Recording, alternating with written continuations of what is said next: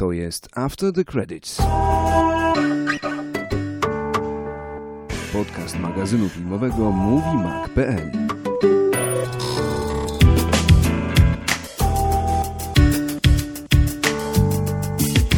Ci nie powiem. Powiedz. Powiedz, bo u nas AMC Theaters nie ma, a, a w Stanach jest druga największa sieć zarządzana przez Chi- Chińczyków. E, I tam prezes sobie bąknął ostatnio i to jest bardzo interesujące, jak na CEO wielkiej firmy, że rozważa, y, nie wiem, otwarcie czego? Sal dedykowanych Sal chyba, no. nastolatkom, tak? Czy ja wiem, czy nastolatkom, nie tylko nas, Ale nastolatkom, ludziom tak. w kinach ten, na komórkach niestety klepią. To jest plaga, bo nie- właśnie w Polsce poza takimi incydentalnymi odbier e, incydentalnym odbieraniem Wiesz co, to telefonu... jest, to jest tak trochę taki system zero-jedynkowy, że albo nie ma nikogo, albo jest Mhm. zawsze chamska osoba waląca sobie selfiki z flashem, wiesz, w połowie filmu. Mhm. Czy Typu, jest coś takiego, tak? Selfie? o no, Han Solo umarł, nie? I, i wiesz, i, i selfik, nie? W tym momencie, tak żeby się dobrze na Snapchacie ten klikało. Więc, więc tacy ludzie się zdarzają. Mało jest osób takich, które coś tam... Znaczy wiadomo, ktoś czasami sprawdzi telefon, ale... Ale, ale, ale to jest maks, nie? Powiedzmy, tego nie liczę, bo, bo, bo, bo czasami też tam potrafię wysunąć z kurtki, żeby zobaczyć, co tam zabrzęczało. Mhm. Ale to zdarzają się faktycznie... zasłaniasz ekran i jest Tak, znaczy, wiesz co, ja mam...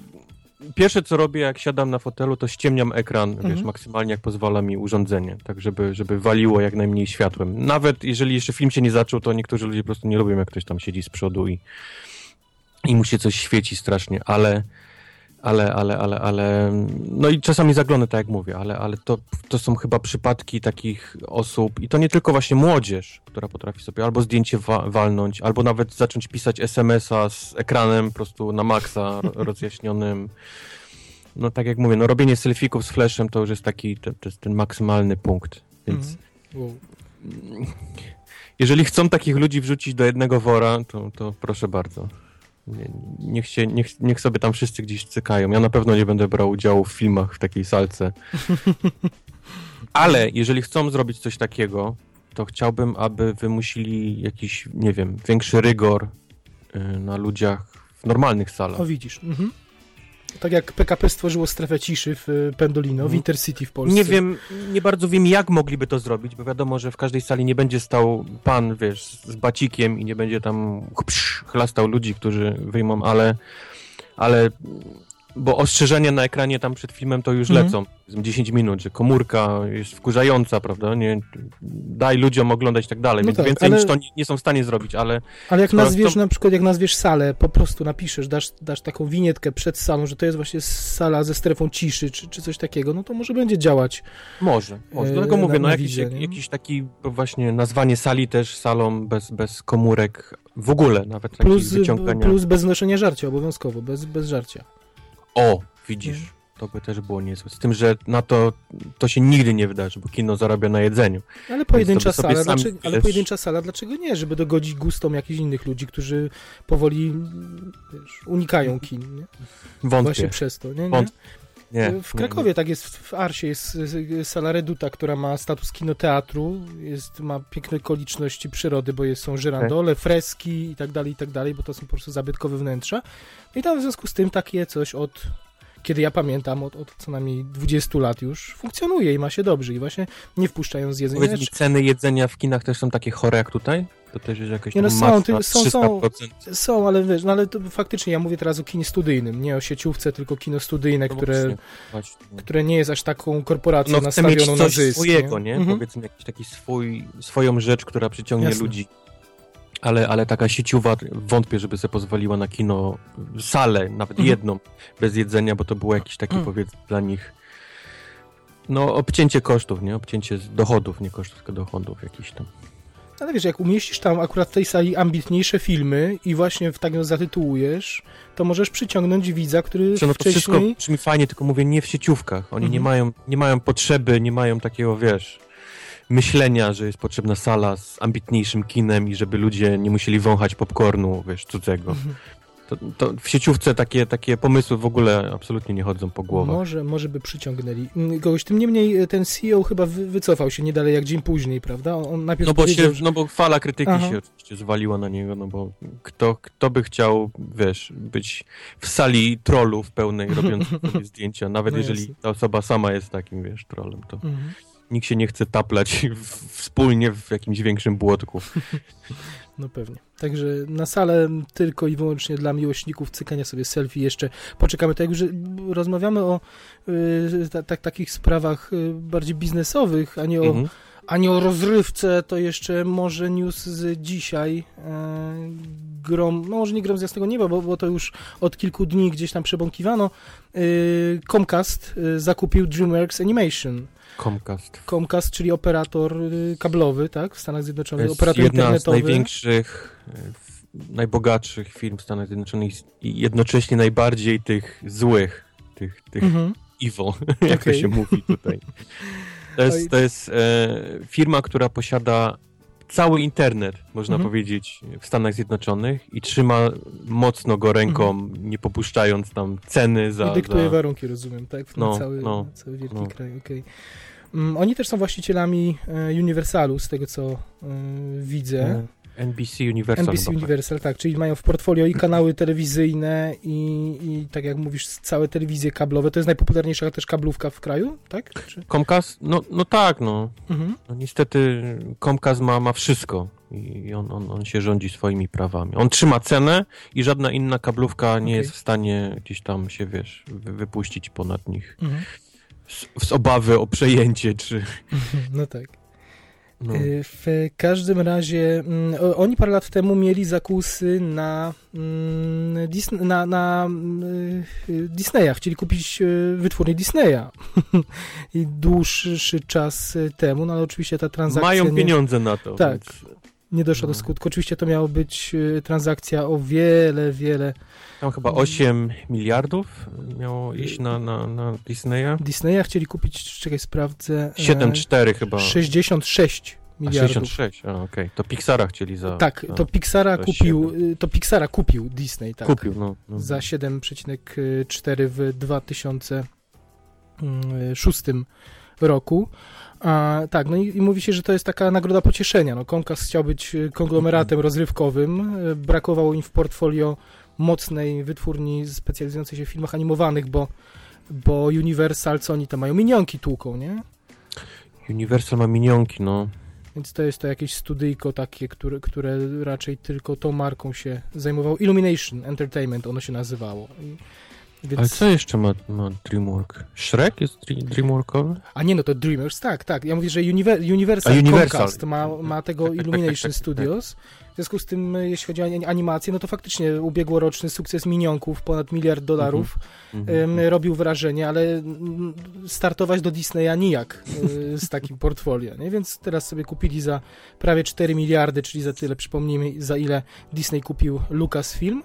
E, kupili sobie y, DreamWorks Animation. To nie jest Mają, DreamWorks Pictures. mają pieniądze, więc... Y, więc będą mieć i Shreka, i Madagaskary, Kung Fu Pandy, jak wytresować smoka i tak dalej, i tak dalej. Ale co, żadna z tych marek to już nie jest taka kura znosząca złote jajka. No co, może Shreka zrewitalizują, ale też nie sądzę, żeby współczesne dzieciaki aż tak mocno pognały. Na, W na, sensie, że remastera zrobią? nie no, kolejne części mogą odgrzebać, nie? Nie wiem. Nie wiem, czy... czy, czy... No to jest dobry moment, bo właśnie DreamWorks sam y, chciał No siebie dawno Shreka nie sprzedać. było, ale czy ludzie czekają na Shreka? DreamWorks chci- od dawna chciał siebie sprzedać, mówiąc kolokwialnie, bo nie mieli za bardzo pomysłu na, na siebie. Możemy kochać y, How to Train Your Dragon, ale to nie były aż tak kasowe animacje, które mogłyby udźwignąć, uciągnąć samodzielnie działające studio e, filmowe. Więc pewnie dla, dla DreamWorksa dobrze się stało e, takie przejęcie, a Universal zapewni im e, no, stały przypływ. e, Pytanie, czy lepiej, że kupił ich Comcast, czy lepiej jakby kupili Chińczycy, którzy kupują wszystko teraz? Hmm. Nie wiem. Nie wiadomo, nie? Nie wiadomo, ale, ale może jak była taka możliwość, niech trochę zostanie tej wartości mm, y, intelektualnej, fi- filmowej też w amerykańskich rękach, nie? Bo, Mhm. Bo jednak te azjatyckie zakusy, o których wielokrotnie mówimy, są olbrzy, olbrzymie. Mm, No, więc, więc y, tak to wygląda. Jeffrey Katzenberg, czyli prezes, on oczywiście będzie musiał opuścić stanowisko, wielo, wieloletni, wieloletni prezes, ale, ale zostaje w Universalu jak, no, jak, jak, jako taki doradca oczywiście, więc pewnie będzie koordynował i pracę DreamWorksa i tych panów od minionków i tak dalej, i tak dalej. Universal zresztą jako wytwórnia filmowa też bardzo dobrze sobie wszędzie przecież. Jak, mówi, jak się mówi, że jako doradca, to znaczy, że po prostu będzie dostawał czeki i nie będzie też możliwe. tak.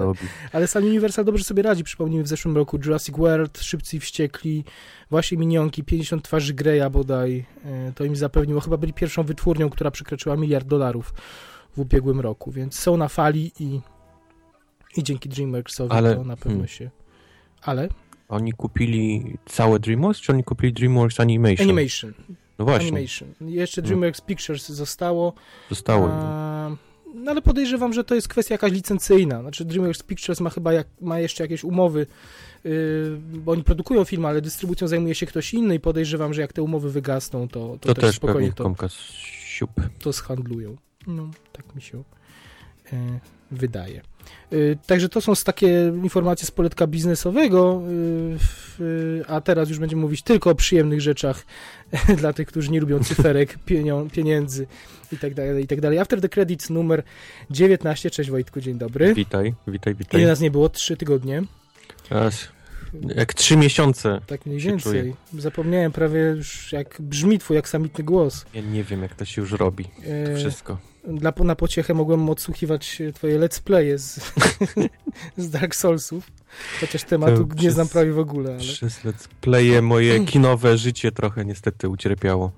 Ale jak, zgłaszam dziś nieprzygotowanie. jak tęskniłem za Wojtkiem, to odpalałem YouTube'a i wiedziałem, że tam, że tam będzie, ale nie, obaj byliśmy, obaj byliśmy zarobieni i to, że się dzisiaj spotykamy, to i tak jest pewien rodzaj cudu i musicie od razu nam wybaczyć, że jeśli ten, y, wiem, że są fani czterogodzinnych podcastów i, i długości naszych ostatnich odcinków, ale wybaczcie, jeśli dzisiejszy będzie trochę krótszy, y, y, no takie, a nie inne okoliczności, to i tak jest, nie zapeszajmy, tak, że miejmy nadzieję, że Nie. nagranie dojdzie do końca. 3,59 uda się.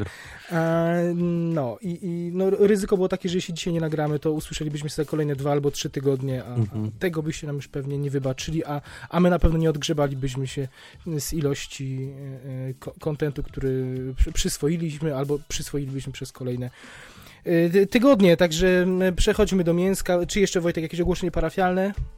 Coś Nic mi nie przychodzi głowie? teraz do głowy. przychodzi do głowy. Wiem, że chodziło mi, ale już mi wyleciało przez ten czas. To na pewno sobie przypomnisz, a my rozprójmy ten brzuch y, potwora, y, a tym Fu. potworem, a tym wielkim potworem był, y, miałem powiedzieć Comic Con, ale to nie, nie, nie Comic Con, Nie. tylko y, Cinemacon, Cinemacon, dobrze mówię? Wielka E, impreza, która tak. odbyła się chyba w Las Vegas Mhm. y, y, około właśnie trzech tygodni temu i tam y, między innymi dzięki tej y, imprezie mieliśmy zalew dziesiątek trailerów, dziesiątek informacji castingowych, dat, premier i tak dalej, i tak dalej, także większość dzisiejszego y, odcinka sponsoruje właśnie CinemaCon, y, ale pierwsza informacja nie z tamtej imprezy, bo informacja, która gruchnęła z jasnego nieba dzisiaj, a u ciebie wczoraj. Wczoraj. Mm, Alicia Vikander nową La- Larą Croft. No. Wszyscy teraz mówią, że, znaczy wszyscy, którzy zajmowa- byli, byli takimi insiderami i, i, i którzy są blisko wytwórni filmowej, yy, mówią, że to był w ogóle od początku, to był, to był typ numer jeden, wszyscy wiedzieli, Tak? że to będzie Alicia Vikander, a to nas mamione jakimiś plotkami z kapelusza o Daisy Ridley, które yy, podawaliśmy również i u nas nie, nie raz. Yy, Cieszymy się z Alicia Vikander, Cieszymy się. Cieszymy się. E, Nie cieszymy się tylko, że będzie nam wyskakiwać z każdego trailera niedługo, bo ja już powoli Czy zapomniałem, że... cieszyliśmy by się bardziej z, z Daisy Ridley? Chyba, Chyba tak. nie. Chy- chyba to mówisz chyba tak? To ja chyba, ja chyba nie, Nie? powiem. Chyba jednak nie. Ja No. miałem jakieś takie przeczucie, że Daisy Ridley pójdzie w karierę Harrisona Forda, że Mhm. będzie grać we wszystkich najbardziej ikonicznych filmach, najbardziej ikoniczne postaci, czyli Gwiezdne Wojny, Tomb Raider, e, wiesz, wszystkie takie Mhm. kobiece pójdzie drogą właśnie Harrisona Forda, który gdzieś tam po, po Star Warsach i tak dalej, i tak dalej się przeleciał. Jasne, byłoby to fajne, ale obejrzałem, e, ponieważ do Polski też dopłynął statek z Blu-rayami, z Blu-rayami Przebudzenia Mocy i, i po obejrzeniu sobie dodatków i, i filmu, y, no mam na razie taki moment, że jest dla mnie wypisz, wymaluj dublerką Kiry Knightley. Czy wiesz, O. widzę, widzę Daisy, widzę Kirę. Ta mimika twarzy, jej uśmiech, sposób y, wysławiania się i tak dalej, i tak dalej. jest dla mnie tak kopiuj w klej, że chwilowo jestem w team Alicia, ale to chwilowo No pewnie. No za dużo materiałów z Daisy na raz i, i, i tak, to, tak to wygląda. Y, Przetacza się oczywiście fala dyskusji przez internety o y, biuście Alicji, o tym, że, że biust przecież był jeszcze w ubiegłej dekadzie nieodłącznym znakiem Tomb Raidera, zapominając, niektórzy zapominają, że, że w rebootach y, już tak bardzo szczucia i eksponowania tej części ciała nie było, więc jak najbardziej Alicia Vikander nada się, a jak nie, to, to spokojnie garderobą można to y, zmodyfikować. I, i, Będzie ten CGI-owy biust będzie. Prawda? Nie, chyba, chyba nie. W grze... Tak jak, jak w japońskich grach będzie się tak cały czas ten bujał. Tak. Majtał. Boing, boing, y, boing. w grze były, włosy były największym fetyszem w ostatnich dwóch częściach. Nie biust, a włosy, nie?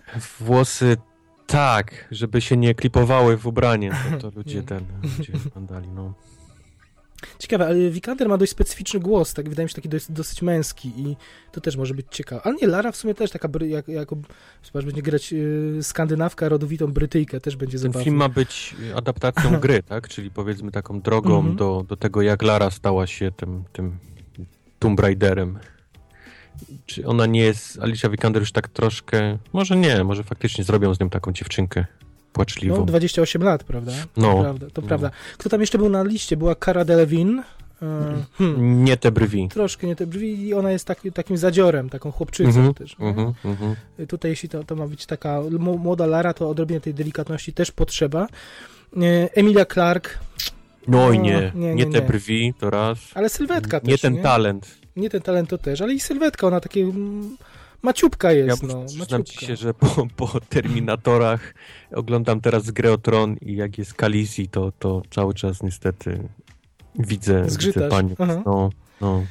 No i trzecia osoba z y, Saoirse Ronan. E, hmm. Ciekawy, to, to byłby ciekawy wybór, ale, ale nie, ale nie. Chyba nie ta uroda. Chyba nie ta uroda. Ale nie, ale ona pokazała, że już w, w Brooklynie, że może się przepoczwarzać i, i jak ją no, od, odpicujesz, to, to może by wyglądać zupełnie jak nie ona, więc, więc... Ja bym tam chciał z Angeliną Jolie kolejnego. Nie, Angelina Bidna tam 40 kilo waży, by się rozsypała na planie. No nie, nie. CGI-owo by ją też ją Ale zbudowali. nie wiesz, może dla zdrowia kazaliby jej jeść, to, to by, no, jeszcze by, wyleczyli, znaczy wyleczyli, to złe, złe słowo, ale może by, Złe słowo. może by tutaj dziewczynie pomogli. Mm, e, Tym niemniej, Alicia Vikander zobaczymy w Jasonie Bornie już w, w lipcu, potem w Light e, Between Oceans, o którym, e, nad którego zwiastunem rozpływaliśmy się dwa odcinki Mhm, temu z mhm. Fazmedrem, także będzie jej bardzo dużo. Roar Utauk reżyseruje skandynawski twórca fa- Fatalnej Fali.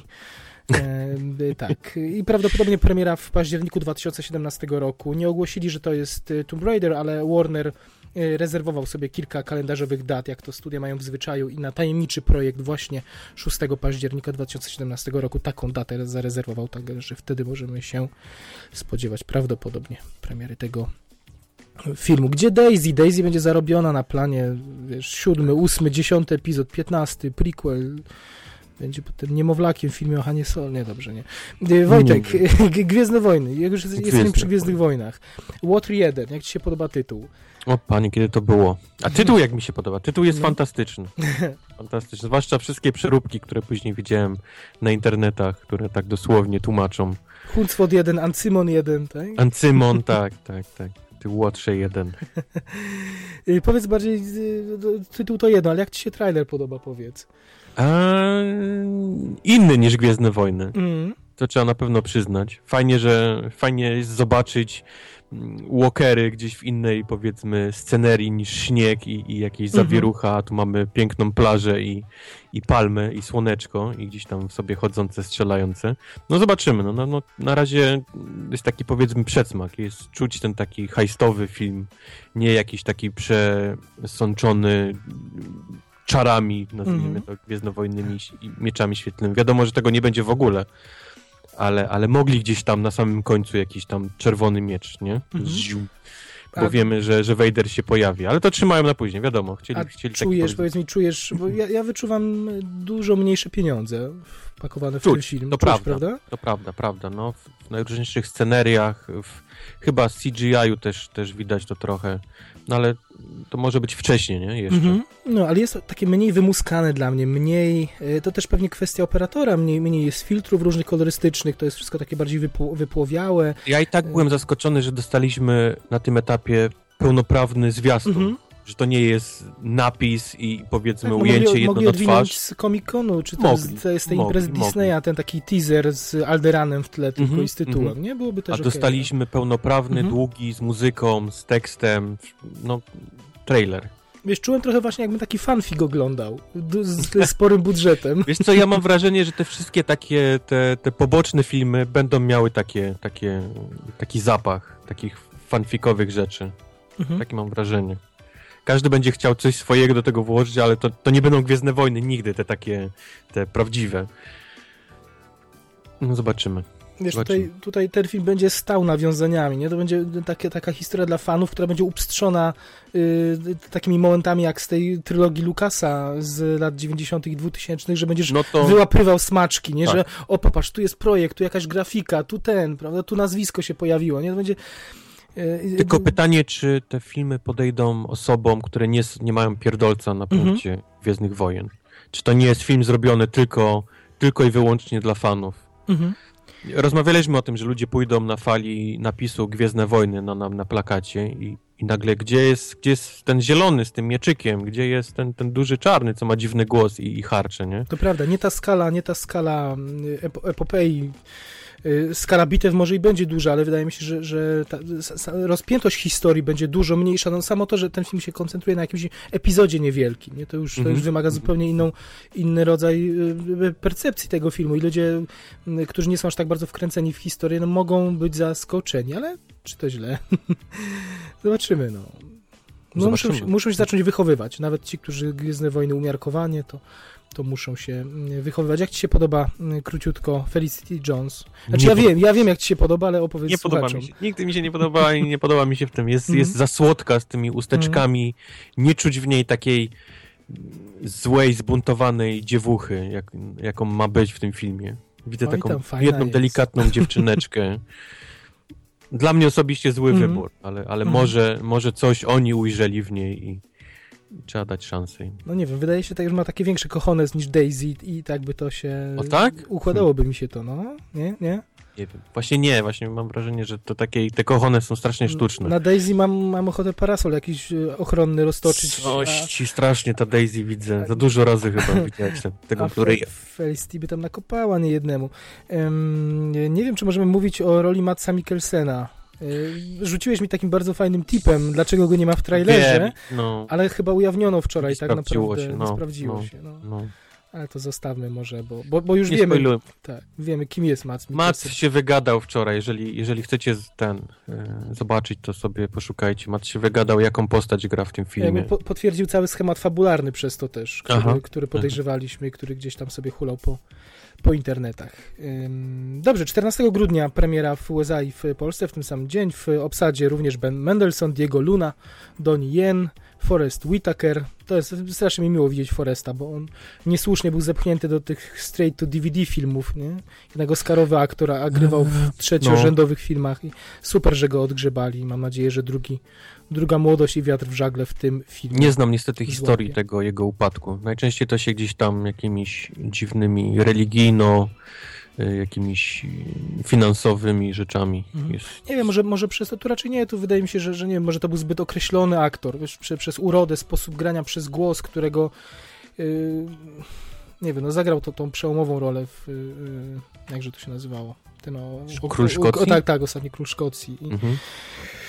I wiesz, gdzieś go to w, w szufladkę wsadziło. Ja wiem, że on strasznie dużo dla charytatywnie działa i to tak bardzo po cichu jeździ do Afryki, buduje szkoły, wiesz, bez żadnego rozgłosu, po prostu spędza tam kupę czasu i, i podejrzewam, że filmy są tylko takim chwilowym y, momentem, w którym, którym y, no, musi podreperować sobie portfel, No a, tak, a ale gdzieś tam myślami też jest... mocno scjentologuje, więc... Naprawdę? Mhm. O, o, no to nie wiedziałem. No, więc, więc różnie, wiesz, różnie może być. Dlatego mówię, nie znam tej, Mhm. wiesz, co, co się stało tak naprawdę, że on zniknął. Mhm. Yy, No dobrze, czekamy na, mm, na Gwiezdne Wojny, na Łotra jednego, jeden, przepraszam, Ten Łotra Łotr jeden. powinni tą jedynkę zapisywać rzymską. Ale ja jak naprawdę jest bardzo ciężko przetłumaczyć Oczywiście. ten Rogue One. Ale wydaje mi się, że Łotr y, funkcjonował już w niektórych tłumaczeniach. Y, y, Przy okazji Imperium kontratakuje, tam podaje się jakby nazwę tej, tej, tej, tego oddziału, czy tej Jeżeli, eskadry. jeżeli miałbym jedynie coś zmienić, to bym to jeden napisał Rzymsko, cyfr. nie? Mhm. Tak. I by było idealne, byłby kryptonim taki, wiesz, na, No. na, na statek, na, na, na pojazd, Łotr 1. A wyszło niestety, no, Łotr 1 i... no, jest jak jest, co zrobisz? Nic nie zrobisz. Pewnie, pełna zgoda. Teraz taki bloczek sobie zrobimy, bloczek DC Warnerowy, ale, ale, ale króciutki, króciutki, bo dwie godziny y, o Batmanie i Supermanie już w, na poprzednim odcinku. O, to prawda. w- w- Dostaliśmy, dostaliśmy opieprz przez ostatni odcinek. y, opież to za dużo powiedziane, jedna osoba bodaj napisała, ale Nie, tak, kilka ale, osób mówiło, że, Tak? że, że ale ktoś pisał, że nie warto, się także zbyt nie długo warto. Tak. nad takim filmem, jakim był Batman vs. Superman. Mhm. I faktycznie, jak, jak przemyślałem to potem, to, to rozrobniliśmy go na, na atomy niepotrzebnie. Ale, ogóle. ale zastrzegaliśmy, że był to jakiś rodzaj specjala, które nagrywaliśmy wcześniej, bo mniej prawda. więcej tak, tak wyglądały. Ale teraz właśnie, żeby, się- żeby się wam y, y, na nowo te traumatyczne wspomnienia dla tych kilku osób, które zgłaszały, nie, że, że, że, no, mm, że nie warto było po, po, tych dwóch godzin poświęcać, to teraz króciutko tylko podsumujmy, co od y, trzech tygodni się y, ze stajni DC przelało. Przelało się to, że Warner y, podobno zmienia strategię, strategię produkcji i dystrybucji swoich filmów. Miałoby się to wiązać z, właśnie z tym, co się wydarzyło w ostatnim czasie z rzeczonym filmem. Y, y, No, chodzi o to, że ich ostatnie komercyjne, y, wysokobudżetowe filmy to były jedynie porażki, bo to był Pan, czyli Piotruś, Mhm. Wyprawa do Nibelandii, to było w samym sercu morza z y, Hemsworthem, to był Jupiter, intronizacja, y, a, a, a te spore pieniądze przynosiły filmy, od, na, na, na które aż tak bardzo nie stawiono, bo przypomnijmy, Mad Max przed premierą to była wielka niewiadoma, no i Creed, czyli mały, skromny film, który okazał się wielkim kasowym e, sukcesem. Więc oni teraz e, chcą to wszystko e, zmienić, filmów produkować mniej, dużo e, uważniej dobierać e, pozycje, na które te pieniądze, szczególnie te, te wielkie pieniądze będą em, przeznaczać. Bardzo dobrze. Także Może mniej filmów nie brzmi dobrze, ale dla nas na pewno to, to wyjdzie na, na lepsze. Po prostu nie będą kupowali tyle chłamu i wyrzucali w nas tym. także mniej Jeżeli filmów, faktycznie posiedzą, zastanawiam się, czy to warto, czy nie wydawać pieniądze, to, to tylko lepiej dla nas. mniej filmów z logiem Warnera, podejrzewam, że też większa kontrola kreatywna nad nimi, to już nie, nie aż tak dobrze, ale, ale, ale mówi się, że również przy okazji tych filmów ze stajni DC Warner chce mm, zapełnić stanowisko takiego producenta wykonawczego, który miałby niczym właśnie Kevin Feige e, nadzorować te Tak, wszystkie filmy, być nad, głową, takiego, nad no. głową wszystkich i taka osoba ma być, ma być zatrudniona, która będzie umiała powiedzieć Snyderowi, że hola, hola, tutaj, tutaj z tobą. Oni są dalej zaskoczeni, dalej są zszokowani tym, co się stało i, i no jeszcze pewnie długo będą w, zlecać wy, wykonanie raportów, co się stało, dlaczego to nie zagrało i, i tak dalej, i tak dalej. A jak nie wiedzą, niech przesłuchają nasz podcast na przykład. Proszę bardzo, dwie godziny. Proszę bardzo. Yy, tak. Yy, no inna sprawa jest, inną sprawą jest to, że, że drugą, drugim medalem tej strategii jest to, że mają się koncent- koncentrować na swoich najpopularniejszych markach. No i to znaczy, że, bo co by nie mówić o, o Piotrusiu, o Jupiterze, o w samym sercu morza, to były nowe marki, to były No, a, okej. tutaj, a tutaj niestety te pieniądze będą szły głównie dla, dla filmów e, DC, dla filmów e, ze stajni Lego, dla nowych odsłon Harry'ego Pottera. No, na to musimy być przygotowani, także czasy dobrobytu, moi Państwo, minęły. Znaczy kreatywnego dobrobytu. Warner przynajmniej chowa się do jamy i będzie tylko wspierał te najpewniejsze produkcje. No. Taka, taka historia. O tym, jak ma Justice League wyglądać, chyba już mówiliśmy na poprzednim odcinku, prawda? Że taki trochę Mhm. siedmiu samurajów ma być, że ma być łagodniejszy ton. Co tam dalej się przytrafiło? Zmiana daty premiery Wonder Woman, tak? 2 czerwca 2017 Tak, roku. mieszają teraz tymi datami. No. Mm, czyli przyspieszona lekko premiera. E, Na ten sam dzień wyznaczona jest data premiery Bad Boys 3, także będzie bratobójczy pojedynek dwóch wysokobudżetowych mm, produkcji. E, No, I co? I. I ogłoszono dwie kolejne daty premier kolejnych filmów, ale jeszcze nie zatytułowanych DC. 5 października 2018 roku, 1 listopada 2019. E, to było około dwa tygodnie temu, czy, czy nie, trzy, bo to ten news e, jak na złość, znaczy jak na złość. e, Tradycyjnie już wypłynął parę godzin po tym, jak skończyliśmy nagrywać podcast. Tak jak zwiastun? Łotra je, jednego. Tak. Na- Wrzuciliśmy podcast na, na, na falę eteru i, i pojawił się Tak. zwiastun cały. E, Tak, i, to, i to było wtedy, ale prawdopodobnie jeden z tych e, terminów, które teraz wymieniłem, to jest solowy Batman. To, To jest podczas Batman. I to jest ten drugi, ta druga data, mogę się, mogę się założyć. 2019, tak? Aha, aha. E, tak, podczas CinemaConu potwierdzono oficjalnie, że Affleck zagra, że, wyreży, że wyreżyseruje, e, natomiast dalej nie jest powiedziane, kto napisał scenariusz. Chociaż mówiono, że to jest Affleck wespół tam z A Affleck, to będzie, ale... będzie godzina 30 crossfitu. Wali młotem w opony i buduje ciało. E, Dobrze. Przy, tej okazji tych, tych przesunięć e, z, związanych właśnie z, z, zamie- z ty, tymi mm, no, historiami wokół niepowodzenia, czy niepowodzenie to za, za dużo powiedziane, bo przecież miliard dolarów pęknie przy okazji Batman v Superman, ale tam oczekiwania były dużo, dużo większe i koszt filmu był olbrzymi. Tam jeszcze ucierpiała troszkę Księga Dżungli, bo, bo ci, którzy musicie wiedzieć, ci, którzy nie wiedzą, że powstaje druga Księga Dżungli, ale o tym jeszcze, Mhm. o tym jeszcze powiemy y, za jakiś czas. Ale ona też ucierpiała, znaczy, u- ja nie powiedział, że ucierpiała, Serkis Siedem powie, że księg dżungli teraz dostaniemy na fali dostaniemy. Mhm. popularności. Co tam jeszcze z DC? David Ayer komentował e, to dokrętki Legionu Samobójców, czyli Suicide Squad. Tam też obs- obserwowaliśmy taką dramę, nie? że jednego dnia Że ktoś, humor dokręcają. Mhm. ktoś jednego dnia pisał, że dokręcają humorystyczne, że się przestraszyli.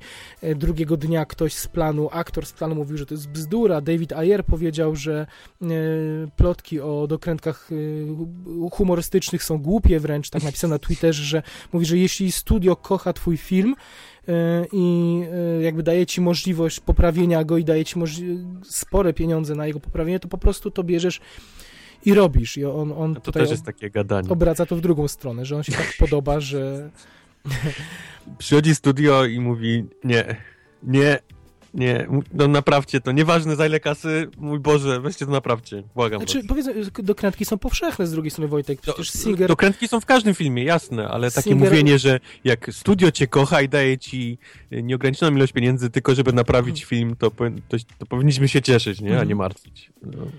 No nie, ale to Nieprawda, używa, bo- używasz słowa naprawić, ale, ale słuchaj, powiedzmy trochę adwokatem diabła będę i będę bronił e, Davida Ayera, ale może, może faktycznie, może faktycznie film się tak podoba i, i, i twierdzą... Ja mam naprawdę duże, duże oczekiwania co do, co do Suicide Squad. Chciałbym, Wiesz- żeby to był film taki trochę e, wesoły, ale, ale ciemny, nie? Mhm. Z jednej strony. Żeby to nie był ten taki DC, gdzie rodzice Batmana po raz szesnasty umierają na, na początku filmu i, i później już jest tylko, tylko jeszcze Mhm. gorzej. Tylko chciałbym, żeby to był taki trochę inny, wesoły, ciemny, Mhm. ale z humorem, jakiś taki mroczny, krwawy film, taki powiedzmy właśnie. Więc wiesz, E. oni na pewno w Warnerze parę, parokrotnie już obejrzeli wersję, no tą montażową, która jest obecnie stworzona i może stwierdzi i plotki, plotki ze studia są takie, że, że się podoba i być może stwierdzili, ok, ale brakuje nam może za mało scen akcji jest na przykład, może coś. I mówią, i mówią, damy wam, to jest tak dobre, że dajemy wam jeszcze 50 baniek i nakręćcie co, jakąś spektakularną po prostu strzelaninę gdzieś tam w środku filmu. Też tak może być. No, Może. Nie, nie, A może być tak jak ja mówię, nie? Że o matko, o mój Boże, weźcie, Ratunku, weźcie coś tak. poprawcie, Tak. bo, bo to, ten środek jest, jest fatalny. Okej, ale t- tym niemniej, nawet jeśli to by były dokrętki humorystyczne, to to nie znaczy, że film jest zły, nie? Tylko, że po prostu ton się nie podoba, że obawiają się zbyt mrocznego tonu i, i chcą troszkę więcej y, żartu, więc y, mam nadzieję, że te twoje wielkie oczekiwania y, no, będą spełnione. Ja nie mam chyba żadnych. Ja się Nie? chcę, ja, ja tylko na Margot Robbie czekam. No, pa. Oczywiście, jakoś tak, tak. mnie strasznie mnie ta jej rola bawi, a, a zupełnie mnie nie bawią. Już mówiliśmy, że oni jak banda Meneli wygląda i póki co nie zmieniłem Ale zdania, dobrze, ja właśnie, właśnie czuję to, że to ma być taki właśnie film o bandzie Meneli, którzy gdzieś przez jakiś dziwny projekt rządowy zostali wypuszczeni na ulicę i oni, oni na początku nie bardzo wiedzą o, co Mhm. kaman, a później, później zaczynają ratować, powiedzmy, świat poprzez, poprzez niszczenie go jeszcze Mhm. bardziej. Dobrze, czyli to był Suicide Squad, Batmana, y, po- potwierdzenie oficjalne Batmana mamy. Yy, Okej, czyli opuszczamy DC, opuszczamy, zostawiamy za sobą, papa DC, już o was więcej nie mówimy. Mm, MTV Movie Awards, to jest gala, którą o- śledziłem na, na żywo, to źle Masz powiedziane, bo ona została... Proszę? Mój szacunek za, za oglądanie tej gali. Ja już dawno wysiadłem No właśnie, to było takie z tego zabawne. pociągu. Ja, i, i, tak mnie, I tak po prostu siedziałem, i tak nie mogłem spać, więc po prostu sobie oglądałem. Ona nie była na żywo w telewizji, bo była na tyle skomplikowana realizacyjnie, że ją nagrali ją w, w sobotę, Tak, a wypuścili tak, ją tak. y, premierowo dopiero w niedzielną noc y, i była transmitowana również w polskim MTV. I próbowałem Wojtka namówić przez cały czas, tam y, nope. streszczając. Nawet się łamałeś w pewnym momencie, ale, ale chyba nie. Chyba w końcu nie, nie, nie puściłeś telewizora, tak? Nie, gdzieś tam przy Daisy Ridley, gdzieś na tym morze miałem pilota już w ręce. Y, Ale co by nie mówić o tej gali i o jej, ym, o, o jej wynikach, które są za, zazwyczaj kuriozalne, albo po prostu ten, kto zgodzi się przyjść, to dostaje nagrodę i to tak zazwyczaj wygląda. Mhm. Y, y, No to jak zwykle przy okazji MTV mamy fragmenty różnych świeżynek, nowych filmów i mieliśmy A to prawda. przede wszystkim e, pierwsze fragmenty Kong School Island, e, tego Mhm. dziwnego e, filmu o młodości King Konga, jeśli mogę tak powiedzieć. Ja wiesz, że ja w ogóle nie zanotowałem, że ona tam biega, że Tak? jest w tym filmie, no. I To jest byłem- kariera, nie? Z Tak. Room do, do King Konga. tak byłem zaskoczony, że tam jest ona, jest Tom Hiddleston, jest Sam Jest Jackson, Hiddleston, no. John Goodman, kurczę, super, super obsada. E, Do, do tego Oni to też 6 Bell, miesięcy John kręcili ten film. Strasznie długi jakiś plan. Nie wiem dlaczego tak długo kręcili to wszystko. Może mi się przyjemnie siedziało na Hawajach. Zrobili Może. sobie dłuższy urlop, nie? Przez 3 miesiące się opalali tylko. W każdym razie z tego co wiemy, to tam jest dosyć dziwna sytuacja, bo to jest to było niby dla Universalu robione, licencja, to robiło Legendary Pictures, przepraszam, ale w końcu to przeszło chyba do Warnera, bo chcia, chcą robić ste, no, no, y, crossover z Godzillą, a prawa do tak, Godzilli ma tak, tak, Warner tak, tak. I tak dalej, a, a do Konga, znaczy Legendary było pod skrzydłami Warnera, teraz jest już Universalu, będzie u Chińczyków. Burdel straszny, ale chyba faktycznie doczekamy się po, po nie wiem, czy po drugiej części Godzilli pewnie takiego spotkania tych dwóch potworów. Ja muszę jeden powiedzieć, to co do Wojtka napisałem wtedy, że ja cały czas myślałem, że to będzie bardziej taki vintage film, że to będzie, nie wiem, początek XX wieku, O tak? no, Hmm. Co by mi nie grało z y, łącznikiem z Godzillą, ale to No mówię, z, za, zanim jeszcze to zapowiedzieli, jak był pierwszy teaser na Comic-Conie w zeszłym roku, to, to tak sobie jakoś, nie wiem, przywidziało mi się, że to będzie bardziej wiktoriańskie, nie wiem, nie wiem, bardziej w duchu może tego nawet Jacksonowego. Y, Nie wiem dlaczego Brie Larson się zgodziła na tego typu film.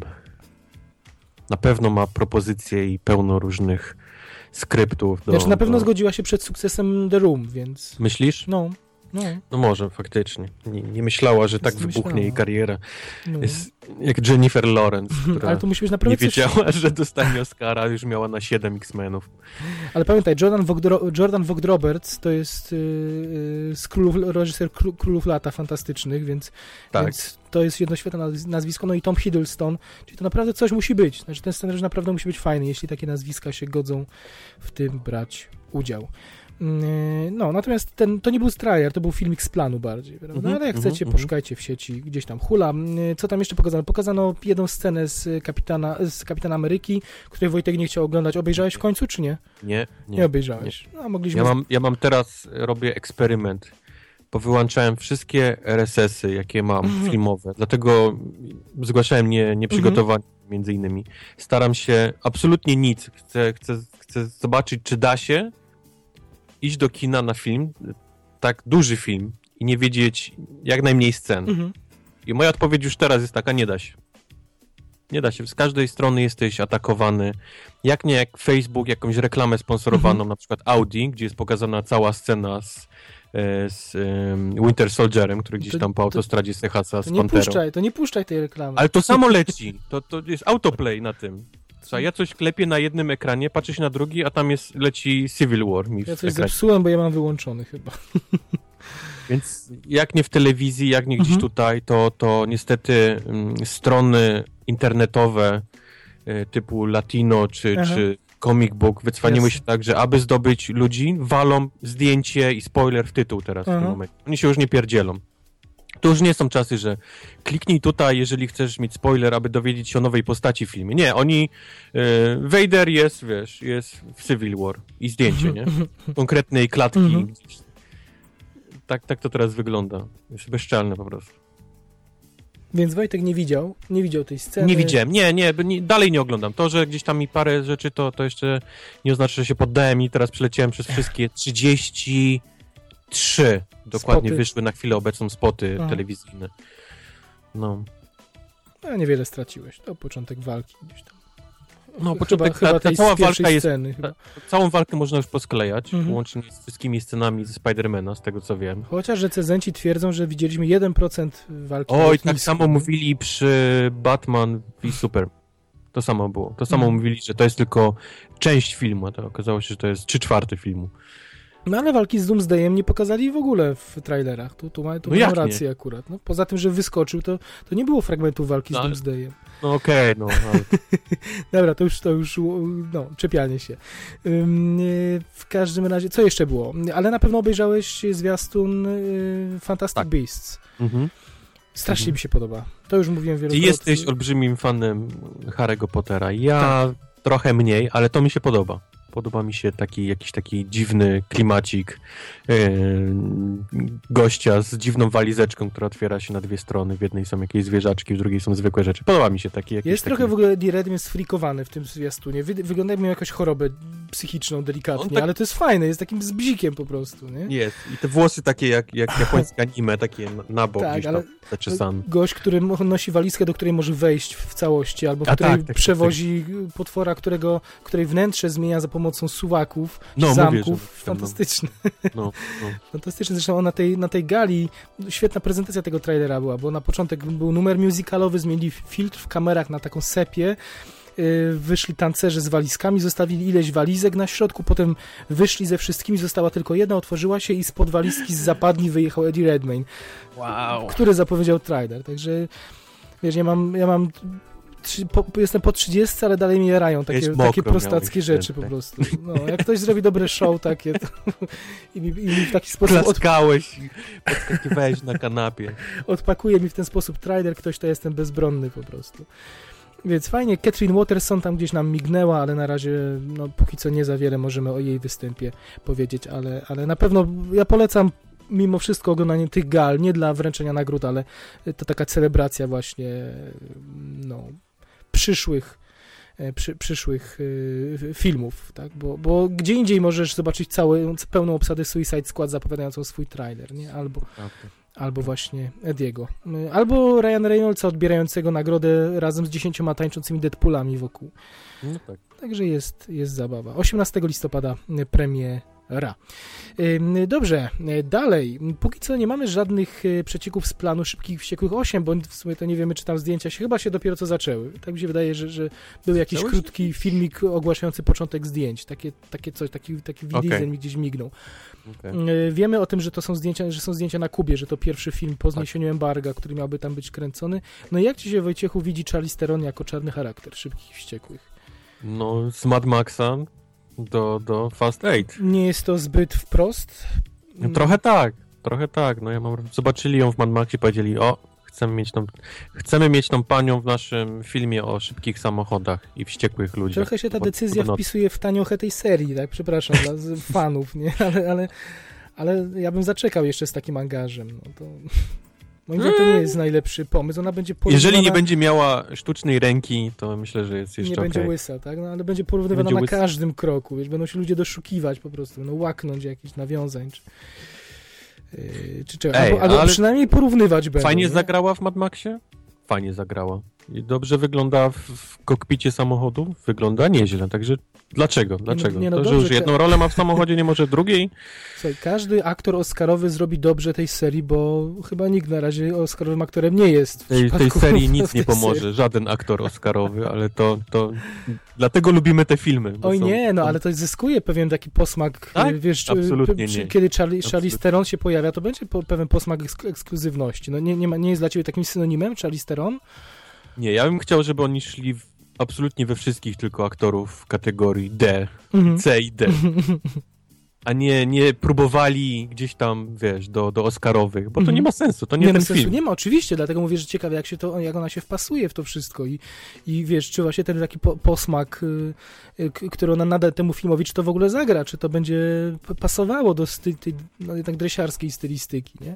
Czy To być może ona będzie po prostu ba, bardzo się będzie bawiła tą rolą i to A będzie może jedna ta, wielka ta seria beka. tak dorośnie, słuchaj, że oni Myślisz? będą siedzieć przy stole i rozmawiać o, wiesz, o fizyce kwantowej na na przykład. pewno będą rozmawiać o rodzinie, o tym, jak bardzo jest family. No. Ale to jeszcze mogliby tego, tą małpę z planety małp, bo tam Cezar dużo mówił o rodzinie, więc Jak Vin Diesel nie będzie płakał do zdjęcia Briana, to nie oglądasz. ja wychodzę z kin. Ale wyobrażasz, że jeszcze rozmawiają i nagle wchodzi ten Caesar z planety Małp i mówi Family, Friends, Future, Tak. Home, Home. I wszyscy, dobra, No, dobra, już wyczerpał temat, siadamy do samochodów, jedziemy. Cezar powiedział wszystko. No. I między Godzillą i King Kongiem zaczynają jeździć szybkimi samochodami. I z nimi wszystkimi walczy Jason Statham, który staje się Tak. dobry, z, serii, z odcinka na odcinek stanie się nagle dobry. Widzieliśmy już Nagle- takie rzeczy w e, Expendables, więc i tutaj I spokojnie. Tom Cruise nagle się budzi i, i to jest kolejny, ten sam dzień musi od A, nowa a zacząć. na tym wszystkim Kurt Russell piecze, piastuje jako ich szef. No wspaniałe. Chcę ten film już, tak. I Michelle Rodriguez i wszyscy. I Elsa Pataki, o widzisz. Też tam ma być, czyli małżonka Tora. Wspaniale, wspaniale. Premiera 14 kwietnia, czyli już nie cały rok. Tłuką te filmy, nie? Jak... y, Rypią je jak od maszyny. no. Wspaniale. No, Jak mówimy o Dwayne'u Johnsonie, Dwayne Johnsonie, to możemy tylko powiedzieć, że jesteśmy zalewani zdjęciami z planu Słonecznego Och. Patrolu. Oni Czasami aż mi głupio publicznie Instagrama przeglądać, no ale co zrobić? Dokładnie. Chyba śledzimy te same konta, tak, ale, ale, ale widać, że to kręcą gdzieś w Georgii, bo tam cały czas zimno, po prostu taka biedna ta plaża. Słońca tam prawie nie ma, krzoki jakieś w tle, po prostu To się wszystko później w post-production poprawi. jaka to jest bida, jaka to jest bida. Yy, Także Dwayne Johnson no, jeszcze ogłosił ostatnio, że on w Jumanji będzie na Boga. Co to jest? No. Nie? No. Yy, No cóż, Dwayne Johnson teraz po prostu jedna rola za drugą. No dobrze, dobrze. Ale y, słuchaj, Schwarz- Schwarzenegger też tak się bawił swoim wizerunkiem i też y, próbował, eksperymentował tu komedię, więc no to, to jest y, tylko bardziej utalentowany nasz No, Schwarzenegger Anno Domini Właśnie. 2016. Nie? No. Więc dobrze, niech się próbuje. Ja nie mam przesytu roka. Niech, niech gra. On Ja tam jeszcze- na, na panią Aleksandrę Daddario czekam głównie. Oczywiście, też, też, też. I, ale jest tak śmiesznie, jak obserwujemy te zdjęcia tych, tych y, y, trójki w porywach do czterech dziewcząt, to jest zawsze taka gradacja. Zawsze ta y, dziewczyna, która ma być nową Pamelą, ma najbardziej skąpy kostium. O, Potem no jest tak. Aleksandra Daddario, a najbardziej jest ta hinduskiego pochodzenia. Czy, czy ta mulatka? Nie wiem, Mhm. nie, nie mówię o Priance Choprze, tylko jest taka, taka Jest, jest, jest, tak. szczuplu, szczupluteńka z- o ciemniejszej karnacji. Ale Pamela Anderson też ma być. też ma być, też jest widziana już, marznie, jest widziana, marznie no. w Georgii. No. Także będzie wing-wing do, do, fa do fanów. Mm, No, także The Rock będzie zewsząd nam wyskakiwał. A do tego jeszcze Ballers, czy też Ballers, y, drugi sezon, a do tego Drugi sezon, tak. sequel San Andreas. No jest tego masa. Y, Jeszcze jeśli jesteśmy przy Charlize Theron, ona mm, y, najwidoczniej odobraziła się na George'a Millera. Znaczy inaczej, inaczej, powiedziała, że nie widziała go od czasu chyba realizacji filmu. Y, Albo przynajmniej od czasu Oscarów, to na pewno. Nie widziała, nie kontaktowała się z nim od czasu Oscarów. Ona sama mówi, że, że Miller jest przytłoczony tym wszystkim, co się działo wokół Mad Maxa i on potrzebuje czasu. Podejrzewam, że w domyśle podejmuje, potrzebuje czasu na podjęcie jakiejś decyzji w sprawie realizacji sequeli Mad Maxa, ale... To musiał być straszny ten, ten, ten plan filmowy. Tam, ta trójka się po prostu nienawidziła nawzajem, wszyscy. Natomiast ona już w tym momencie mówi, mówi żartuje, rzeczywiście, że bardzo bym chciała. Czyli foch jej minął, że bardzo by chciała wrócić. Ona mówi, że właśnie reakcje ludzi były fenomenalne, ale to było widać, jak odbierała nagrodę na MTV Movie Awards. Zresztą fajny moment, Mhm. jak bardzo, jak wielką owację dostała, jak strasznie to ją chyba zajerało po prostu i zobaczyła, wykrzykiwała tam girl power, siła kobiet, wiesz. No, poczuła jednak, że, że tam ta rola była ważna i dla niej, i dla kobiet, dla całego Hollywood, dla, dla całej sytuacji y, y, aktorek. y, Czy ona jeszcze będzie ten Oscarową jakąś aktorką, czy, czy ona już teraz leci? Ale do dobre pytanie w kontekście premiery, którą będziemy omawiać potem, prawda? No, No. Nie pomyślałem o tym, że, że nie, nie przypominam sobie jakiegoś ambitnego filmu, który póki co byłby z nią zapowiedziany. No, no. No, na razie no. sobie oddech bierze. No, tylko żeby ten oddech, wiesz, się nie zakrztusiła gdzieś tam na dole. No na pewno się, na razie jeszcze jest wido- mamy widoki na coś ambitniejszego, bo ona gra w filmie Shona Pena. Chyba jak jeszcze była z nich w związku, to coś tam sobie nakręcili, ten film będzie w Oni kampu tam pewnie jeszcze z pokazywany. 10 nakręcili, jak w związku, więc to będzie teraz wypływał co chwilę jakiś, jakiś romansidło. Więc jakąś ambitniejszą A Sean Penn chce być koniecznie aktorem teraz akcji. Nie wiadomo, nie wiadomo skąd mu się wzięło nagle to. No. Y, Tak, y, no, więc Charlize Theron. To była Charlize Theron, teraz inna nasza ulubienica Emily Blunt y, w stanie błogosławionym. Póki co życzymy y, y, no, wspaniałego potomka, więc na razie Emily odpoczywa od kina y, akcji. A nakręciła, natłukła parę filmów, bo będziemy mieć dziewczynę z pociągu w tym roku z nią. Mhm. Ma- Mamy Królewny Śnieżkę bez Królewny Śnieżki, ale mamy też zapowiedź sequela jednego z lepszych filmów akcji ostatnich lat, filmu science fiction na skraju jutra, part 2, czyli The Edge of Tomorrow. Dwa. Wielokrotnie już wracaliśmy do tego filmu, recenzowaliśmy go, bardzo się nim ekscytowaliśmy, Tak. bo to było, no może poza zakończeniem, y, ale, ale, ale to było bardzo zacne kino, kino, takie brudne kino science fiction z dużą domieszką humoru. Y, No i co? I Christopher McQuire, który mm, pracował przy tamtym filmie, który jest y, przyjacielem Limana, mm, mm, mówi, że, że powróci, y, będzie pracował przy tym filmie. Doug Liman powróci jako, jako reżyser. Mhm. Scenariusz, za scenariusz odpowiadają pano, pa, pan i pani odpowiedzialni za film Race o Jason Owensie. Wiesz co to jest? Nie, ja nie To bardzo. jest teraz, co się pojawiło niedawno w kinach. Okej. O biegaczu, O, który... Sportowy, tak? Kino sportowe. Tak, sportowy. Mhm, mhm, mhm. To jest o czarnoskórym biegaczu, który na olimpiadę w, w Niemczech w latach, kiedy Hitler tam, tam się rozgościł. Okej. No to ci państwo, ci państwo napiszą, czyli już nie Christopher McQuire, ale, ale ten pewnie na stanowisku któregoś z producentów będzie y, tutaj widniał. No tyle, nie wiadomo czy Tom Cruise i Emily Blunt powrócą, to by było ciekawe bez nich ten film, ale, ale nie jest to bez, y, bezpodstawne twierdzenie, nie, bo... mm, Żeby nie zaczęli doić tego, wiesz, robiąc filmy z gdzieś tam ten sam okres, tylko w innym czasie, też Wiesz, ktoś potrafił się cofać. umiejętność Toma Cruza i, i związek jakby, jakby przyczyny spotkania tej dwójki, to w jaki, jaki sposób zbudowała się ta ich relacja, nie wiem, czy to czy pozwala w ogóle na kontynuowanie ich losu w No jakiś właśnie. przekonujący sposób i zrealizowanie tego filmu w takim duchu, jakiego oczekiwaliby ludzie. Także, także nie zdziwiłbym się, gdyby to byśmy mieli tu przeskok czasowy i mm, innych aktorów. Jak fajny jest ten film, to nie wiem, czy on potrzebuje kolejną No, część tak no. naprawdę. Tym bardziej, że sam już było Teraz, twórczy. jest, teraz się robi taki, powiedzmy, troszkę kultowy film, Mhm. bo, bo jest No. taki, powiedzmy, pominięty, ale, ale sporo osób go naprawdę bardzo lubi. Mhm. A jak dostaniemy drugą część, to on, mam wrażenie, że spadnie z tą razem z drugą częścią do, do takiego worka już Masz filmów rację. takich. Nie. Masz rację. Mhm. Także albo, albo miejcie, ale McQuire to, to może być e, gwarant. E, Liman to jest świetny rzemieślnik na akcji, ale McQuire to jest błyskotliwy, zmyślny chłopak i e, mm, przypomnijmy Mission Impossible ostatnio między No innymi. tak, tylko, tylko właśnie ten cały pan Shrapnel i pani Mhm. Waterhouse, które odpowiadają za, za ten scenariusz, to nie brzmi niestety Mhm. dobrze. A mam wrażenie, że ten film musi mieć solidny, Mhm. dobry scenariusz. No miejmy- miejmy nadzieję. stać. Dokładnie. miejmy A nie, a nie wybuchami, czy, czy jakimiś tam strzelaniami. A jak tylko... nie, to proszę zakopać zarówno sequel na skraju jutra i sequel Sicario. Jak mają mieć złe scenariusze, O, jest to, Sicario, tak, to tak, wynocha. tym bardziej.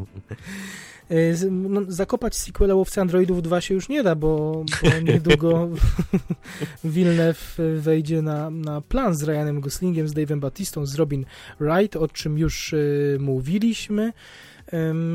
E, c- Co wiemy? Wiemy coś, e, o czym e, dyskutowaliśmy i powątpiewaliśmy poprzednio, bo, bo troszkę nam nie pasowała ta data premiery styczniowa. 12 stycznia 2018 roku i, i to nam troszkę śmierdziało, mm, mm, no nie wiem, czy obawami przed jakością, czy, czy no Mhm. ta ucieczka z, z sezonu Oscarowego nie wyglądała dobrze.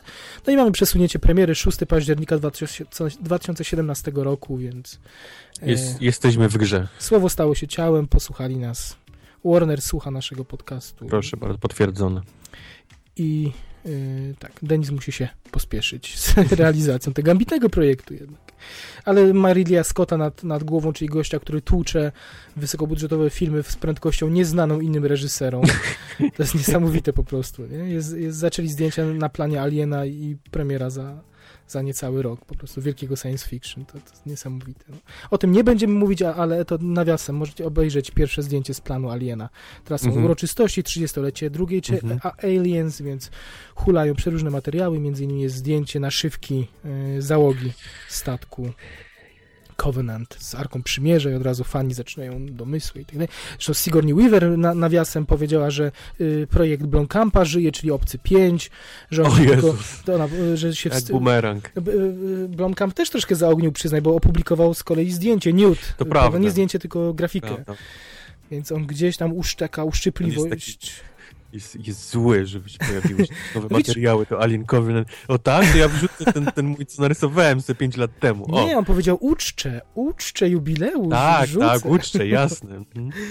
Słuchaj, no Popatrzcie, co mogliście mieć, buraki. Sigourney Weaver gdzie w zaparte mówi, że pro, projekt powstaje, że jest niesamowity, będziecie zaskoczeni. Powiedziała tylko tyle, że y, ona tak mówi śmiesznie, że Ridley Scott poprosił, poprosił Blomkampa, żeby ten wstrzymał się z realizacją swojego filmu i zrobił go dopiero po Alien Covenant. Nie? Jasne. To jest takie strasznie fajne, bo, bo to się nie wyklucza, bo ta prośba mogła być w specyficzny sposób złożona. No Na przykład- po prostu tak, na przykład- do adwokatów jego i powiedzieli, słuchaj, To nie adwokaci, wiesz, to na, na, Przestań. na szczeblu Foxa po prostu. Obaj robią filmy tak, dla tak, Foxa tak, i no to panowie, wiesz, pod krawatami się tam... Odcinamy kurek po prostu z pieniędzmi i tyle, i tyle. I Co dalej? Ym, y, mamy potwierdzone nazwisko, o którym już mówiliśmy dawno temu, reżysera Jurassic World. Znaczy filmu, który się nie będzie nazywał Jurassic World 2 zapewne, tylko, tylko jakoś... O się będzie nazywał, bo tyle wiemy po, po plakacie, który Ale właśnie, jakiś plakat opublikowali, ale ja słyszałem, widziałem potem tweeta, że napisali, że przepraszamy za zamieszanie, to nie tyczy się filmu. Że to jest nie wiadomo, O, czy jakaś atrakcja turystyczna, czy, czy coś, ale że po prostu z, przepraszali, bo wykonali, wywołali zbyt duże zamieszanie. No, No, ludzie to- się zajarali, a... y, Ale może to zasłona dymna. No w każdym razie potwierdzono y, pan Bayona od y, filmu Niemożliwe z Naomi Watts i z Joanem McGregorem Mhm. filmu o, o tsunami będzie y, odpowiadał. Produkuje Colin Trevorow, także pan od sukcesu Jurassic World będzie tam z tylniego siedzenia razem ze Spielbergiem doglądał pana Bayony, Y, a Mr. Juan Antonio Bayona y, ostatni swój film wypuszcza w, na jesieni tego roku, A Monster Calls. Okej, Y, Nie wiem, widziałeś trailer? Taka widziałem. ciekawa rzecz, bo to taki trochę labirynt rzecz, fauna, no. nie? Mhm, mhm. o dziecku, które, które śmiertelną chorobę swojej matki y, no, próbuje sobie z nią jakoś poradzić i, i odnaj- odnajduje przyjaciela w, w potworze, który go odwiedza. Y, Zresztą ciekawe, bo, bo podobny, podobny wątek z, y, mamy w filmie Spielberga o tym gigancie, prawda, który w tym roku będzie miał premierę. Znaczy nie mówię, że y, może to za daleko idące, no, ale będziemy mieć dwa filmy o przyjaźni dziecka z, z, z jakimś potworem, tak? A jeszcze przypomnijmy, że, że Disney będzie miał jeszcze w tym roku y, film e, Boy and the Dra- Dragon, tak? Coś takiego. E, Tak, faktycznie, no. Je, jeszcze, więc już trzeci. O. No, ale, ale to jakby nie stawiam znaku równości, bo tu widzimy zupełnie inny ciężar jakby mm, no, historii, na co innego jest y, położony. 22 lipca 2018 roku ponownie dinozaury Lipca czy zaatakują. czerwca? Y, y, chyba lipca 2018 Czerwca. roku. Jurassic World 2, tak? June. No to niech będzie czerwca. No. To mi smutno, wolałem w lipcową datę. Z powodów osobistych. Mogę. No, mogę to woleć? sorry. Mogę. Możesz, jak najbardziej. No, a tak będzie czerwcowa. No, to Poprawiam, żeby później nie było, będzie podobna jak, jak y, poprzedniej części. Y, wspomniałem o Spielbergu i filmie The BFG. Bardzo fajny Mhm. gigant, to jest po polsku przetłumaczone. Wyobraź bardzo sobie, fajne. żeby, fajne. żeby o, nie trzeba było. da się? Da się. Y, Wiemy, że Spielberg, na Boga, on coraz szybciej te filmy tłucze. No, no kolejny Ridley Scott, bo wiemy, że wypuszcza tą familijną opowieść, chwilę po moście szpiegów. Już wiemy, że Ready Player One się szykuje Tak. z Olivią Cook, y, a mamy kolejny projekt zapowiedziany. Mark Rylance z Mostu Szpiegów staje się powoli etatowym aktorem, bo to będzie ich już Jest we trzeci, wszystkich tych trzecich, tak, trzeci trzech wspólny projekt. I co? The Kidnapping of y, Edgar... Edgardo Mortara. Co Wojtuś wiemy o tym filmie? Eee, co wiemy o tym filmie? Wiemy, że dzieje się... Jezus, kiedy to? Y, Jakich to się Połowa? XIX wieku to jest. Połowa XIX wieku, tak. Gdzieś tam e, obrzezany chłopiec, tak? Zostaje zabrany przez, przez wojsko. E, czy kościelną inkwizycję, bym powiedział bardziej. Przez kościelną inkwizycję, no właśnie. I gdzieś tam, aby, aby dopełnić e, tego rytuału, żeby stał się, powiedzmy, tam gdzieś zakonnikiem w jakimś... Tak, no zostaje ochrzczony, a według tamtych praw Żydzi nie mogli wychowywać... Zostaje e, po kryjomu ochrzczony przez, e, przez takiego pomoc, tak, domową. Mhm, tak. No. Tak, Tyle no i- wiem, nie wiem I, nic więcej. i, no i potem prawdopodobnie rodzice będą próbowali no, od, Odzyskać. odzyskać, tak, tak. Zwracając się i do papieży, i do jakichś do cesarzy, A do, pan, na, a pan do Rylands Napoleona. ma, jeżeli dobrze pamiętam, grać papieża, tak? czyli Piusa IX. No ciekawe. Mhm. Tam ma się też pojawić i Napoleon i cesarz Józef Franciszek. O matko. y, komplet celebrytów z tamtego okresu i e, tak, tak, tak, tak, tak. Y, Ten cały Edgardo Mortara, tytułowy, przyjął potem święcenia kapłańskie. No, jest to na pewno historia z potencjałem oscarowym. Fajnie niech Spielberg, y, to fajnie, fajnie miesza, nie? Mamy kino familijne, mamy most szpiegów historyczny, będziemy mieć science fiction, potem znowu historię bardzo, bardziej zakorzenioną w, no, no w, w prawdziwym, w, pra- w pra- Mhm. prawdziwych historiach. E, fajnie, podoba mi się. No byle zdrowia starczyło Spielbergowi. Mm, No, tego A, życzymy. Wygląda nieźle. No, kino konserwuje. Nie wygląda jakby miał, jakby miał przestać. Dokładnie. Także dobrze, że sprzedał tego całego DreamWorksa, bo tylko sobie pewnie głowę zaprzątał, martwił się o kondycję finansową firmy. On tam był przecież jednym z współwłaścicieli. Tak mi się Mhm. wydaje, że nie sprzedał tych udziałów chyba. Mm, e, Okej, e, Kingsman. Kingsman The Golden Circle, jeden z naszych ulubionych filmów z ubiegłego roku. Na to wskazuje e, lista naszego podsumowania sprzed miesiąca. Kto nie no, słuchał, The niech Golden Circle nadrobi. to jeszcze nie jest nasz ulubiony. Nie, E, wiemy, nie, ale seria, ale seria. Jedna, tak, tak, tak, tak. No w domyśle mówię. No wiem. Wiem, wiem. Y, Co tam mamy? Mamy plakaty filmowe, które wskazują na powrót y, postaci, której powrotu nie powinniśmy się spodziewać. No Spoiler. właśnie. To jest jedna rzecz. Jak oni to zrobią? mieliśmy grafiki z Empire, które nie wiem, czy widziałeś, takie grafiki koncepcyjne, bardzo nie fajne. widziałem. Nie bardzo, widziałem. zobaczcie sobie, takie mocno, hmm, mocno awangardowe bym powiedział. Takie, takie, e, przedstawiające siedzibę, amerykańską siedzibę stowarzysz- organizacji podobnej do, do organizacji Kingsman, bo wiemy, że fabuła będzie opowiadać o tym, że e, Exiemu i, i Merlinowi e, eksplodowała siedziba w Wielkiej Brytanii, muszą pojechać Wow. do Stanów Zjednoczonych. Więc ten film ma być multikontynentalny, będą sobie latać po świecie, E, ale co najważniejsze, wiemy, że z filmem kto jest związany? Jest Julian Moore, o której już mówiliśmy, jest związana z e, rolą czarnego charakteru, ale jest też Hale Berry, Tak. y, tutaj podpisała, to jest ciekawe. Elton John negocjuje rolę. To jest też bardzo fajna rzecz. I Channing Tatum na Twitterze tak. poinformował, że Shining, zagra. Shining się gdzieś tam też pojawił. Na Boga, co za obsada. Do tego Taron Egerton, do tego, do tego Mark Strong powracający. Sophie Butelli Fajne są te imiona, bo, bo Julian Moore gra Poppy, e, Halle Berry gra Ginger, e, no mamy Roxy, która już była w pierwszej części. Także, także to jest cała Lexi, chyba super. ekipa, tak, tak, tak, agentów na to wychodzi. Y, Strasznie sobie łapki y, ostrze na to. 11 czerwca 2017 roku. I teraz strzelę, która pani jest zła? Halle Berry czy Julian Moore w tym filmie? O, no... Sugeruję... A może obie? Nie, możesz, musisz wybrać tylko jedno. Nie możesz wybrać dwóch. Nie. No wiesz, plotki mi zasugerowały Julian Moore, ale ja bym wolał Hale Berry. Ja No, bym wolał Hale Berry jako złą. jeszcze żeby sepleniła, nie? Mogłaby na przykład być, nie wiem, ukryte, tą żoną y, Samuela Żoną, Jacksona. tak. Samuela Jacksona, która się mści teraz. Mm, Okej, pozostajemy w temacie komiksów. Y, Tutaj Wojtek się będzie mądrzył, bo ja się tutaj... Nic się nie będę y, mówił. y, Nie wiem, nie wiem. Y, Być może znasz komiksy takie jak Super Crooks, Super Crooks znam. a American Jesus? American Jesus nie czytałem, ale wiem o czym Ale jest. wiesz, no to będziesz się mądrzył. To będziesz się mądrzył, bo to te dwie pozycje autorstwa Marka Millara y, mają Mhm. szansę na debiut na, na dużym ekranie. Prawa nabył, nabyła firma Waypoint Entertainment. y, y, tak, także Mark Millar masowo dostarcza historii na potrzeby kinowego ekranu. Kick-Ass, Kingsman, Wanted, Ścigani. Mhm. E, a co to są te komiksy, Wojtek? Co to jest Super Crooks na przykład? Super Crooks to jest historia o, o powie, nazwijmy ich superbohaterach, ale to są superbohaterowie na emeryturze, którzy postanawiają się znowu e, zebrać i zrobić jeden ostatni wielki napad, więc jest to taki bardzo typowy Mhm. mhm. heist movie z, z nieudacznikami, którzy próbują Okej. ostatni raz jeszcze coś, coś zrobić razem. Ale ma to potencjał na bycie takim Kingsmanem, znaczy być takim odczym powiewem świeżości, czy to raczej taka standard, e, no, no dosyć standardowa historia? Znaczy to będzie takie bardziej humorystyczne, Mhm. bo, bo jak mówię, to, to nie są już najmłodsi ludzie i swoje przeszli i, i, i będą próbowali po raz ostatni raz jeszcze napaść na, na coś tam.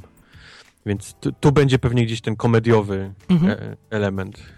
Ale tam są jakieś ponad, ponadnaturalne moce, czy, czy raczej nie? Em, właśnie nie, bo to, to, to jest taka ekipa gości z kategorii, wiesz, Z nawet, więc, więc to, to nie są supermeni, Okej. Ale mają moce, żeby nie było. Także Mhm. będą na pewno je wykorzystywać. Nie, nie spodziewaj się, że będą latać i strzelać laserami z oczu i, Mhm. i walczyć z Doomsdayem, ale na pewno, na pewno będą korzystać ze swoich mocy. No ciekawe. E, A bardziej materiał to jest na film kinowy, czy na serial, jak myślisz? Eee... To jest dobre pytanie. Bo w sumie nie wiemy, nie wiemy, po co To to... mógłby być dobry serial, no. No, no. Nie, nie, wiemy, na co tą licencję kupiono. Podejrzewam, że mogą zrobić i to, i to. No. To mógłby być dobry serial. Znaczy nie i to, i to, tylko albo se, no, kinowy, albo, albo serial. E, Am a American Jesus? American Jesus nie czytałem, ale wiem, że to jest opowieść o chłopcu, który em, dowiaduje się. Chłopiec jest drugim zejściem Jezusa. O, Mhm. dowiaduje się, że jest drugim wcieleniem Jezusa i, i, i on sobie musi jakoś z tym poradzić. No to brzmi fajnie. to bym oglądał. E, To rozumiem, ob- obrazoburcze mocno, tak? No, no, no. Okej. no. okej. Bo to, to, to miał Image Comics, więc Aha. to absolutnie w. Marvelu czy DC by się nie, nie mogło pojawić. No to co, to bardziej raczej tutaj bardziej telewizja, myślę, nie? Niż, niż kino. To, to bardziej telewizją pachnie, no. No. I to też musi być gdzieś w jakiejś takiej stacji, Mhm. która nie boi się jakiś tam Jasne. HBO, czy, czy powiedzmy, no. Jasne. Super, super. No to czekamy. Ym, dobrze. Ym, powiedziałeś, że nie boi się. Stacja, która się nie boi, to powiem w ten sposób. Y, na pewno nie bał się Paramount Pictures, O, e, zatrudniając Scarlett Johansson jako major Motoko Kusanagi wiesz czy się nie bał, on chyba nie wiedział, wiesz. Albo nie wiedział. no. Y, No, nie bali się, bo opublikowali bardzo wcześnie zdjęcie na pewno jej. Nie, nie żaden trailer, tylko co było Zdjęcie może mniej poszło. ryzykowne, tylko po prostu poszło zdjęcie z profilu. No i co? I, to internet żygnął hejtem i to w sposób. Nagle się okazało, że Scarlett Johansson nie jest Że nie Azjatką. jest Azjatką. Ludzie się dowiedzieli. Dokładnie. Jak to? Jak, jak to? Przecież ona zawsze była Azjatką, a w tym filmie jest biała. A wiesz, co mnie najbardziej, a wiesz, co mnie najbardziej śmieszy? Najbardziej mnie śmieszy, że widziałem taką, z, y, chyba wczoraj opub- opublikowano sondę wśród Japończyków, którzy wszyscy jak jeden mówią, że nie mają w ogóle żadnego problemu z tym. Oczywiście, że Że- nie. że ich to jara, że jest Scarlett Johansson, że, że taką ikonę, i- ikoniczną postać gra, gra tak znana aktorka, że w ogóle nawet nie brali pod uwagę, że azjatycka y, aktorka będzie grać tę rolę. Tam w ogóle y, imię Motoko nie pojawia się w jej kontekście, znaczy być może to w ogóle będzie inna postać, nie inspirowana. Mhm. Twórcy nie, nie, nie mówią, że ona odgrywa postać Major Kusanagi, więc to jest kolejna sprawa. E, mm, Ja wiem, że obuzi, oburzyła się jakaś aktorka, która gra w Agents of S.H.I.E.L.D. azjatyckiego pochodzenia. Powiedziała, że Tak. ona nie ma nic przeciwko Scarlett, ale ma wszystko przeciwko wybielaniu i przeciwko właśnie zatrudnianiu w, w azjatyckich rolach, y, nieazjatyckich aktorów. Tam pojawiają się takie niepokojące historie, informacje o tym, że Paramount t- stworzyło aplikację, czy producenci z Paramount i z DreamWorks, aplikację, która miałaby dodawać azjatyckie rysy twarzy aktorom. Nie, niekoniecznie Scarlett, ale gdzieś tam na drugim planie. No to już brzmi creepy i to jest No, niefajne. No, no. To mi się nie podoba. No to wiesz, albo rybka, albo pipka, no albo No, zatrudniamy, no, no. robimy tło z takimi, ale wiesz. Bo, bo rozumiem tłumaczenie scenarzysty, który powiedział, absolutnie to jest dla mnie zrozumiałe, że e, jest kilkunastu aktorów na świecie, którzy swoim nazwiskiem mogą doprowadzić do produkcji, e, do powstania ryzykownego filmu. Prawda. E, I mówi, że wśród nich jest dwóch czarnych, czyli Denzel Washington, Will Smith i dwie Mhm. kobiety. Reszta to są biali. Mhm. Jedna z tych kobiet to jest Scarlett y, Mhm. Johansson właśnie. Nie? Tak sobie rozmawia, rozmawialiśmy wcześniej, pomyślałem, y, że druga to jest właśnie Charlize Theron na przykład. Mm, Na Możliwe, przykład. no. On, on nie mówi, No. która jest druga. Więc mówi, że Scarlett Johansson to jest najlepsze, co się przytrafiło temu filmowi, bo dzięki temu, dzięki temu że Scarlett została zaangażowana, ten film w ogóle powstaje. Bo na Boga kto by dałby 100 czy 150 baniek na, na adaptację anime, które jest kultowe, ale jest jednak mocno hermetyczne. No wywieź plakaty Jest, w Polsce jest, Shell, to jest. pójdzie 10 Ale tysięcy to- ludzi. To tylko pokazuje, jacy ludzie się też burzą na to, nie? No. Ten, ten cały social justice y, No. warriors, którzy siedzą dzień i noc, bo nie mają pracy i coś muszą robić na tych komputerkach i, i muszą się oburzać na coś. Bardzo jestem ciekaw, jak ona to zinterpretuje tę postać. To, to jest duże wyzwanie, bo, bo to jest fajna, ciekawa historia.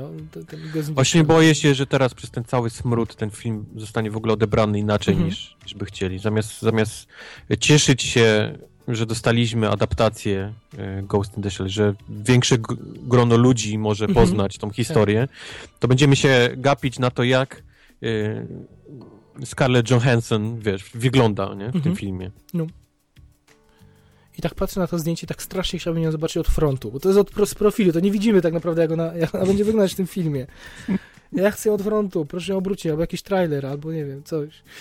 Yy, Tym bardziej, że będzie. premiera już niedługo, to jest marzec 2017 roku. Mhm. A do, przypomniałem sobie, kto to reżyseruje, to jest Rupert Sanders w ogóle, nie? To jest gość od Królewny Śnieżki, tej No. pierwszej, nie? No, które tam potem na boku tą, no jakże ona ma, no, no ale co, masz jakieś no śnieżkę, oczekiwania? Masz, masz nie, no właśnie nie, to O, jest ciekawe, no, nie, to, to wszystko do tej pory, co, co wiemy o tym, to niestety nie, nie brzmi najlepiej. Rupert Sanders, który dodatkowo nie został zaangażowany do sequela, bo złapał za tyłek Królewnę Śnieżkę na planie, przez co żona się na niego obraziła, mówiąc kolokwialnie, no ale dostał Co pracę. łapał.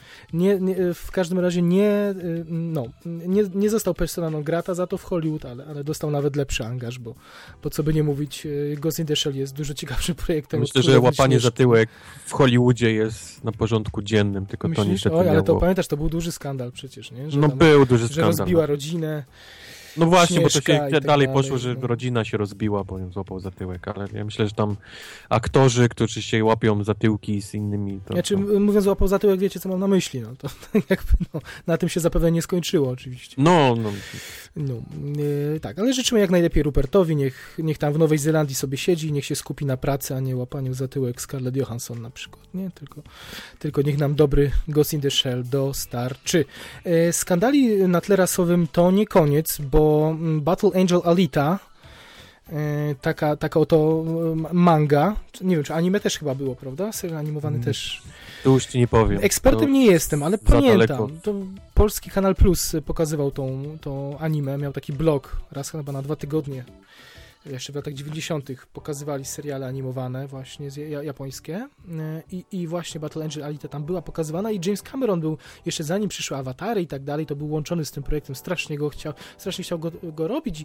I okazuje się, że dalej jest z nim związany, ale jest z nim związany też Robert Rodriguez. I wydaje mi się, że to on bardziej zajmie się reżyserem, bo przecież y, Cameron ma już y, terminarz i kalendarz zabukowany co najmniej na, na 8 lat, o czym powiemy niedługo. Tak, oni chyba się jakoś zamienili, że Rodriguez ma się teraz zająć tym filmem, a, a Cameron ma być gdzieś tam jako pro, producer, gdzieś tam z tyłu siedzieć.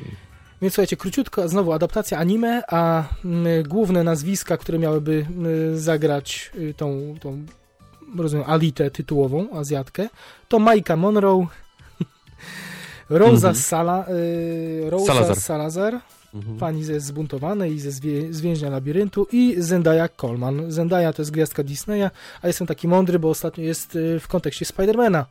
Mhm. Ym, ym, no, tytułowana. Spider-Man Prawda. Homecoming.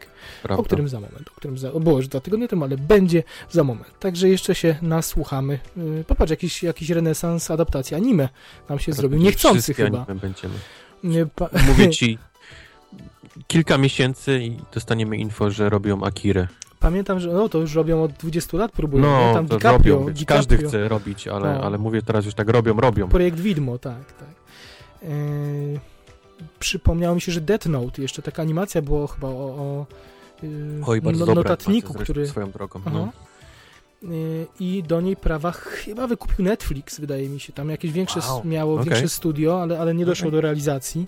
Fajne nazwiska były z tym związane i chyba Netflix teraz to będzie. Fajnie. Nieważne, fajnie. nieważne. Be, be, z Battle Angel Alita związana była Jessica Alba, ale to było 15 lat temu, jak jeszcze była młoda i Jeszcze piękna. jak nosiła majtki z pingwinkiem. Tak, i grała w y, Nomen Omen w serialu chyba Jamesa Camerona właśnie, prawda? Dark Angel on się A nazywał. faktycznie, no. Było no, takie coś. Nie był, Y, to no, więc wtedy była, serial. Wtedy była piękna i młoda, teraz jest piękna, y, 35 lat i dzisiaj stuknęło Pięknie. chyba wszystkiego najlepszego.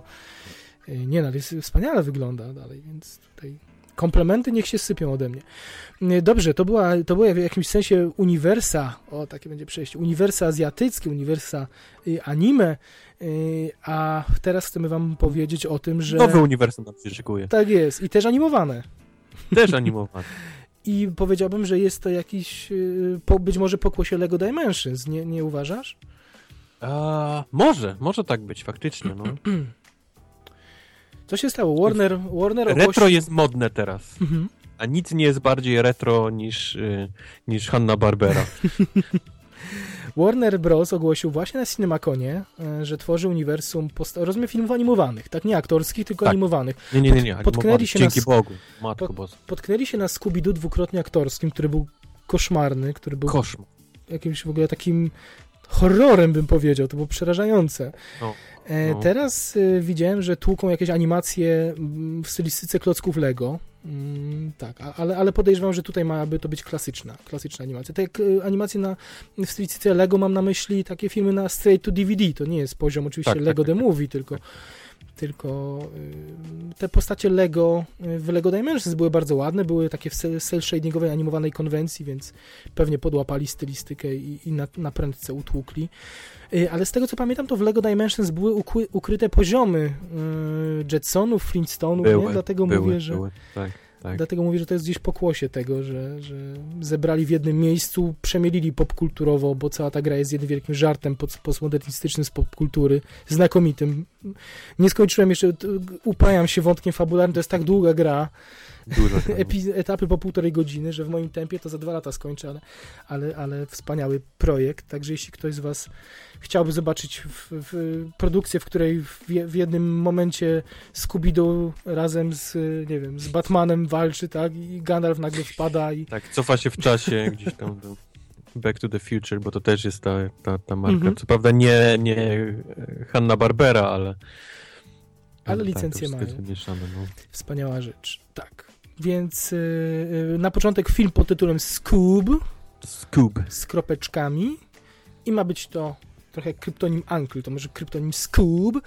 I to będzie początek y, tego całego uniwersum. Bardzo interesujące. My czekamy, y, bo to jest taki niezagospodarowany teren. To znaczy, te nie wiem, czy powstają nowe, ze Scoobim powstają. Nie wiem, czy Flintstonowie, Jetsonowie, chyba nie. Chyba czasem jakiś pełnometrażowy, taki dla, dla, na potrzeby telewizji film powstanie, ale dzieciaki to dalej oglądają. W Polsce są całe kanały, które mają licencję na to i tłuką od rana do wieczora te Oglądałbym. Barbery. No. Więc, więc bardzo. A, a jak się... Detektyw Pchełka to był, to był mój ulubiony... Co? Tak, to był mój ulubiony, moja ulubiona Hanna Barbera. Znaczy, wiadomo, Scooby-Doo, no to, to, jest, to jest klasyk, ale, ale detek detektyw Pchełka, mój Boże. Ojejku, detektyw. Mówimy o czasach przedszkolnych, no. Zawsze... Kiedy kasetę VHS się, się pożyczało i Mhm. dalej puszczało, oglądało to setki dzieci. I zawsze chyba w niedzielę rano była w polskiej telewizji Hanna Barbera była właśnie przez godzinę. później. Później. Misi Ogi i tam. No. I tak dalej, i tak dalej. A jak się zapatrujesz na inne uniwersum, na uniwersum Hasbro, Wojtek? Eee, nie, nie. No, Tak, tak średnio. Co tam Hasbro może ten... Hot Wheelsy z, z Transformersami pomieszać? No tak, masz rację. Znaczy Transformersy pewnie nie, bo Transformersy powstają jako osobne uniwersum, ale... Ale tak. Ale mówimy, jeżeli o animowane, nie? A, że animowane. Ale to ma być animowane czy aktorskie? A ja Tutaj o myślałem, że Hasbro. animowane.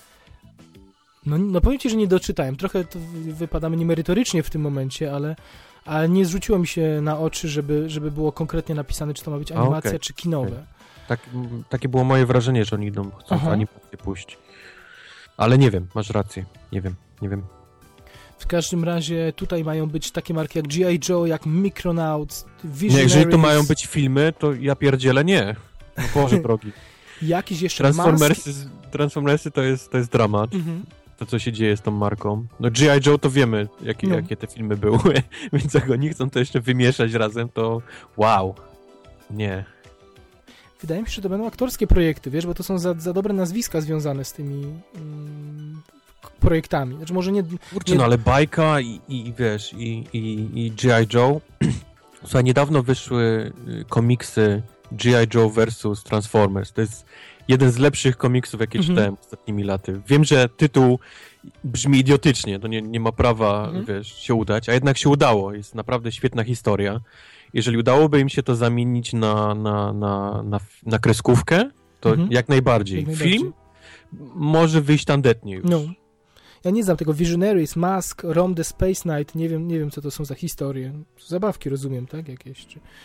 I to wszystko No. miałoby być, e, miałoby tworzyć spójne uniwersum, za które odpowiada Akiva Goldsman między innymi. To jest Mhm. człowiek, który jest również takim bossem, jeśli chodzi o uniwersum Transformersów obecnie. Tak.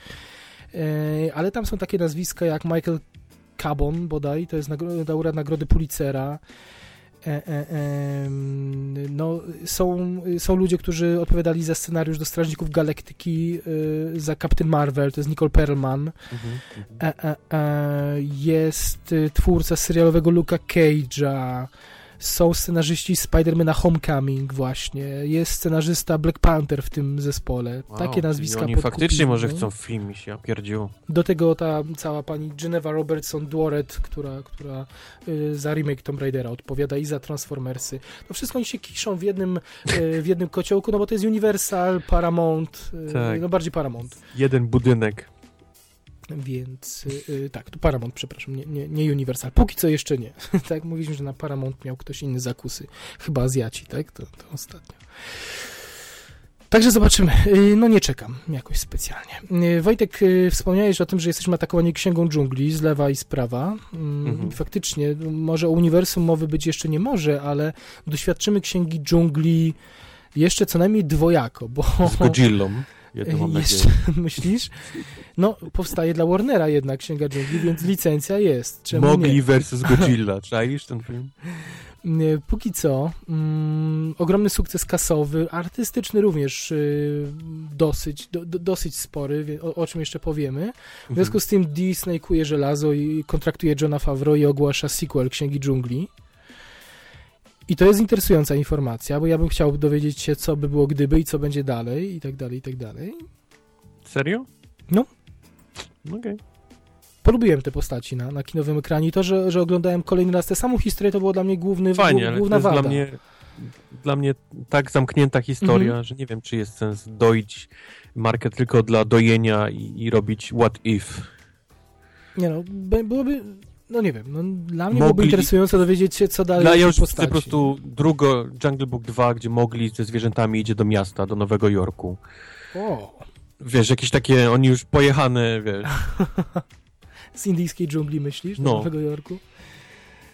E, no jak nie wiem. Madagaskar, wiesz, wszyscy do zoo trafiają w Brooklynie i, i muszą się stamtąd wydostać. Wiesz, tak samo jak zawsze na koniec Króla Lwa zastanawiam się, czy oni naprawdę wszyscy żyli długo i szczęśliwie potem, tak? Chociaż nie, tam dostałem jeszcze... Wszystkich złapali, wszystkie, wszystkie niedźwiedzie, czarne pantery z w Nowym Jorku i teraz mogli, musi samolotem się dostać do Nowego Jorku i ich wszystkich uratować. Tak, tak, Ks- Księga Dżungli 2, proszę, bum. Chciałeś? Łatwiej, proszę bardzo. No nic, wiesz, ja tak polubiłem te, te, tych bohaterów y, cyfrowych, bo Mowgliego może mniej, ale, ale nie, no jest okej, ale, ale tak bardzo polubiłem wykreowanych przez Disneya i przez Johna Favreau bohaterów, że nie przeszkadzałyby mi ich y, kolejne losy. No i niestety przykro mi, Wojtek, będziesz musiał się będziesz się musiał zmierzyć z, y, albo i nie, z tymi, Będę, będę, no teraz, wiesz, z nimi na ekranie. Hollywood uwielbia drugie części dojenie marek. Wszystko musi mieć Natomiast- swoje uniwersum momentalnie. Natomiast dużo ciekawszą sytuacją jest y, Księga Dżungli y, Andy'ego Serkisa, bo jak wiecie, no, tak mi się wydaje, że Księga Dżungli jest w tej domenie publicznej, tak? Rozumiem, że Tak, jako tak. książka i może każdy sobie ją ekranizować, więc Warner też postanowił y, zrobić y, swoją wersję i powierzył ją Andymu psik. Serkisowi. Proszę? Mówię psikus, bo, bo pojawił się ten i teraz nie wiadomo co z tamtym, tak? No właśnie, nie wiadomo co zrobić, bo okazało się, znaczy oni jeszcze byli bardzo pewni siebie, ale jak już okazało się, że to jest No taki, suk, taki sukces i tak się bardzo ludziom podoba, to nagle się okazało, że muszą zrobić coś kompletnie innego stylistycznie, żeby to zażarło najwidoczniej, no bo ludzie nie kupią rok po roku tej samej historii po raz Samej drugi. historii, oczywiście, że nie. E, więc y, wiemy po pierwsze, że przesunięto premierę o rok.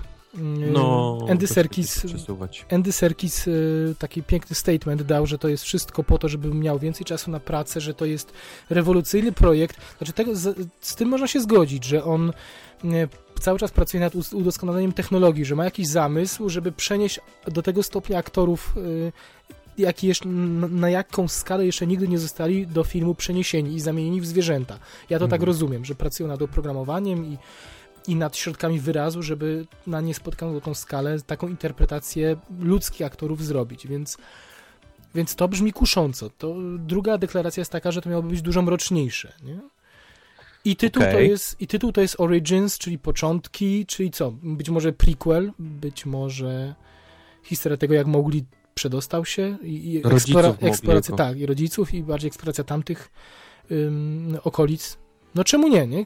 Disney pociągnie historię do przodu, a Warner sobie uczknie Do tyłu. kawałek, y, tak, tak. A później trzecia część z Godzillą i, i mamy koniec. Wy, wydojona marka. Można zapomnieć na kolejne 15 lat. Y, Jedyne, co, czego można się obawiać, to to, że mm, Andymu Serkisowi Warner podrzucił człowieka, który z nimi no, póki co etatowo współpracuje, czyli Alfonso Cuarona, pana od grawitacji między innymi. Mhm.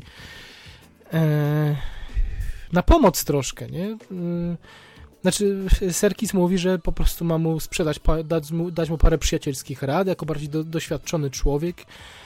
No ale przesunięcie premiery o rok i dorzucenie doświadczonego reżysera nie wróży zbyt dobrze. Znaczy Nie. jest to jakieś wotum nieufności dla, dla debiutującego Andy'ego Serkisa na tym stanowisku. No szkoda, no nie miał szczęścia, że wyszło teraz No. ta, ta księga dżungli. No. Olbrzymi pech, olbrzymi pech. 19 października 2018 roku to jest obowiązująca data premiery. W obsadzie, e, poza oczywiście Andy Serkisem, Kristen Bale, Kate Blanchett, e, Frida O. Pinto, Benedict Cumberbatch, e, Tim Hollander i tak dalej, i tak Może. Terence Malik powinien gdzieś tam mu pomóc i zrobić taki w ogóle, wiesz, Jest, jak ja na bym chciał, żeby, narkotykach jak ja bym chciał, żeby, te, jak ja bym chciał, żeby Terence dostał jakąś markę, wiesz, do To zinterpretowania. byłby po koniec tej marki. Musieliby tą markę, wiesz, mieć już, już sprzedaną i To zapomnianą. by było żeby świetne. I Jak jest, jeśli jesteśmy przy Disneyu, Disney rezerwuje daty kolejnych produkcji. Dopiero co powiedzieliśmy, że Warner zmniejsza ich ilość, zmniejsza ilość produkowanych filmów, ale pozostałe studia zdają się nic z tego nie robić i rezer- nie, nie zwalnia, przyspiesza wręcz. rezerwują kolejne daty premier, daty premier w okolicach y, premier hitów y, innych studiów, bo to są okolice No. premier Jumanji, Hello. okolice premier Ready Player One, Aquamana, Awatara drugiego, co będzie z nimi konkurowało. Y, Takie filmy Disneya aktorskie jak Cruella, czyli y, y, troszkę... 101 Dalmatyńczyków, tak? Tak, tylko w wersji evil, troszkę jak czarownica. Podejrzewam, że to ten rodzaj W wersji E, Emma Stone. interpretacji i Emma Stone, tak. Mm, Ekranizacja książki Fałdki czasu, A Winkle in Time, to jest Ava DuVernay. e, Za to odpowiada. Faktycznie. Takie coś. E, em, Film inspirowany atrakcją Disneylandu Jungle Cruise. I tam znowu Dwayne Johnson, wyobraź sobie. Yes! Na Boga. Yes! E, Co dalej? Tim Burton robi aktorskiego Dumbo. To jest creepy, o tym już creepy. rozmawialiśmy. Tak? No, Mamy sequel Mary Poppins z Emily Blunt, bardzo dobry casting tutaj na, na tę rolę. W roli głównej Rob Marshall reżyseruje. Mamy, to jest ciekawa, nowa informacja, Czarownicy, część drugą z Angelina Jolie w roli głównej ponownie, czyli nie tylko reżyseria. Maleficent. No. Nutcracker gdzieś tam Nie, też tak, chyba widziałem. Dziadek do orzechów, Lasy Hallstroma, to jest Mhm, też bardzo mhm. interesujący wybór, jeśli chodzi o reżysera. Księga Dżungli 2, tak jak już mówiliśmy, do tego dzwoneczek z Reese Witherspoon, pijany dzwoneczek. Tinkerbell, nie? Dzwoneczek bez majtek, tak? Pamięta, Jest. Pamiętamy dramę. Nie, nie pamiętam. Przybliż. Nie, no dzwoneczek nie miał majtek i gdzieś tam jest scena, która gdzieś, jak zrobisz dobrze stop klatkę, to widać, że dzwoneczek o majtek nie matko, miał. naprawdę. No, Zniszczyłeś moje dzieciństwo. wiem. Wierz mi, że jak widziałem tą stop klatkę, to też moje dzieciństwo. E, Okej, Disney Disneyem, e, a co mm, słychać w dywizji Disneya odpowiedzialnej za e, komiksy? Myśleliście, że O, DC, panie. że, że za sprawą DC zamkniemy ten temat, ale nie, nie, nie, nie. U, ukryłem go specjalnie tutaj w dalszej części. Mm, Wojtuś, zwiastun Doktora Strange'a zobaczyliśmy.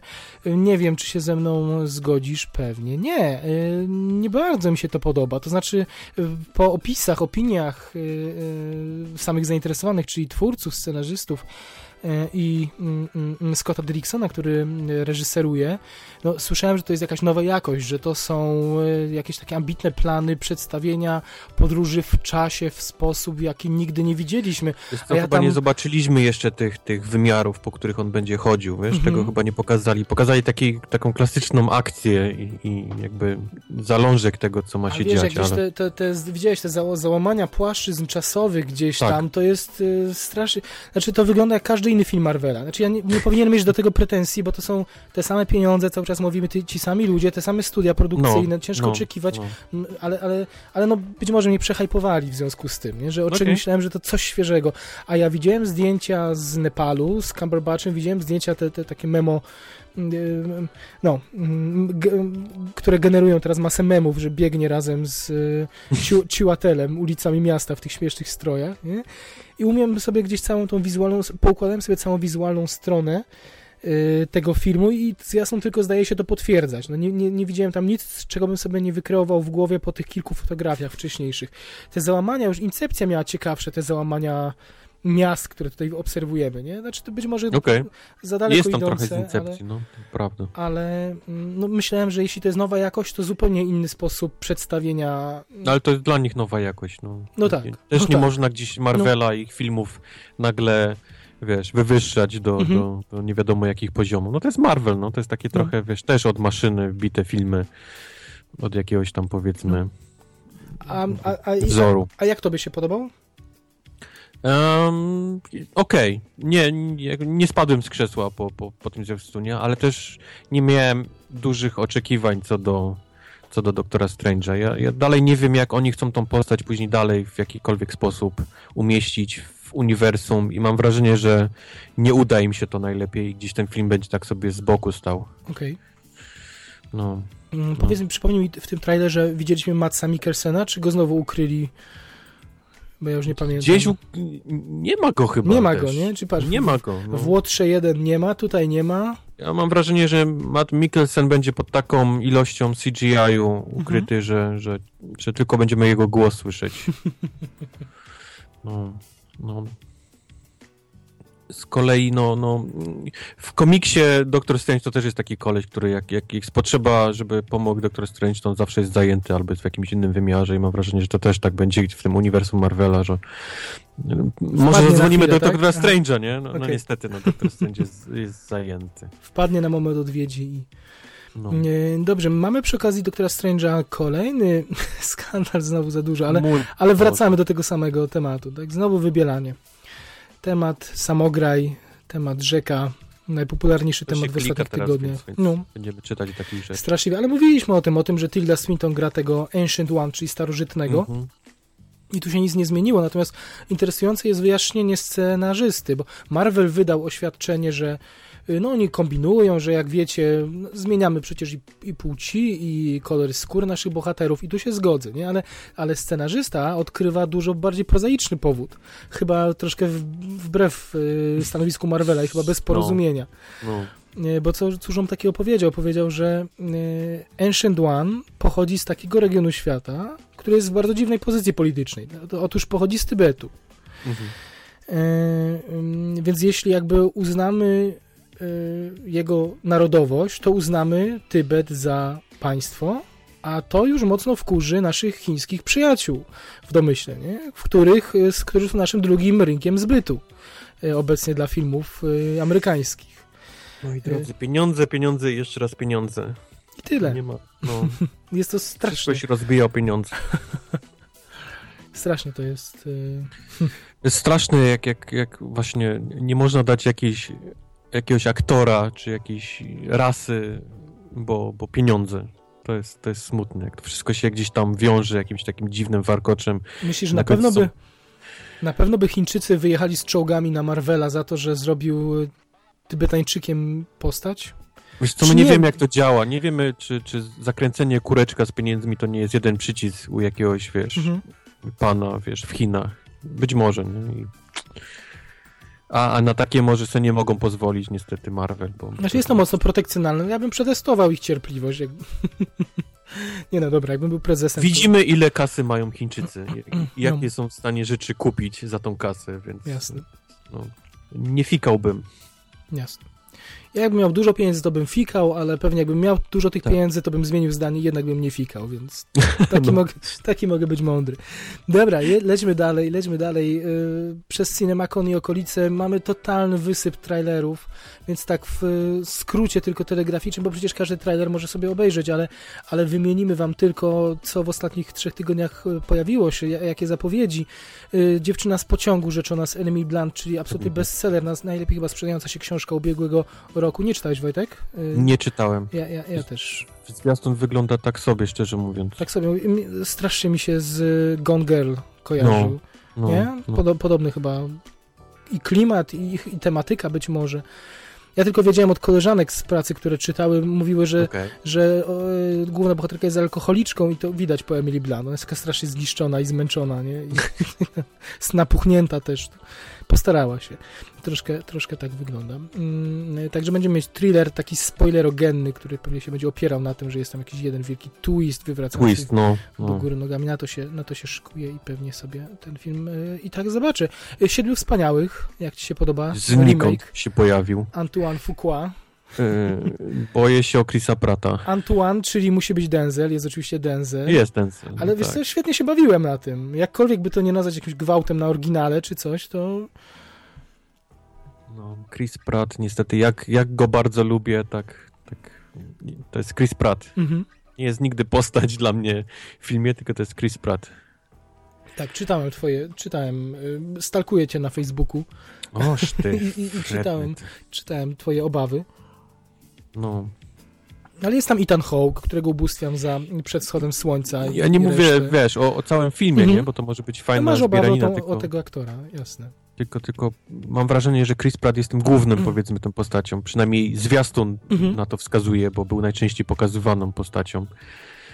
I, stąd moje obawy. A może być fajny film, śmieszny taki. Vincent D'Onofrio, no im, im bardziej pojadą, po prostu mogą być głosy oburzenia, że to jest atak na świętość, że na klasykę. No, na pewno, Powinni, pewno. im, im bardziej przekręcą się w drugą stronę i pójdą w, taki, w parodię, pastisz, tym chyba lepiej dla nich, myślę. Tak, tak, to prawda. No. No, no. Ale świetnie zmontowany zwiastun, świetnie się bawiłem, y, mało z niego pamiętam, to też jest dobre, że, że nie, nie zepsuli, bo tak upakowane y, skrawkami sekund, no, że, no, że no. Wiesz, doświad- takie Dużo doświadczenie. strzelania i wybuchów No. i spadania z koni. Y, Scenariusznika Pizolatto to jest twórca detektywa, też dobrze wróży. Eee, jak wiemy, on jest, wiesz, 50-50. No tak. No. Mm, nie, widziałem y, zwiastun Dnia Niepodległości, odrodzenia tego kolejnego. nie chciałeś się nie, już? Ten? Nie wiem, czy chcę. Mam wrażenie, że wystarczył mi ten jeden i, Mhm. i mogę spokojnie iść do kina bez oglądania kolejnych. I ja jeszcze tylko pozwól powiem jeszcze a propos Siedmiu Wspaniałych, że James Horner napisał w tajemnicy muzykę do tego filmu. Oż, ten... Tak się mówi. Znaczy chciał zrobić, chciał zrobić niespodziankę yy, reżyserowi Co? Antoniemu Fuqua i przed śmiercią jeszcze to jest prawdopodobnie jego ostatnia praca. Znaczy, z tego co czytam, to jest jej nie na tyle, żeby była samodzielna, tam ktoś chyba coś musi dosztukować, ale pewnie te najważniejsze tematy będziemy mieć od Jamesa Hornera. Także to już chyba trzecia płyta, która będzie wychodzić z dopiskiem, że to jest ostatnia praca Jamesa Hornera. Teraz cała skrzynia znaleźli Jak usłyszymy, Hornera, tak, tak. To jest Z- ciekawe z, bardzo. z naklejkami, western, e, film w kosmosie, dramat, komedia. On ma, on ma całe tam narypał i teraz będą, teraz będą wyciągać. to. Mówisz, że nie widziałeś zwiastunu Dnia Nie Niepodległości. widziałem. A, hmm, cóż mógłbym ci o nim e, powiedzieć? No, jeszcze więcej rozwałki. No, wygląda to No. prze, przepięknie, to wygląda. Emmerich potrafi w efekty specjalne. Mój ukochany Londyn jest zdewastowany. Latają pod największymi zabytkami statkiem kosmicznym. No, beka totalna i, i ja się będę świetnie na tym bawił. To, to jest... Ale e, ten polski Gundam gdzieś tam, gdzieś tam, to nie jest zniszczony. Jak, jak? Jak ten, ten polski, ten taki Jezus, ten Gundam, ten, ten Transformer wielki. A, ze Świebodzina?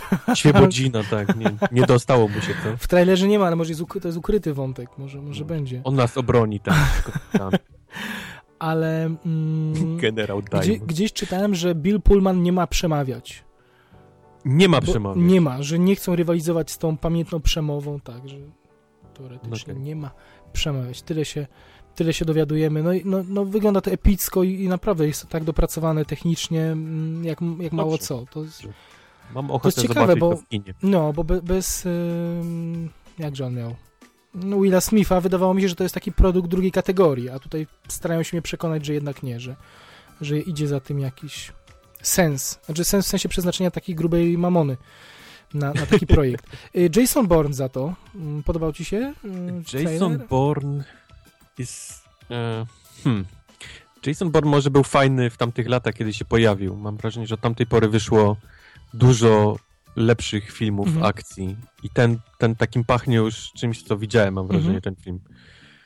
Nie było nic takiego nowego, co by mnie... Tak. O, wow, Bourne, kurczę. Powracają do stylistyki znanej z poprzednich, no ale trzeba mu powiedzieć, że te Borny były przełomowe dla kina akcji w ogóle ubiegłej No dekady. właśnie mówię, nie? no, no, w tamtych czasach. W tamtych czasach, już no. Od, od tamtej pory już dostaliśmy Ale- sporo takich ale filmów. ale nie- Lepszych, gorszych, ale... ale niewielu potrafi tak dobrze naśladować ten styl realizacji znany z Bornów, nie? Więc jakby więcej tego samego, moim zdaniem to jest fajny, dobry kierunek, bo niewiele mieliśmy filmów, które by korzystały z ich stylistyki. Próbują naśladować tak, tego typu pościgi, ten sposób realizacji Mission walki. Impossible, mam wrażenie, dość ostro poszedł gdzieś tam w bornowatość. Mówisz? No, Hm, no ciekawe, to nie, nie zwłaszcza się ostatni, tym. który, który też jest gdzieś tam No, cały pości- czas poszukiwany, nie? Pościg masz rację, pościg, pościg był w, tym, w tej stylistyce No, realizacyjnej. no, no. E, No tutaj mamy ewidentnie podkreślone, mamy obowiązkowy pościg w Las Ale gdzieś te Vegas. takie y, Jackie, Jackie Ryany i tak dalej, to wszystko jest dalej z Tomem, ale, ale mówię, no, no to powstało tych filmów sporo takich w, w tej stylistyce. No ale nie dorównują. Przyznam, nie Agent, dorównują. który jest po prostu, wiesz, Mhm. mega agent poszukiwany przez rząd. Ale nie wiem, nie, nie, nie, nie przyznasz, że nie doścignęły Borna pod, pod względem realizacji? Że, czy nie prześcignęły? Nie, właśnie nie prześcignęły moim zdaniem Borna. M- może nie, ale mam wrażenie, że to przez kult, kult tej, tej, tej serii bardziej niż przez jakość Mhm. filmów. O. No, tym niemniej Greengrass twierdzi, że jakby powrót do postaci do filmu jest uzasadniony, bo przez te 10 lat się, to już o tym mówiliśmy, że się dużo zmieniło, że, że mamy epokę Snowdena, inwigilacji, więc to są wymarzone czasy dla, dla Borna i, i No. kolejnych e, afer wokół e, niego. I co zobaczyliśmy? Zobaczyliśmy zamieszki w Grecji, więc na pewno będzie jakiś kontekst współczesny polityczny. Mamy e, jazdę samochodem opancerzonym ulicami Las Vegas, do tego wink wink Alicia Vikander ponownie. Jest Tommy Lee Jones, no wszystko się tam zgadza. To mieli czas ścigany. Jestem ciekaw. Y, Bardzo późno zobaczyliśmy fragmenty, zaledwie trzy miesiące przed premierą w zasadzie. To, to jest interesujące, nie? No ale to jest film bez CGI w zasadzie, więc może nie było takiej potrzeby, po prostu na ostatnią chwilę. Kończą. X-Men Apocalypse, mam nadzieję, że nie oglądałeś tego zwiastunu. Nie oglądałem. Podobno spoileruje cały film. No, no to właśnie dlatego nie oglądam takich. Tak słyszałem, ale jest tam jeden wątek, który chciałbym z tobą podyskutować, ale nie widziałeś. Widziałem, o, widziałem. A, widziałeś, tak? Fakt. Oczywiście, no pokazali oczywiście, No tak. wycięli kawałek ze zwiastuna i pierdyknęli na, na, na, na główną Mhm. stronę. Jak ja mam czegoś takiego uniknąć? Widziałem po nagłówkach, że, że już Singer się do tego odniósł i, i jest to bardzo interesujący trop w kontekście przyszłych części, ale to, to jest tak duży spoiler, że zostawmy na razie może i, i nie psujmy Mm. ludziom. Na koniec Snowden, podobał ci się? Widziałeś trailer Snowdena? Widziałem. Nie Fajne podobał. to, nie podobał ci się? Mnie się Nie. strasznie podobało. Nie. Znaczy może poza tym lataniem po kablach, które mi się kojarzy... z Mamy klasyczne właśnie latanie po kablach, gdzie błagam za każdym razem, żeby przestali hakowanie pokazywać nam jako, Mhm. jako kulkę lecącą No. po, po, po płycie głównej. To, to, to jest taki... Mam wrażenie, ro, robienie z igły widły. Ja wiem, że, że ta cała w ogóle historia Snowdena jest, jest ważna, powiedzmy, dla, dla jakiejś takiej, dla, dla Stanów Zjednoczonych, nie? To wykradzenie i, i, i rzucenie światła na to, jak inwigilowani są ludzie przez, przez tam e, czytanie ich prywatnych wiadomości, ale ten film jest tak podpompowany jakoś sztucznie akcją. Nie wiem, nie wiem, Mhm. czy, czy, czy, czy to mi się podobało. Chyba nie, chyba nie specjalnie. Miałem wrażenie, znaczy wrażenie, miałem ochotę na film taki bardziej przegadany, Mhm. może jakiś taki szpiegowski, a oni poszli w taką akcję. Oj, to Wiesz, bądź spokojny. to działa marketingu. Nie no, Oliver Stone. Myślę, że No. spokojnie możesz liczyć na, na przegadany mm, film. Też mam taką nadzieję. Też mam taką nadzieję. On No faktycznie tak, jest... uprawia seks z laską, patrzy się na kamerę w laptopie, kamera wpada w ten, w ten obiektyw, Nie no, to znowu to jest tak- wiesz, po, no, i to takie, mój Boże, Jestem przekonany, jestem przekonany, że to jest tak zmontowane na potrzeby trailera. To, to tak w filmie nie będzie działało. Nie, nie, nie wydaje mi się. Y, Nie wiem, no jest, to- jest to szalenie interesujący Ale jak temat. nie będzie działo? Przecież ten cały zwiastun jest pełny takich gdzieś tam y, wycinki z Facebooka ludzi gdzieś tam, wiesz, No, ale mówię, rzucone. możesz być spokojny, że to nie będzie tak zmontowane jak, jak w tym yy, w tym trailerze, to co mówisz? Ale no, jak takie rzeczy już są, i jest ich sporo, bo jest ich sporo już w tym zwiastunie, to tego się boję, że ten film jednak będzie taki. No zobaczymy. Y, Podobno selektorzy w Scan już go widzieli i mówią, że jest znakomity. Mm, Okej. Tylko, że, tylko, że no, nie, nie będzie go w Cannes, bo jak wiemy, premiera jest przesunięta na jesień i na tą rywalizację y, oscarową. Y, No, zobaczymy. Mm, Shailene Woodley zawsze witamy z otwartymi ramionami. Zawsze. Joseph Gordon-Levitt również wypada bardzo interesująco, moim zdaniem wypada bardzo interesująco w, Lepiej niż w tej tym roli. kablu całym, przechodzony przez jeden budynek na drugi.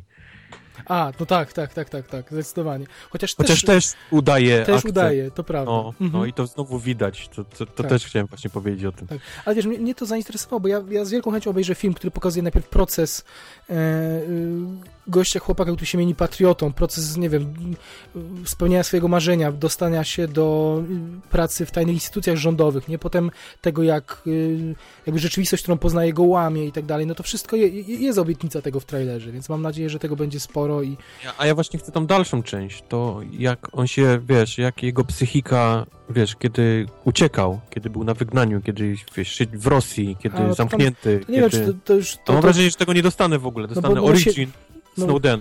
no tak, no raczej tak, bo, bo już potem to siedzi na dupie i, i czeka i No, w, w konsulacie. no ale to wiesz, to co się w jego głowie dzieje, nie? Mhm, mhm. Zwłaszcza biorąc pod uwagę jego ostatnie gdzieś tam e, Mhm. komentarze, gdzie on mówi, że ma dość i, i, i, i chciałby się poddać, nie? Praktycznie, Mhm. ale, ale to się gdzieś zmienia mu, widać miał słabszy dzień. No, no chciałbym to poznać, a nie, kurczę, no koleś połamał dwie nogi i postanowił być, wiesz, CIA i takie, takie serowe teksty, dlaczego chcesz być agentem CIA? Chciałbym pomóc, wiesz, aby nasz kraj był jeszcze lepszy. No takie wszystko jest dla mnie takie, no... No no, ale to tak działają właśnie. Za, ta, myślę, Wiem, że takie pytania zadają, ja że, wiem, tak, że coś no. takiego byś usłyszał od takiego Tylko właśnie ten film jest tak, wiesz, od młodego przewidywalny przez te, przez od te, młodego te człowieka idealisty byś coś takiego usłyszał właśnie na takiej rozmowie rekrutacyjnej, myślę, nie? Wiem, wiem, tylko to jest tak, wiesz, oczywiste dla mnie wszystkie te, Mhm. te, te, te urywki, no, No kumam. no nie. Nie możemy spuentować tylko wyrażeniem, które często przywołujemy. Wszystko już było w kinie, więc nie. Więc, No to prawda. Z takich historii, która, która Snowdena w mniejszym lub większym stopniu też już widzieliśmy, gdzie, gdzie ktoś, kto chce służyć kra krajowi, potem nagle obraca się przeciwko niemu. Dobrze, to były te trailery. Tutaj możemy jeszcze szybciutko powiedzieć, że potwierdzono to, nad czym zastanawialiśmy się i troszkę powątpiewałeś w to, że Spider-Man będzie miał tytuł Homecoming, prawda? Z tego co nie się pamiętam. odnosił do komiksowego. Że do komiksowego. Mhm. No. A tutaj nam jednak na komik, na CinemaConie potwierdzili, pokazali logo, takie Sony nie potrafi w tajemnicy. dosyć interesujące jest to logo. Logo Mm. fajna jest czcionka, jest, Mhm. jest jak, jak stare e, komiksy Spidermana. Fajnie, podobało mi się logo. No i cieszę się, że to nie jest opowieść o tym, jak, jak Spider-Man wraca z kosmosu z czarnym symbiontem. Nie no, mm, sam Tom Holland tłumaczy, że to jest, ym, chodzi o powrót do domu, że, że, że mm, jakby Spider-Man ma odkryć kim jest i, i gdzie jest jego miejsce i tak sobie tłumaczy ten Homecoming, a, złośliwi mówią, że to jest powrót do domu, w sensie powrót do Marvela, tak, ze, ze studia Sony. A. Homecoming to jest taka uroczystość w szkole, która się odbywa, kiedy kończysz szkołę i jesteś po, po, po roku, po paru latach, Aha, jest homecoming, czyli ludzie, którzy zakończyli tam powiedzmy liceum, college czy uniwersytet, wracają po jakimś czasie i jest zrobiona na, na, na terenie uniwersytetu okej. em, impreza dla, dla tych powiedzmy już absolwentów. O, Mhm. to, to się nazywa homecoming. Więc mam wrażenie, że ten tytuł nie jest związany z powrotem do domu, tylko jest, jest gdzieś będzie o, o szkolne jakieś tam elementy zahaczał. Mhm, mhm. Chociaż jak wiemy, Spider-Man ma być y, uczniem w tym filmie, prawda? I ma, ma, No, ma być Chodzić uczniem, do liceum. może być po... No, y, Może. I ma mieć strukturę, tak mówić, że ma mieć strukturę taką jak Harry Potter, że każdy film to kolejna klasa, w której się... Albo Mhm. może już być gdzieś wyżej, no nie wiem, no. no strzelam, że, że raczej nie ho- homecoming jako taki typowy powrót do domu, Mhm, tak mhm, mhm. bezpośrednio, tylko to gdzieś będzie o, o, o szkolne gdzieś elementy Okej. zahaczało. Okej. Ym, Co jeszcze z castingowych historii? Wiem, że y, jakie nazwiska są związane. Tony, Revo, y, Tony Revolori, to jest ten dzieciak taki z mocno hinduskimi rysami twarzy z Grand Budapest Hotel. Y, Tak. On jest związany. Jest Laura Harrier, to jest czarnoskóra, też młoda dziewczyna. Być może to jest nowa Mary Jane Watson. Mój Boże. Mm. Dość wybielaniu... Nie, czekaj, to nie w tą stronę. To nie w tą stronę.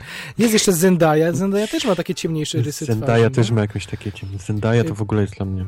Ja jestem już za stary trochę na, No tak. na, na ludzi o, o ksywach Zendaya. Przypomnijmy Marisa Tomei, czyli naj, No jest najbardziej ciocia May. milfowa ciocia May. Mhm. Mrr. Czekamy, już za tydzień się przekonamy, jak wypada w tej, w tej roli. Natomiast niezwiązany z projektem jest Michael Keaton. On był łączony przez kilka dni z rolą Sempa. Negocjacje trwały, ale okazało się, że, że negocjacje nie powiodły się i Szkoda. Michaela Michael Keatona Keaton jako nie Sam byłby fajny. Byłby fajny. I jakie zagranie z Birdmanem nie? do Mhm. tego. Byłoby, byłoby Już potrafi latać na skrzydłach, także już pewnie Co tam tak. jeszcze na Cinemaconie wychlapali? Yy, Na Cinemaconie może nie, ale Downey Jr., yy, chociaż nie wiem, może to i z Cinemaconu. Marvel potwierdził, że Downey Jr. pojawi się w yy, Spider-Man Homecoming. Mhm. No, To również no musi, muszą jakoś połączyć fakty, że się pojawia Spider-Man, znaczy, że Iron Man woła nagle w pewnym momencie Spider-Mana. Mhm. Muszą jakoś to wytłumaczyć w Spider-Manie, jak on się znalazł Mhm. w przyjaźni z Tony Starkiem. Więc to Mała jest, rola pewnie. Gdzieś musi być też pewnie wytłumaczone, skąd wziął ten kostium z No tak. mrugającym, mrugającymi oczami. Czyli myślisz, że to nie będzie w Civil War wytłumaczone, tylko w yy, już Tak, solowym tak, filmie? tak, tak, tak, tak, Dobrze. tak mi się wydaje. No. Dobre, dobre. Yy, Co jeszcze? Downey Jr. potwierdził, że trzecia część Sherlocka gdzieś majaczy na horyzoncie, że Mhm. Że mówi, że gdyby mieli tylko możliwości, to nakręciliby ją tu i teraz, no ale, ale film to trochę bardziej skomplikowana sprawa realizacyjnie, ale tak bardzo ubóstwia Gaja Ritchiego, że chciałby z nim pracować. Czekasz na, na wiecznie. część? Niekoniecznie, wiesz, No zdążyłem pokochać Benedicta Cumberbatcha i No. jego interpretację tej No, historii. no, I, no. To samo chciałem powiedzieć, że, że w międzyczasie mamy nowego króla, jeżeli chodzi o Sherlocka i chyba nie potrzebujemy trzeciej części, zwłaszcza trzeciej części. to prawda, ale z drugiej strony Guy Ritchie potrzebuje jak tlenu jakiegoś sprawdzonego hitu, bo poległ, poległ na kryptonim Uncle. Wiemy, że film o rycerzach króla Artura jest gdzieś tam przepychany, upychany w dziwnych okresach, przesuwany i, i też Warner bardzo się o niego boi. Może czarnoskórego powinien zrobić Guy Ritchie od początku y, Sherlocka. Nie no panie, bez, bez tego, bez y, Downey Juniora. Chociaż nie, on już był Bez czarno... Downey. Downey Junior był już czarnoskóry w... No był, o w ja- mógłby właśnie, Jaja tak. z Tropików, Tropic Thunder, tak? Wow, to by był, to bym mógł widzieć, to bym oglądał. E, dobrze. Mm, kto tam... e, mm, mm, Co jeszcze w Disneyu? Inhumansi niestety y, nie najlepiej im idzie, widzę w uniwersum Marvela. Tak, to wiemy, że, że jakby potwierdziły się te plotki, że Inhumans było wciśnięte troszkę na siłę przez... y, jest bardzo dziwne, bo był taki okres, kiedy Marvel strasznie pchał Inhumans. Znaczy to było podyktowane tym, że chcieli e, pstryczka w nos dać e, X-Menom i, i, i, i, i, wszystkim, którzy posiadali prawa do, do, muta- do słowa mutant. Więc oni, więc Marvel w pewnym momencie przerobił u siebie wszystkich na Inhumans. Dalej to robią, dalej, dalej gdzieś tam przerabia, ale, ale pchał to niesamowicie i widzę, że zwolniło to tempo i gdzieś ten, ten film, nawet Inhumans teraz wyleciał. Tak, ale jest to związane, to chyba już też o tym mówiliśmy, y, z konfliktem z Ike'em Permuterem z Marvela. Ike Mhm. Permuter, który y, niby jest nad Kevinem Feige, ale, ale Feigiego teraz wydzielili, jakby osobną dywizję filmową zrobili i stał się mocno niezależny, a Permuter, oni mieli konf- konflikt, Permuter odpowiadał za tą część telewizyjną Ja mam wrażenie właśnie, że oni Inhumans wsadzą w telewizornie. i po no. prostu jakby forsował Inhumans w Agentach Tarczy, w serialu. Nie wiem, czy oglądasz Agentów nie, nie, Tarczy nie, nie. obecnie. No to oni mocno, mocno, mocno Inhumans teraz ciągną tam i mam wrażenie, że zrezygnowali z filmu właśnie i będą chcieli No i wiesz, i jak póki, najwięcej seriali w tym rypać. wiesz, no. jak, jak, póki Feige był pod Permuterem, to y, miał niewiele do gadania i Permuter mu kazał po prostu zrobić Inhumans i w związku z tym połączyć y, i łączyć w ten sposób seriale z uniwersum kinowym, Mhm, a w mhm. tym momencie, kiedy Feige został niezależny i totalnie odseparowali seriale od filmów, no to wypiął się też na Inhumans i, i, i tak to się skończyło i te projekty sobie idą własnymi torami, agenci tarczy i, No, no, niestety. Niestety. Szkoda, że przez dwie, o, dwóch panów, którzy się nie lubią nawzajem, mamy totalny burdel w uniwersum Marvela, jeżeli chodzi o kino i, i telewizję. Nie mówię, że chciałbym oglądać e, Ironmana gdzieś tam robiącego cameo w serialach, ale kurczę, no da się połączyć te, Mhm. te, trochę te dwie historie. Zwłaszcza, że S.H.I.E.L.D. miał dość spory udział, jeżeli chodzi o, o, o Avengersów, Aha. prawda? No. A niestety te dwie, dwie historie nagle się rozchodzą coraz bardziej od, od siebie i, i tak to wygląda. To prawda.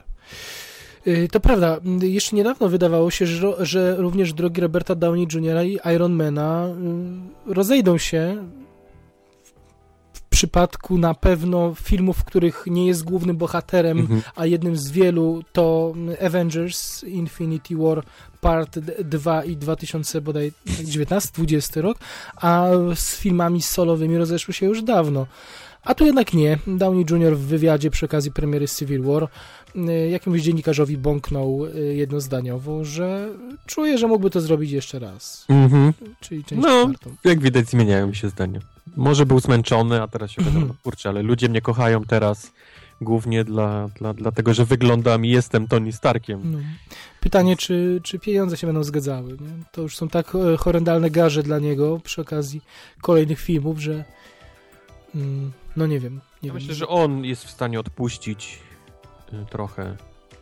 On miał nie y, będzie miał już takich wymagań, jeżeli chodzi o te kolejne części, jak, jakie, jakie, jakie z tego, dostawał. co, z tego co pamiętam, za te dwie części Avengersów kolejnym nie wiem, czy On miałby dostać 200, szmarne pieniądze. 200 Tak. milionów miał dostać. Więcej niż, niż Kapitan Ameryka, no to, to, to fakt, no ale, ale mówię o kolejnej części Ironmana, gdyby robił to, to, To myślę, że byłby w stanie nakręcić trochę charytatywnie, no. No, nikt mu nie da 200 baniek za solowy film, wiesz, to co innego za dwa filmy, które przyniosą tak gigantyczne pieniądze, ale, ale Iron Man y, chyba aż takich zysków jak Avengers nie przyniesie, film solowy w sensie, ale, ale może nie, może, może będzie jeszcze większą gwiazdą, nie wiem, czy można być jeszcze większą gwiazdą po, po tych, po Spider-Manie i po dwóch kolejnych częściach Avengers. Dobrze, dalej, y, Captain Marvel jeszcze, kolejne, mm, kolejne plotki o tym, kto miałby zagrać, nie wprost, wiemy o tym tylko, że dowiemy się. Jeszcze Dowiemy tego, się. tego lata mamy dowiedzieć się, kto będzie reżyserował i kto zagra, prawdopodobnie na Comic-Conie Na te informacje Comic-Conie. będą ujawnione.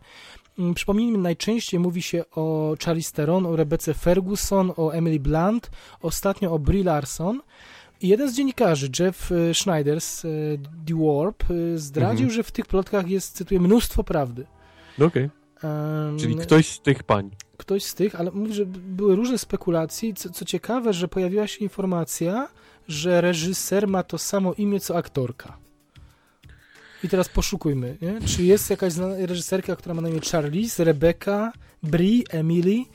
No nie wiem, ale jak się tak zastanowiłem, to pierwsza rzecz, jaka mi przyszła do głowy, to, do głowy, to Catherine Bigelow i Catherine Watterson. Ja wiem, że to jest najbardziej takie banalne skojarzenie, ale nie wykluczałbym tego w Okej. takim razie, jeśli miałoby być to samo imię, to, to może No ciekawe. to może w tę Zobaczymy. stronę. W lipcu się dowiemy w takim razie. Także czekamy na, na to. Mm, mm, mm. No bardzo ważne ogłoszenie, bo, bo tłuczemy to od roku. Już z rok temu o tym mówiliśmy. Nie? Kto będzie, kto będzie?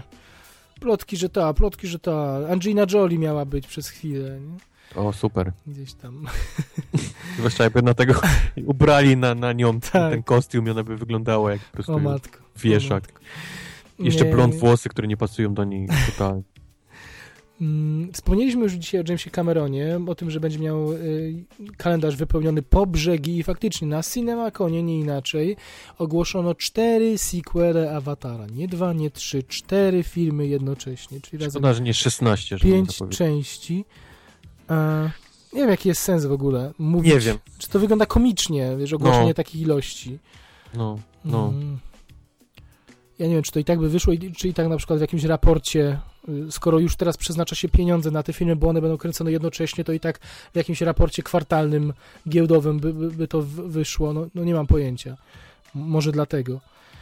Mm, Natomiast y, Cameron opowiada odważnie na temat realizacji tych filmów. To znaczy, że on ma zamiar, że inaczej, że te filmy nie, może, nie mamy się co bać, że to będzie jeden film podzielony na trzy części, że to będą zamknięte całości, ale faktycznie będą je realizować równocześnie, czyli jednego dnia będzie kręcił sceny z drugiej części, a w drugiego w piątej. To najważniejsze wyzwanie dla niego jest takie, żeby mu się to nie popieprzyło wszystko. no. Nie? I każda część ma mieć odrębną historię, co mnie cieszy, bo nienawidzę dzielenia historii na, sztucznie na kilka filmów. Bo One mają się, to mają się pojawić w tym całym screening roomie, tak? W tym projekcie, o którym rozmawialiśmy. Tak? No, tak na to by wynikało, jeśli on popiera ten streaming. No ale on sam może popierać, a Fox powie spadaj. Nie wiem, jaką ma tam władzę nad tym. No pewnie ma dość duże, y, dość duży posłuch wytwórnia. Czy aż taki, żeby udostępnić te filmy? Zobaczymy. Mm, y, Pla, pla, pla, plany. Prace ruszy, ruszają w tym miesiącu jeszcze na Mhm. planie, czyli pewnie już się to dzieje. Mm, Maj za pasem, y, a to znaczy, że festiwal w Cannes przed nami, a to znaczy, że y, przez najbliższe miesiące będziecie wysłuchiwać od nas, kto tam co pokazał, jak bardzo czekamy, jakie były opinie na temat y, filmów, które tam zostały pokazane. Już słuchaliście naszych przypuszczeń, co tam może być, y, pierwszych przecieków, a teraz znamy dokładną listę, czyli wszystkie tytuły, jakie zostaną zaprezentowane w konkursie głównym, również w sekcjach pobocznych, pozakonkursowych, mhm. Pokazach nocnych, pokazach specjalnych i tak dalej, i tak dalej.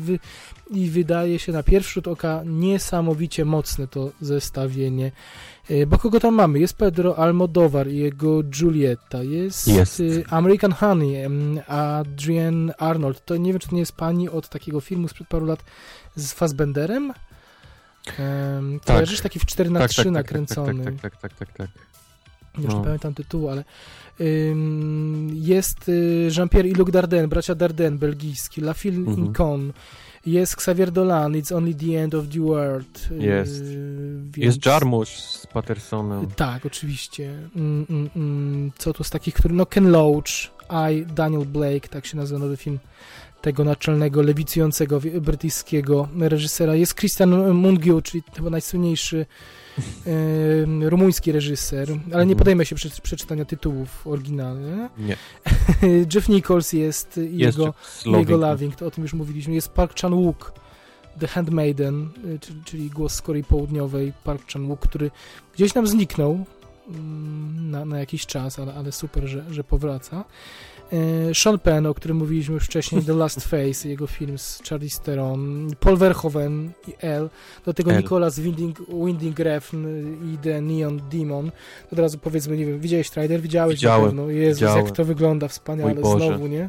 No, Chwała, ch- przepraszam, chwała Bogu za tą jego chorobę związaną z, z daltonizmem, czy z, po, no nie daltonizm, ale ma jakieś pokręcone kolory, bo to, co on wyprawia w filmach za pomocą koloru, to jest niesamowite. Wygląda niesamowicie, no. No. I historia w świecie mody, prawda, z elfami, Jakiś horror w, w No. świecie, no, no.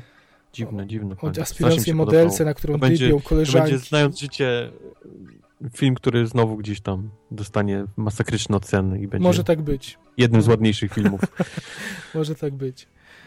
Także wspaniale się ten, ten konkurs zapowiada. Tak patrzę na to niewiele, bardziej interesujące te nazwiska europejskie jednak. Nie, nie, ma, nie, ma, nie ma filmów amerykańskich, chociaż no, Mhm. Jim Jarmusch tak, i Patterson, Jeff Nichols, Loving.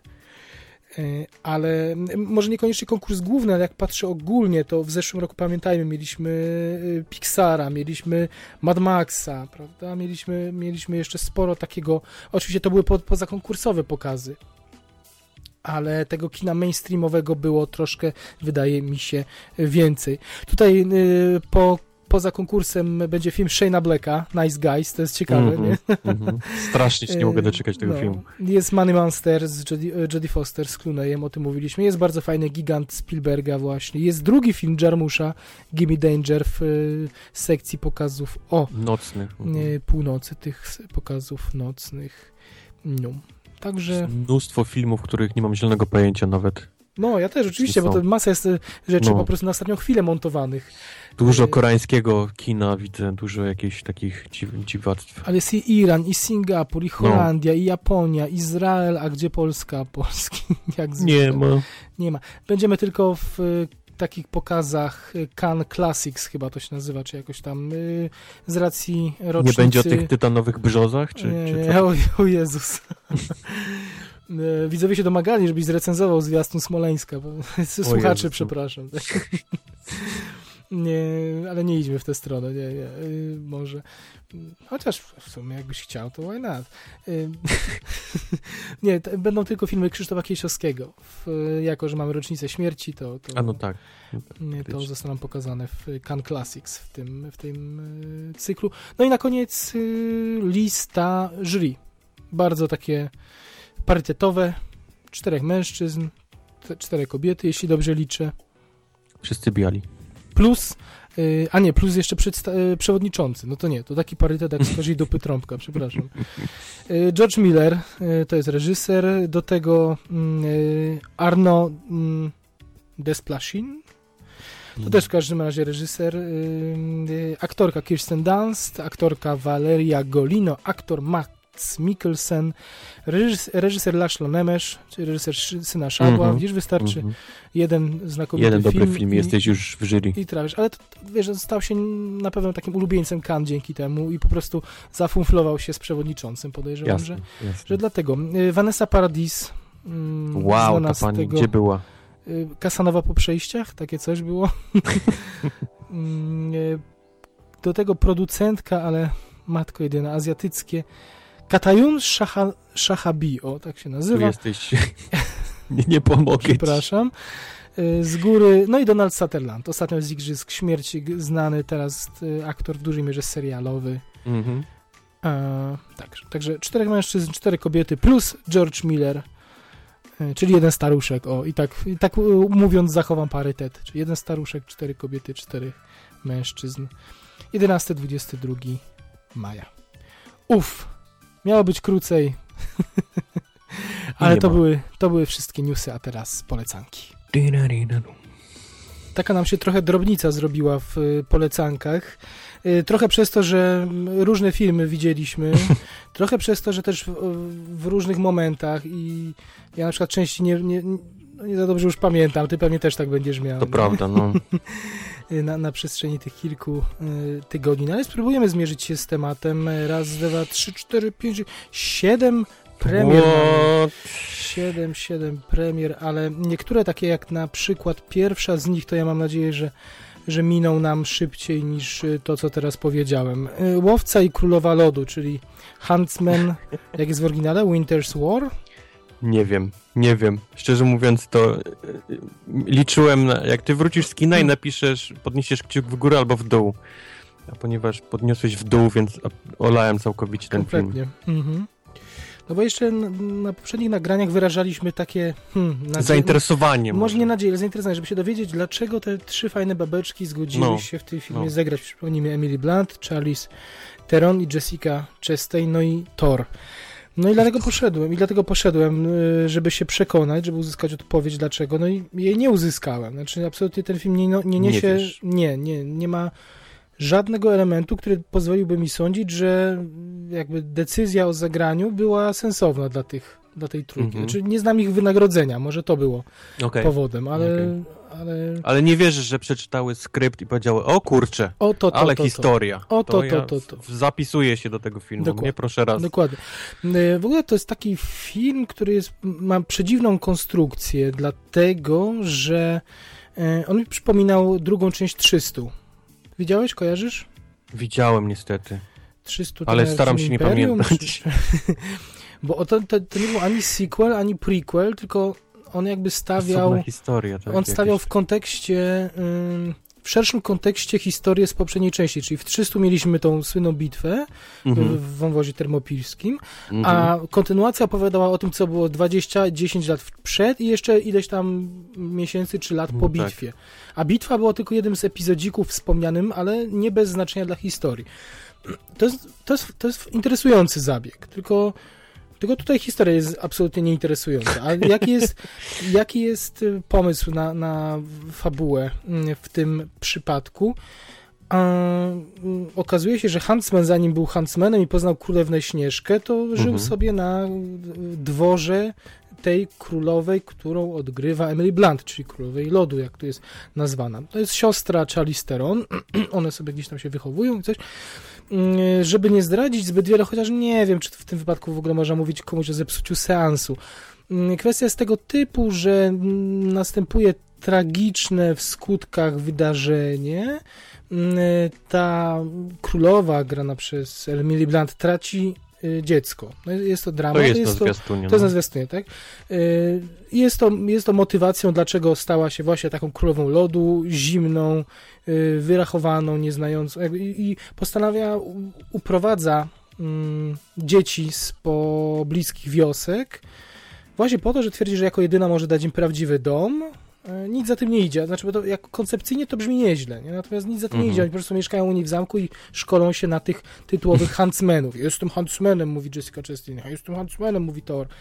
No i tyle, to jest cały ich rodowód. Nie? E, Tam w pewnym momencie następuje, on, oni się za młodu ze sobą spiknęli, Jessica Chastain i Thor, natomiast w, w związku z konkretnymi wydarzeniami na ekranie troszkę ich poróżniono, rozdzielono, Thor w związku z tym trafił do lasu, a tam spotkał Śnieżkę w y, pierwszym filmie, który widzieliśmy i tu trzeba odnotować jakby całą historię z pierwszej części. Dalej nie opowiadam, no bo to już, to już jest wgryzanie się w y, ko konkretne w jakieś spoilerowe kwestie, natomiast mm, wszystko kręci się wokół, to mogę powiedzieć, wokół zwierciadła, y, lustereczka, czy też zwierciadła, które teoretycznie powinny zostać zniszczone. E, Wszyscy okrzyknęli e, triumf, ten z pierwszej części, tak Śnieżka wygrała, pamiętamy bitwę, konie, Braveheart, zbroje, Freedom, e, nie całkiem nieźle to było zrealizowane, nawet bardzo dobrze zrealizowane, potem ta finałowa bitwa, nie czy w kościele, czy w czym to było z, z, tą, z tą czarownicą, czy właśnie z Charlize Theron, to było całkiem e, zacne. No i tutaj jest taki najprostszy motyw, że po prostu to lustro jednak nie, wszyscy nie zostali zniszczeni, ale jedynie e, lustro się ostało, a jak wiemy, e, wszystko z jakimś pierwiastkiem magicznym, no prosta droga do tego, żeby ktoś się z tego odrodził, albo nie wiem, i tak dalej, i tak dalej, i tak dalej. No i muszą wyruszyć to lustro, odnaleźć, zniszczyć, koniec śpiewki, trochę jak gra wideo, nie?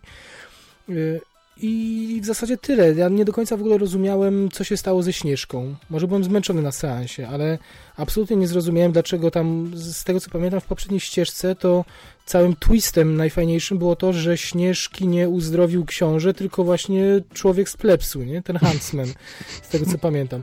A tu nagle się okazuje, że Śnieżki nie ma i on już dynda na szyi u innej baby i w ogóle jakby Śnieżka zapomniana przy, po sekundzie, nie? A, a przecież tam prawdziwa miłość ją u, u, w tym poprzednim filmie u, uzdrowiła, więc gdzieś to absolutnie zgrzytało, ale mówię, mo, może czegoś nie, nie, nie, wyłapa, nie wyłapałem. Nie znasz lore Śnieżki. Że podróżują, już nie było pieniędzy na więcej krasnoludów, nie było na siedmiu, to podróżują z dwoma krasnoludami brzy- brzydkimi, do tego dwie karlice się dosztukowują. Y, Przymierzają sobie takie, wygląda to trochę na takie y, Europę Wschodnią, takie leśne ostępy Europy Wschodniej, w, w pochmurnym takim y, klimacie raczej niż, niż w pięknym, baśniowym, jak to było w poprzedniej y, c- części. Więc nijak to nie, nie wygląda. Charlize Theron jest w dwóch scenach, to dla, dla fanów O. i, i wiesz, y, Charlize i tych, którzy jakby po zobaczeniu jej na plakacie jako głównej wielkiej twarzy chcieliby iść, to ona, ona znika na, na większość filmu po pierwszych scenach. Ym, może to jest ten powód, dla którego zagrała, bo po prostu Może. wystarczyło się pojawić na jeden dzień na Jeden planie. dzień, no. No. Tam, gdzie w poprzednim filmie mieliśmy spektakularną bitwę, tutaj jest zastąpiona finał potyczką w jakiejś sali tronowej z tektury.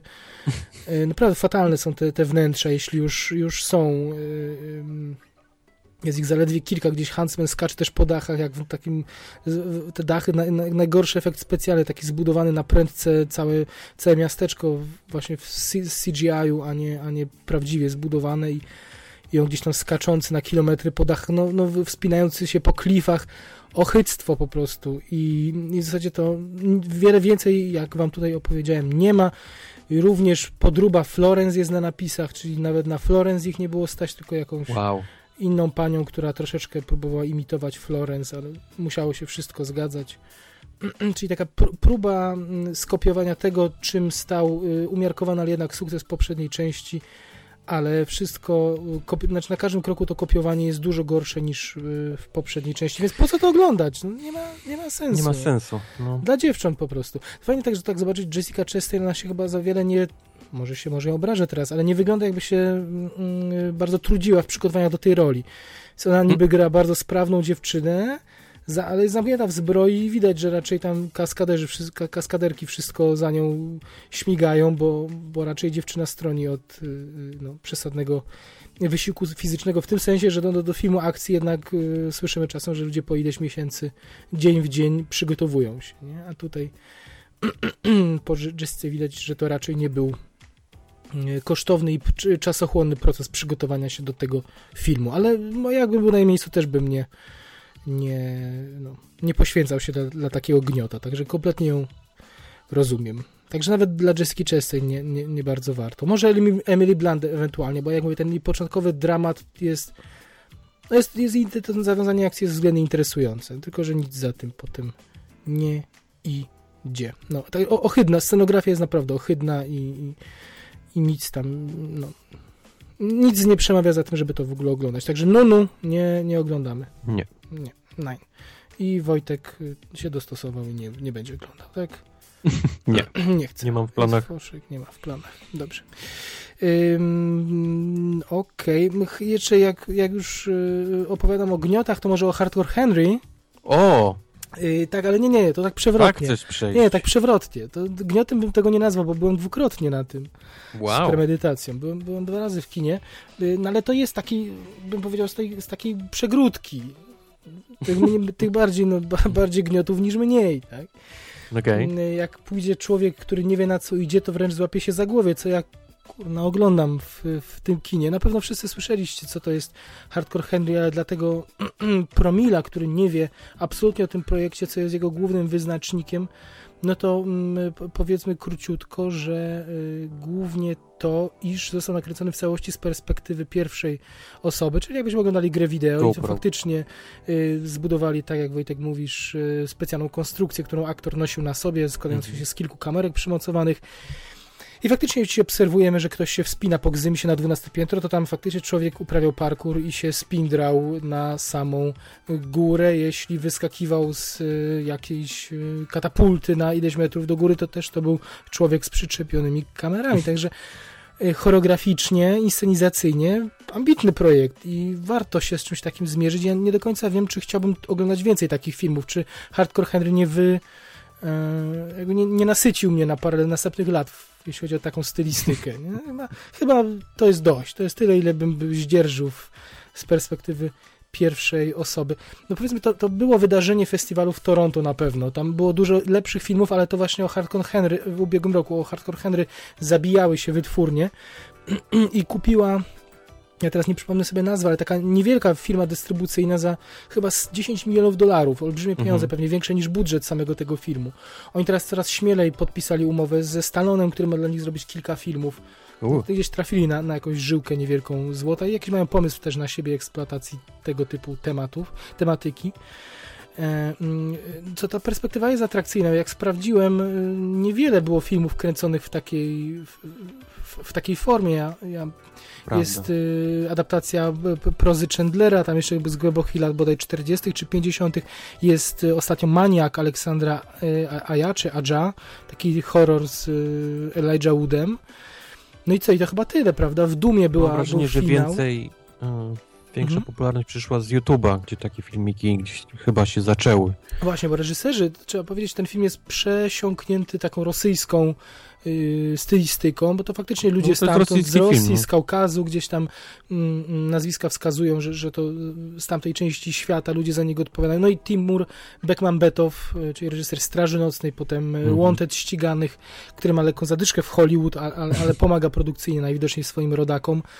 Za to odpowiada. I o, ci ludzie faktycznie oni zrealizowali teledyski w podobnej konwencji. Mhm. To jakby było pokłosie, że stwierdzili, o, wyszedł nam świetnie teledysk, może zrobilibyśmy cały pełnometrażowy mm, film.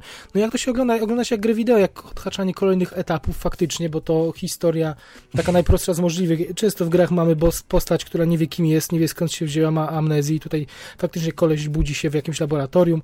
Kobieta mówi do niego, że jest jego żoną, montuje mu bio, jakieś mechaniczne ramię, nogę, dzięki czemu ma dużo więcej sił. Wgrać modułu e, głosowego już e, im się nie udało, ponieważ e, antagonista, w- to widzieliście na zwiastunach, wparował tam mm, i zrobił niemałą czystkę i z tego laboratorium, które w ogóle ma stylistykę taką trochę, trochę jak z gry Mirror's Edge, o, oni wystrzeliwują się w takim dziwnym skafandrze, ni to, ni to rakiecie, To też kapsule. było, tak, też było, tym, prawda? no. Na sam, Mm. Wprost na rosyjską autostradę, tak żeby pokazać, że Rosja jest, y, to jest miasto przyszłości, tam są drapacze chmur, są autostrady niczym z Deadpoola, tam sobie mm, trafiają. Y, I cały ten film y, właśnie tak, tak, to, tą Rosję taką śmieszno straszną prezentuje, bo y, momentami wydaje ci się, że to jest Rosja przyszłości, że, że to są naprawdę piękne biurowce, żeby za chwilę trafić na obskurną kamienicę, burdel, czy, czy jakiś parking, czy, czy jeździć czołgiem po lesie, jak na jakimś, nie wiem, zebraniu, zjeździe weteranów czy kogoś. Nie? I, i, i i z jednej strony to jest y, śmieszne, z drugiej strony kolorowe, z trzeciej czujesz takie dziadostwo lekkie, jak to oglądasz, nie? że to... Ja nie jestem przyzwyczajony do takiej stylistyki właśnie i, i nie, potra- nie, nie wkręcałem się w to absolutnie, nie byłem poza tym, bo no bo mówię, bo, bo to bo już sama inscenizacja i samo miejsce akcji było jednym wielkim żartem. Taki z jednej strony przepych momentami scenograficzny i tego wszystkiego, nagle trafiasz do ruin trochę takich przypominających, nie wiem, Ukrainy, Czarnobyl, w których okazuje się, okazuje się gość ma w ogóle wypasiony apartament w środku budynku nadającego się do, roz, do rozbiórki, nie? Znaczy to jest, to jest z jednej strony fajna, a z drugiej taka no nie mamy lokacji, więc nagrajmy to bądź gdzie. Jeśli chcemy robić demolkę, to najlepiej w pustostanie, no to nakręćmy tam i umotywujmy, że akurat tam akcja musiała się potoczyć. Nie? I cały czas masz właśnie takie wrażenie, że że to nie jest do końca y, przemyślane, ale ma to swój urok, no, jak jedziesz w rosyjskim autobusie, nagle, nie wiem, kogoś z miotaczem ognia wpada i ten autobus próbuje spalić cały, Y, jest to, jest to y, pocieszne, nie, i i co w tym wszystkim robi Ch- Charlotte Copley, bo on jest główną gwiazdą tego filmu. On jest No na- właśnie. czyli, czyli muza Nila Blomkampa, można by powiedzieć. Żaden film bez niego. się- On grał, jeśli nie pamiętacie, Chapiego na przykład Mhm. w poprzednim filmie Nila Blomkampa i y, jest tutaj i to jest znakomita rola. Wspaniała, wspaniała rzecz. Mm, Nie chciałbym tego zdradzać, zresztą muszę o tym powiedzieć, jeśli chcę docenić tego aktora, ale to jest jakby po pięciu minutach już jesteśmy świadomi tego zabiegu. E, On ginie po dwóch minutach filmu, po czym po kolejnych dwóch y, do autobusu rzeczonego, o którym mówię, wchodzi Menel i okazuje się, że tym Menelem jest Charlotte Copley. I Mhm. mówi tam, daje smartfona i mówi, tu jest taka kropeczka, musisz tam iść, tam na 12, jak w grze wideo, nie? Daje zadanie, musisz iść na 12 minut, tam znajdziesz kogoś i tak dalej i dostajesz spalony z miotacza ognia. Nie dalej jak za 5 minut pojawia się kolejna postać, kolejna inkarnacja Charlotte Copleya, tylko raz to jest hippies, raz to jest punk, raz to jest właściciel burdelu i tak dalej, żeby nie zdradzić wszystkich, raz to jest weteran wojenny, francuski weteran, znaczy weteran wojenny mówiąc z francuskim akcentem. Absurd go nie absurd, jest to niesamowite i przez cały film zastanawiasz się, co on tu robi, dlaczego jest taki myk w ogóle. Z, po pierwsze, czy jest ta tajemnica, czy w tej banalnej, pretekstowej fabule, która jest kompletnie nieinteresująca, bo on po prostu idzie, musi się zemścić, musi się dowiedzieć, dlaczego jest w takiej, a nie innej sytuacji, ale jest też Charto Copley, który cały czas podrzuca jakieś tropy i zastanawiasz się, więc, więc popycha cię do, do przodu. Jest ta ciekawość. A z drugiej strony to jest niesamowite wyzwanie aktorskie, bo on gra z 10 postaci w tym filmie i każda jest zupełnie inna. Fakt, że większość przerysowanych, więc to była pewnie świetna zabawa głównie, nie, nie jakaś wielka, Mhm. nie jakiś wielki trud, ale mimo wszystko, żeby się nie popieprzyło, są momenty, że miksuje te postaci, są nawet, nawet jest jeden moment, gdzie jest numer musicalowy.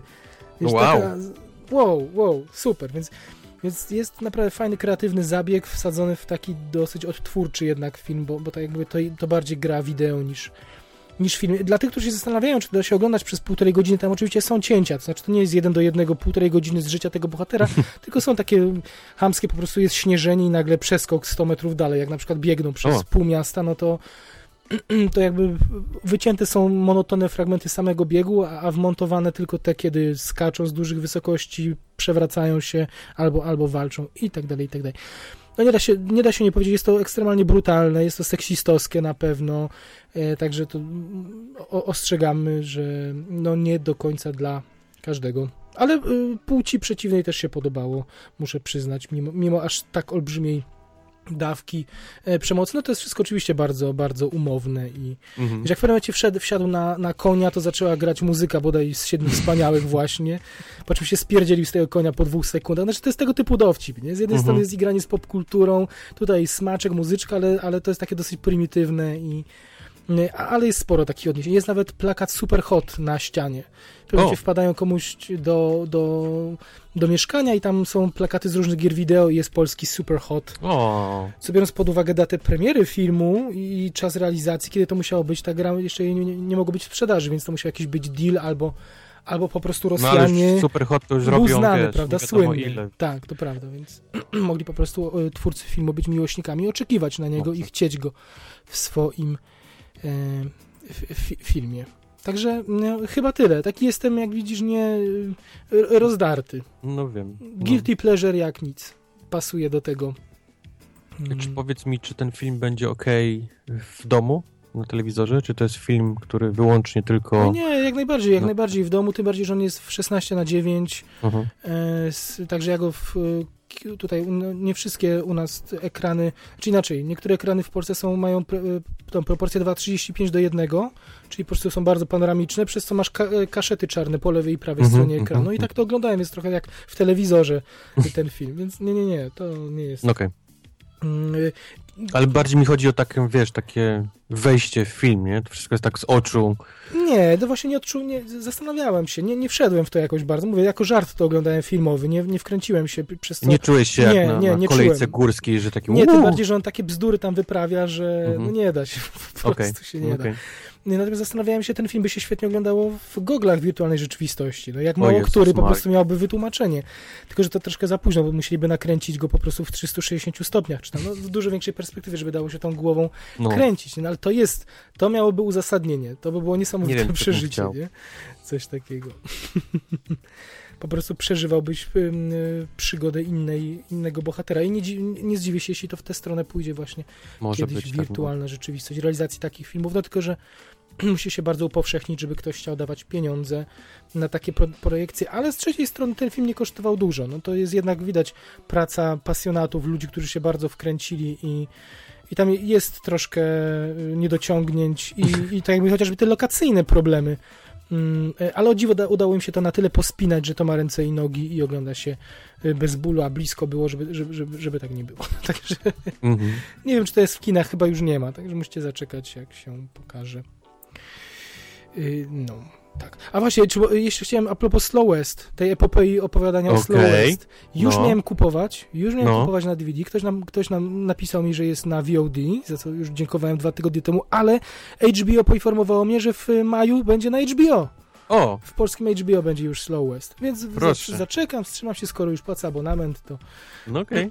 Także krótka była droga, w zasadzie miesiąc po premierze na VOD i, i na płycie ten film trafia do polskiej telewizji. Mm, Dobrze, to są te dwie pierwsze yy, premiery ode mnie, a teraz jestem bardzo ciekawy filmu Demolition, o którym opowie Wojtek. To będzie na pewno pierwsza pozytywna yy, recenzja, taka eks- w dniu dzisiejszym. Czy się mylę? No bo nazwiska zapowiadały jednak dużą No rzecz. właśnie, właśnie, jak, jak przynajmniej jak ja słyszę Jean-Marc Vallée, to, Mhm. to wale, mówiąc brzydko, do kina Mhm. od razu. No bo wiadomo, i Wild, i Dallas Buyers Club e, dobrymi filmami były. Ja. Więc wszystko na niebie wskazywało, że Demolition też będzie takim filmem. A dwa, że ty nie, ale ja lubię bardzo Jake'a Gyllenhaala i lubię Mhm. filmy z nim oglądać. I niestety powiem od razu, że jest tak sobie. Mhm. Tak sobie. To nie, są, to nie jest tak świetny film, jak, jak te dwa, które wymieniłem. No, data, jest okej. data premiery na to mogłaby wskazywać, prawda? No, no. Jest, takim up- filmem gdzieś na wiosnę. No o czym E, jest film w ogóle, powiedz? w jego stylu. To jest film, który opowiada historię em, Davisa, granego właśnie przez Gyllenhaala, który e, w pierwszych minutach filmu, i to jest na zwiastunie, e, w wypadku samochodowym e, ginie Mhm. jego żona.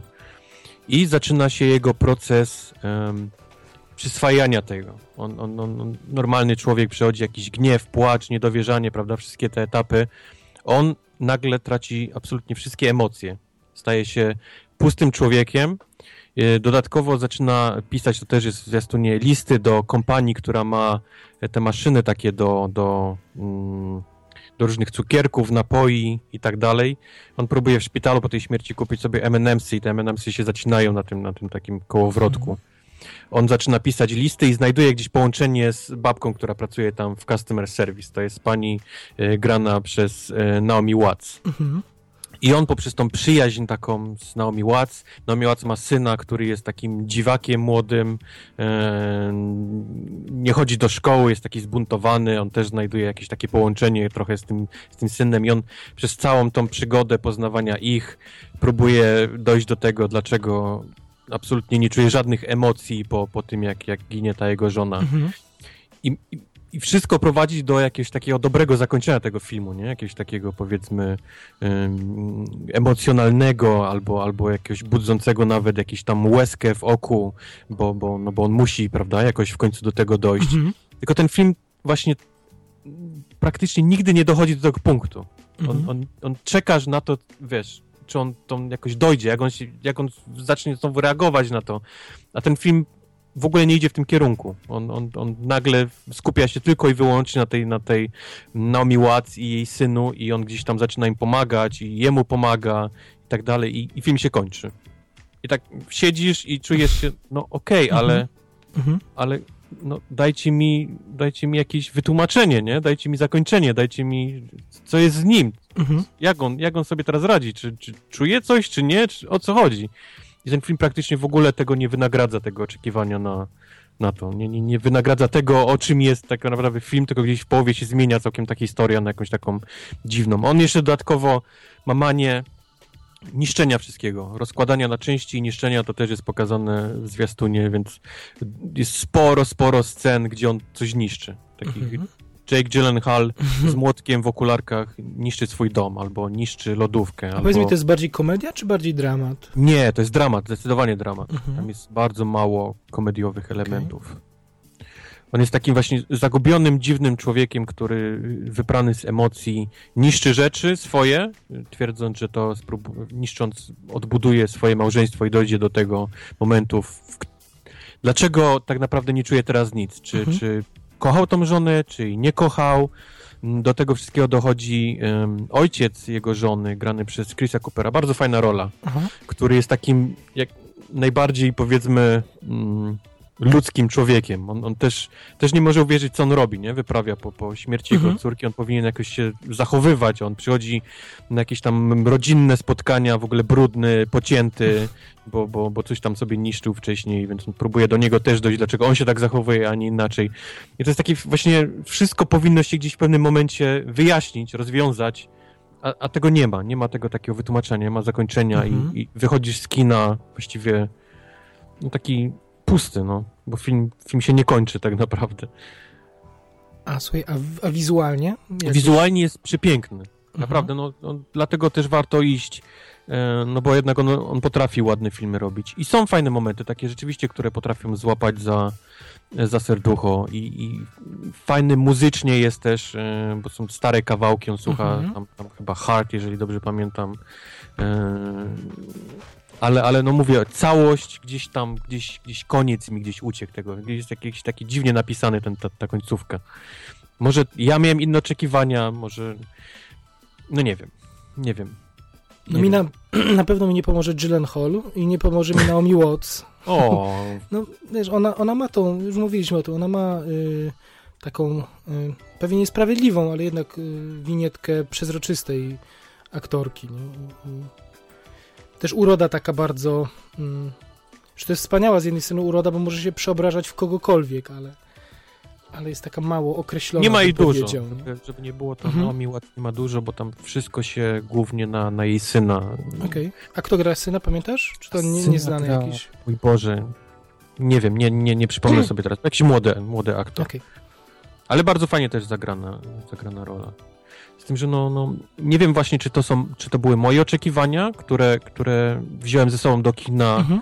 zwłaszcza po Wild, Mhm. który mną tam gdzieś po, po, pozamiatał po tym kinie.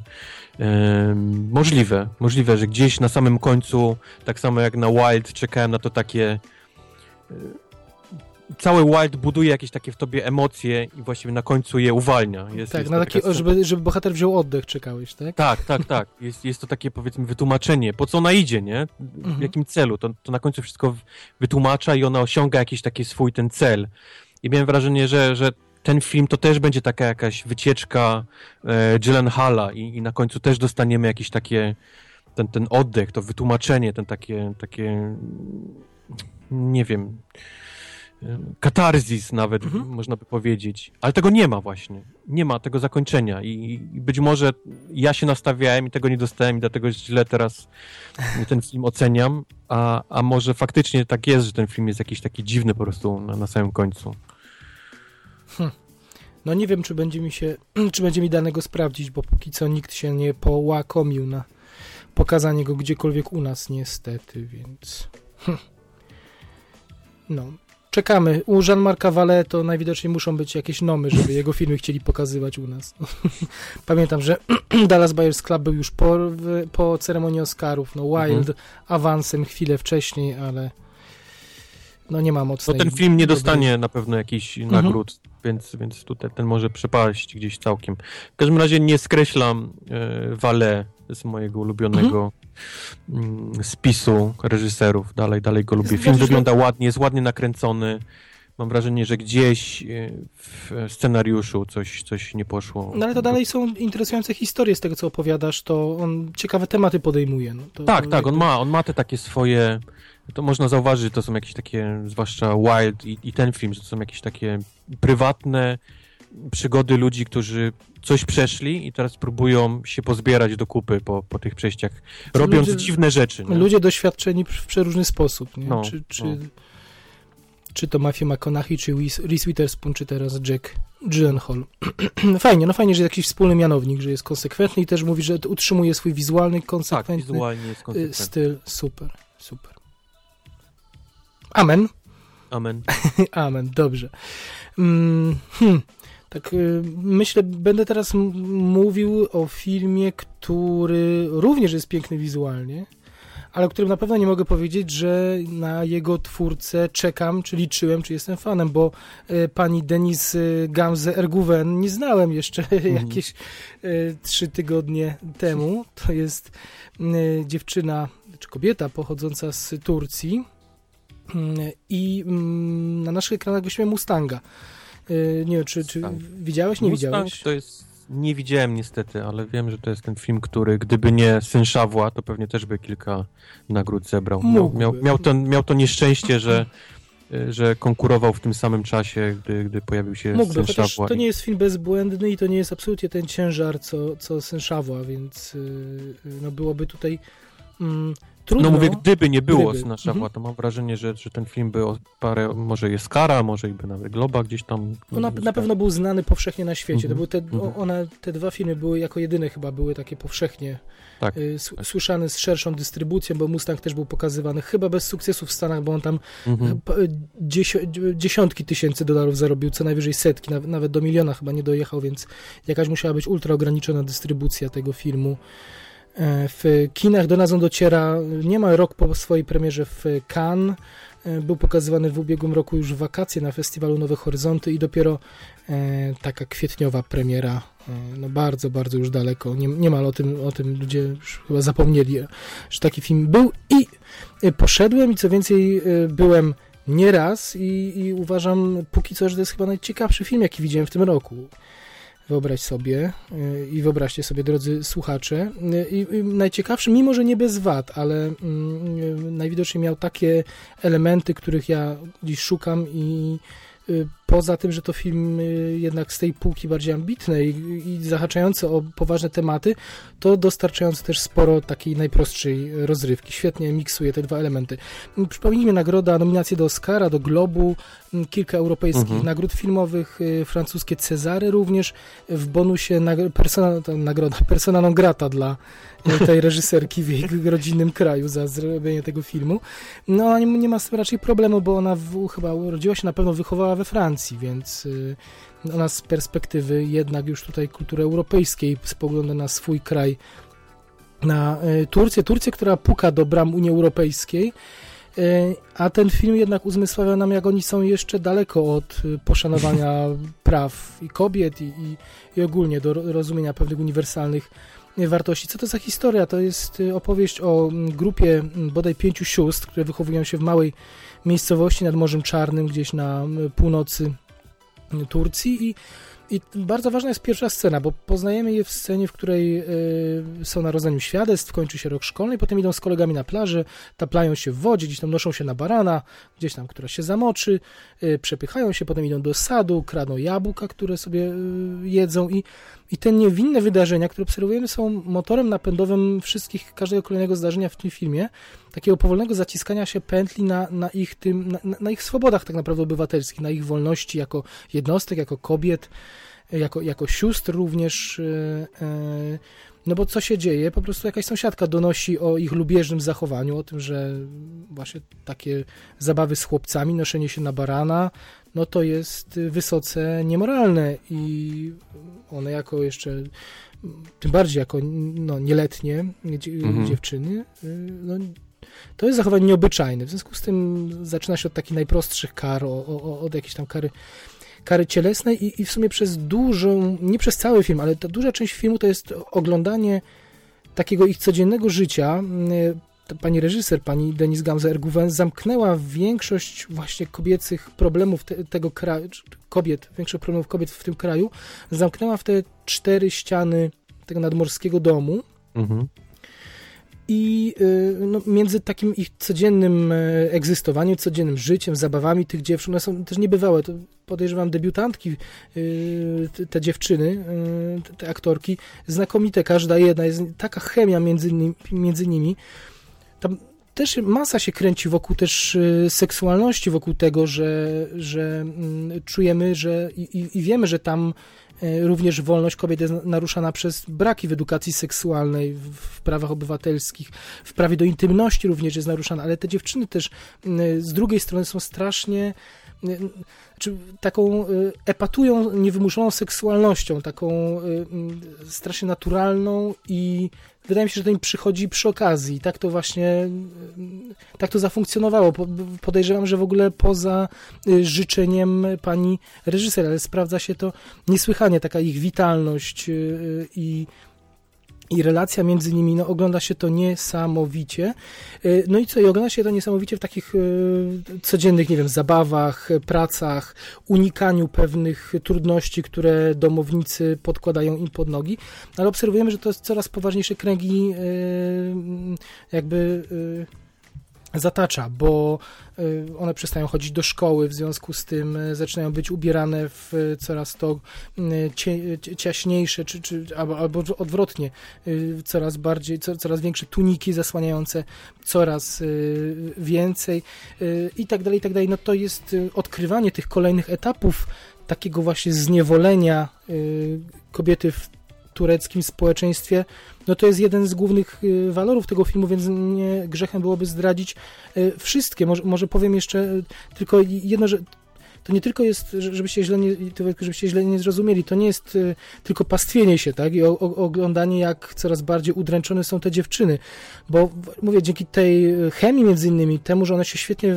w swojej obecności czują, temu, że dużo żartują, nie zdziwię się, że tam jest sporo improwizowanych scen, jest tam też bardzo dużo humoru, to się super ogląda, to jest właśnie taki też film coming of age, film o, o wchodzeniu w dorosłość, tylko w takich ekstremalnych y, warunkach. Tam jedna z tych dziewczyn jest kibicem, y, ja nie, chyba Trabzonspor i na przykład jest taki okay. moment, że e, ona cały czas stara się choćby oglądać te mecze, a nie zawsze można, bo jak mężczyźni oglądają w domu mecz, no to nie bardzo, żeby kobieta z nimi usiadła i oglądała, ale no, nama namawia, oni mieszkają z wujostwem, namawia wujka, żeby pozwolił jej iść na mecz, tym bardziej, że e, zakaz stadionowy dla mężczyzn e, akurat wtedy obowiązywał za jakieś zamieszki, więc tylko kobiety były zapraszane na stadion. No jest cały wątek z wyprawą na ten mecz, czy to się uda, takie trochę kino złodziejskie, wiesz, z tym jak, jak oszukać e, to wujostwo, jak zatuszować ślady, e, co potem, e, kiedy już ewentualna ta ich obecność na meczu się, się mm, wyda, jak można jeszcze temu zapobiec. No jest przekomicznie zrobione, łącznie z interwencją ciotki, małą, małą demolką, no nieważne, nie będę opowiadał. Fajny wątek humorystyczny, to tak mniej więcej taki epizod 20-minutowy z tego filmu wyrwany, ten y, sportowy i takich y, momentów jest dużo, dużo więcej, ale są też dużo bardziej poważne i okrutne epizody.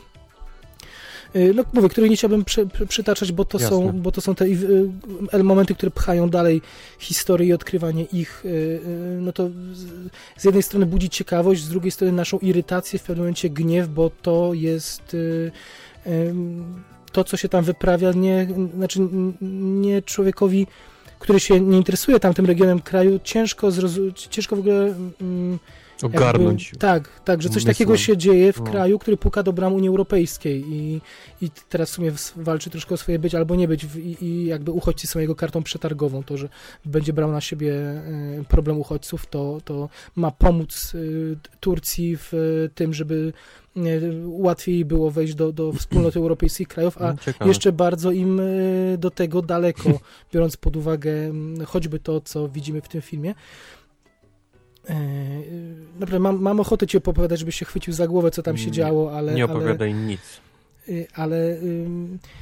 I to jest mój... To jest z jednej strony plus, ale z drugiej strony to, jest, to będzie mój główny zarzut do tego filmu, że pani reżyser, pani Denise Gamze-Erguven, ona ten film, y, jak rozumiem, zrobiła z perspektywy jednak e, Francji, z mhm. kraju, w którym się wychowała, i czujesz przez cały czas, że ona pozbierała troszkę mm, wszystkie, znaczy może nie wszystkie, ale siadła sobie z kartką i spisała krzywdy, jakie mogą przytrafić się Turec, albo jakie zna z opowiadań, jakie przytrafiały się tureckim e, dziewczętom w, w rodzinach.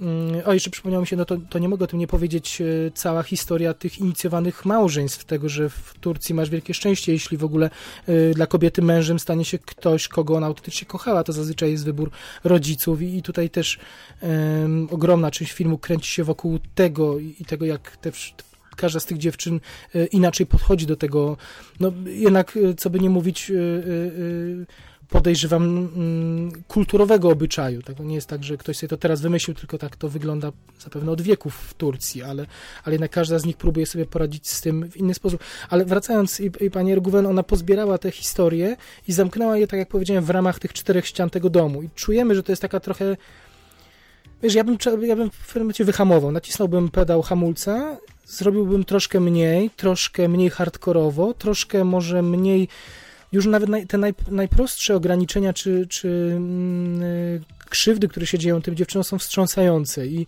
przez to, że ona im mnoży tych wszystkich problemów, w pewnym momencie zaczną się łapać na tym, że ona tworzy taką pewną przypowieść, y, nie do końca realistyczną, właśnie przez nagromadzenie, że, że znaczy rozumiem, tak się tworzy przypowieści, gromadzisz wszystkie możliwe krzywdy, żeby unaocznić dramat i tak dalej, i tak dalej, ale ta, tak jak jeszcze raz powiedziałem, ta ich naturalność, witalizm tych aktorek, to jak bardzo wierzyłem w ich relacje. Znaczy, gdyby troszkę było mniej tego, a, a więcej takiego po prostu, swobo- czy nie swobodnego, ale takiego więcej prawdy w tym, więcej normalnego, normalnej codzienności, a nie takiego mnożenia matematycznego wręcz krzywdy, mhm. które, które jest narastające aż do finału, aż do apogeum, to byłoby to dla mnie odrobinkę bliżej prawdy, znaczy mniej filmowe by to było, ale rozumiem taką decyzję, też absolutnie rozumiem. To jest malutki, malutki minus, bo całościowo to się. To, to, aż sam jestem zdziwiony, że film o takim ładunku i emocji i, i wadze tematu to się po prostu świetnie też ogląda. Znakomicie przybywać w towarzystwie tych dziewcząt yy, yy, i zobaczyć, jak niesamowicie. Próbują łapać garściami to życie każdy dzień, jak bardzo się ekscytują nowymi rzeczami, które poznają. E, zresztą wiele razy na podcastach słyszeliście, że ja i Wojtek uwielbiamy właśnie filmy inicjacyjne o, o mhm. coming of age.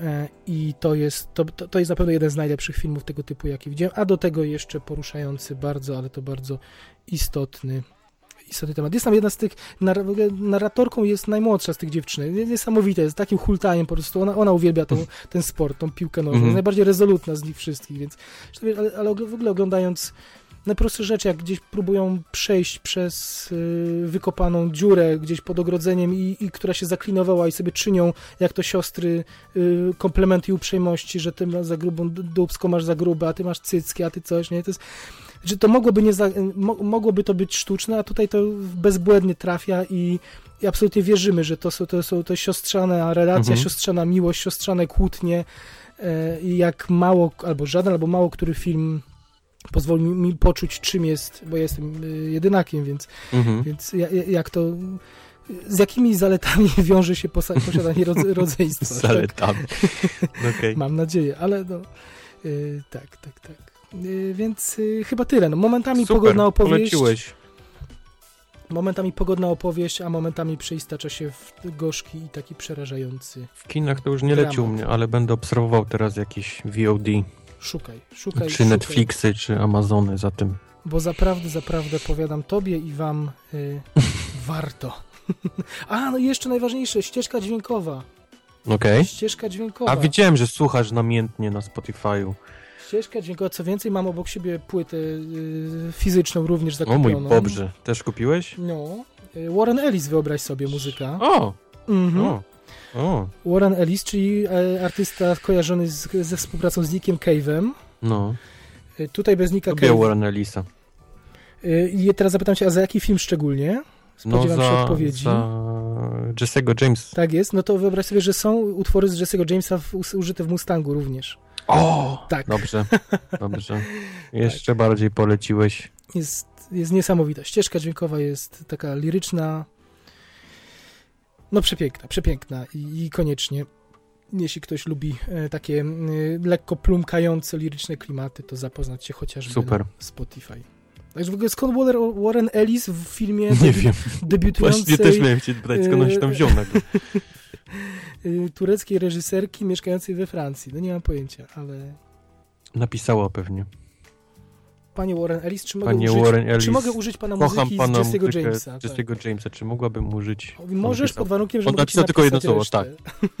nie, możesz pod warunkiem, że mi pozwolisz napisać resztę. I tak to się... A, czyli to nie jest tylko tam jakiś Nie, nie, nie, nie, nie, nie, nie, absolutnie. Jest y, muzyka cała, jest świeża muzyka Warrena Ellisa, a do tego są pojedyncze utwory z Jesse'ego Jamesa. Rozumiem, O, rozumiem. tak. Dobrze.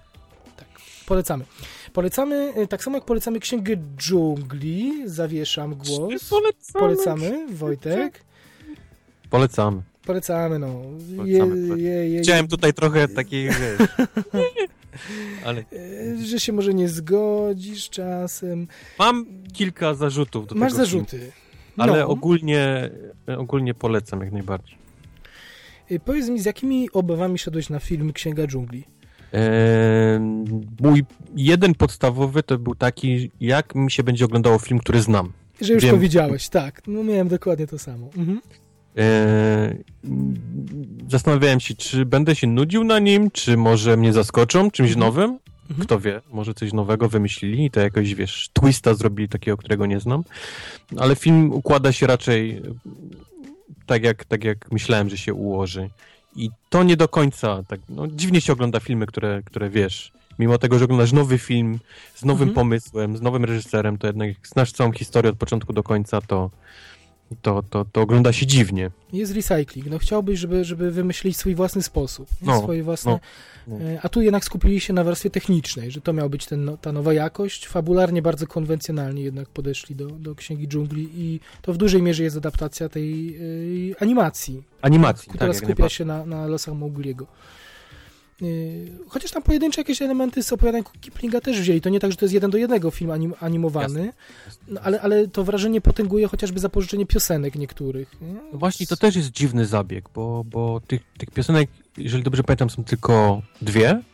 I tutaj takie najsławniejsze, Mhm. czyli to takie pływanie na misiu i później, później to z tą małpą. I wąż jeszcze, Scarlett Johansson. I wążysz, tak, tak, Mhm. tak, jeszcze to jest. A, i, I mam wrażenie, jest więcej tych piosenek w, w animacji. I tak się Mhm. zastanawiałem, w którą stronę idzie ten film. Tutaj mamy akcję, nagle jest piosenka, nagle znowu wraca do akcji, znowu jest piosenka, tak, tak jakby ten film nie mógł się zdecydować, w którą stronę on chce iść. Czy, czy chce naśladować bardzo tą animację i iść Mhm. bardzo, tak powiedzmy, musicalowo, Mhm.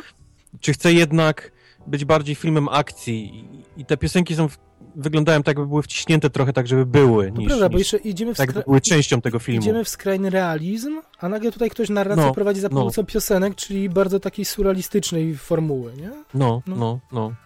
Pamiętam, że, że o ile jeszcze tą pierwszą, tą taką najsławniejszą na misiu, to jeszcze okej, nie? Bo to jest Mhm. taki, nie, tu przynajmniej w Stanach, najsławniejszy kawałek. taki ukłon w stronę klasyki. No, ukłon. Tak późniejsze już tam myślę, kurczę, ale to, to już tak średnio tutaj pasuje do tego filmu. Zwłaszcza, że zaraz oni się będą tutaj strasznie tłukli, te To prawda, małpy to kontra prawda.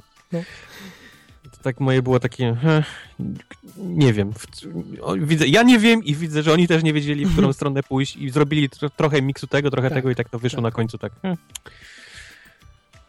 Widocznie, wiesz, od, odwaga realizacyjna, mogła być jedna odwaga, albo realizacyjna, albo Tak. jakby w koncepcji fabularnej poszli w tą odwagę realizacyjną, a tutaj jednak bardzo konserwatywnie się zachowali.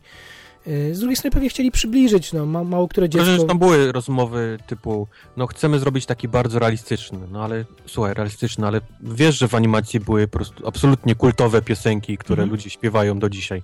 No tak, faktycznie były. To co robimy? Musical? No nie, no nie zrobimy musical, robimy to ten. No dobra, to wsadzimy kilka piosenek. I to tak na końcu wyszło właśnie, że te piosenki wyglądają jak były wciśnięte na siłę. wy- Wyobraź sobie, siada taki John Favreau, który ma lat, nie wiem, pod 50 czy 45 i który się wychował zapewne na Księdze Dżungli Mhm. i teraz mówią mu, zrobisz realistyczny film, ale on siedzi, pisze tam scenariusz, czy siedzi Wiesz na... co, ja mam wrażenie właśnie, że on nie chciał piosenek. Mam wrażenie, że jemu Nie, no to piosenki... on mówi właśnie nie, że jemu się Tak? piosenki kojarzą z młodością, że właśnie nie Okej. mógł ich, e, wiesz, że nie mógł ich wyrzucić, dlatego że tak wielki sentyment ma i to jest ten E, problem, nie, że... Nie, mówisz, że miałem wrażenie, że Favreau dostał te piosenki z góry. A, okej. Rozkaz. Nie, tak, tak, nie- tak przynajmniej ja zgadywałem. Mnie się wydaje, że on d- d- po prostu tak bardzo bezkrytycznie je traktował i tak bardzo z tak wielkim sentymentem do nich podszedł, do tego, żeby je wy, wyrzucić, że wiesz, jestem, robię film dla Disneya, więc mam prawo do tych piosenek, więc grzechem ich nie użyć, skoro słuchałem ich i uwielbiałem w No młodości. właśnie dlatego, nie? dlatego tym bardziej to brzmi jak nakaz, wiesz, panów pod krawatami, nie? Z To góry. jest, Ma, to jest, wiesz, mamy to jest prawa też... wykorzystać, trzeba, Mhm. pieniądze, wiesz. No nie, ale to też jest, on jest więźniem nostalgii, bo po prostu za bardzo kocha ten temat i nie mógł sobie odmówić e, możliwości Może, wsadzenia może, piosenek, które śpiewał jako małe dziecko, nie? Może, być może. Yy, No, i, i, a czy to za, za, zagrało do końca? Mm, No nie wiem, yy, ja nie, nie byłem niestety na oryginalnej wersji dźwiękowej, byłem, byłem na polskiej, mówię niestety, dlatego że ona jest znakomita w tym sen, w sensie technicznym i w sensie castingu aktorów, tylko że u nas każdy jeden to był, każdy jeden to słynniejszy aktor, wiesz, to jest takie oglądanie, że o, yy, Jerzy Kryszak, nie? o, tam... yy, No ale jak to się ogląda, jak te wszystkie zwierzątka mają twarze aktorów? y, Powiedzmy, No właśnie, no przedziwnie się ogląda, nie? To przedziwnie się ogląda i jeszcze słyszysz najwybitniejszych polskich aktorów, bo mówię, Jerzy Kryszak, Piotr e, Frączewski, zdaje się, że tam jest też pan Peszek jako Bagira, no, wybitni Bo aktorzy teatralni. tego Louiego, King Louis. I Mhm. on wygląda jak Christopher Walken, Christopher? Walken, z, tak. z twarzy. I jeszcze, jeszcze jak słyszysz, jak on mówi tą swoją tą taką Mhm. manierą, y, no to jak to brzmi z kryszakiem nałożonym na to wszystko? No mówię, przedziwnie, widzę aktora, który, znaczy No. słyszę aktora, a, a widzę kto, kogoś innego i wiesz, a cały czas myślę o tym polskim aktorze, y, a przez nagromadzenie jeszcze Artur Żmijewski do tego i chyba Anna Dereszowska, jeśli- no A nieważne. kto podkładał pod Szerkana? To będziemy mówić, a Boberek? ja sprawdzę. ja, ja sprawdzę. No, podejrzewam, że któryś z tych, których wymieniłem, e, Mhm, mhm. ale za sekundę to sprawdzę. A może pomówmy o stronie technicznej w tym czasie. Okej. Y, I Lupite Nyong'o ci zasłonili. O no, właśnie. wiesz? Nawet zapomniałem, Ona ma że taki ona, głos fantastyczny. że ona tam y, i, i Billa Mareya i Idrisa Elbe, który był Sherkanem, prawda? No mówię, no Idris Elba jest świetny, No. ma ten taki basowy głos. Już ci powiem. E, Jerzy Kryszak był Balu. Jan, O, okej. Jan Peszek wspaniały był Bagirą. Jan Frycz był Sherkanem. No to, no to również jest najwyższa, Okej. najwyższa półka K, czyli wężem Wąż. była e, Anna Dereszowska, a Kelą był Artur Żmijewski, królem Louis Piotr Frączewski. No fajnie było Frączewskiego posłuchać, ale Okej, wiesz, to jeszcze czasy Baldur's Gate, nie? no tak. należy zebrać drużynę. Mm.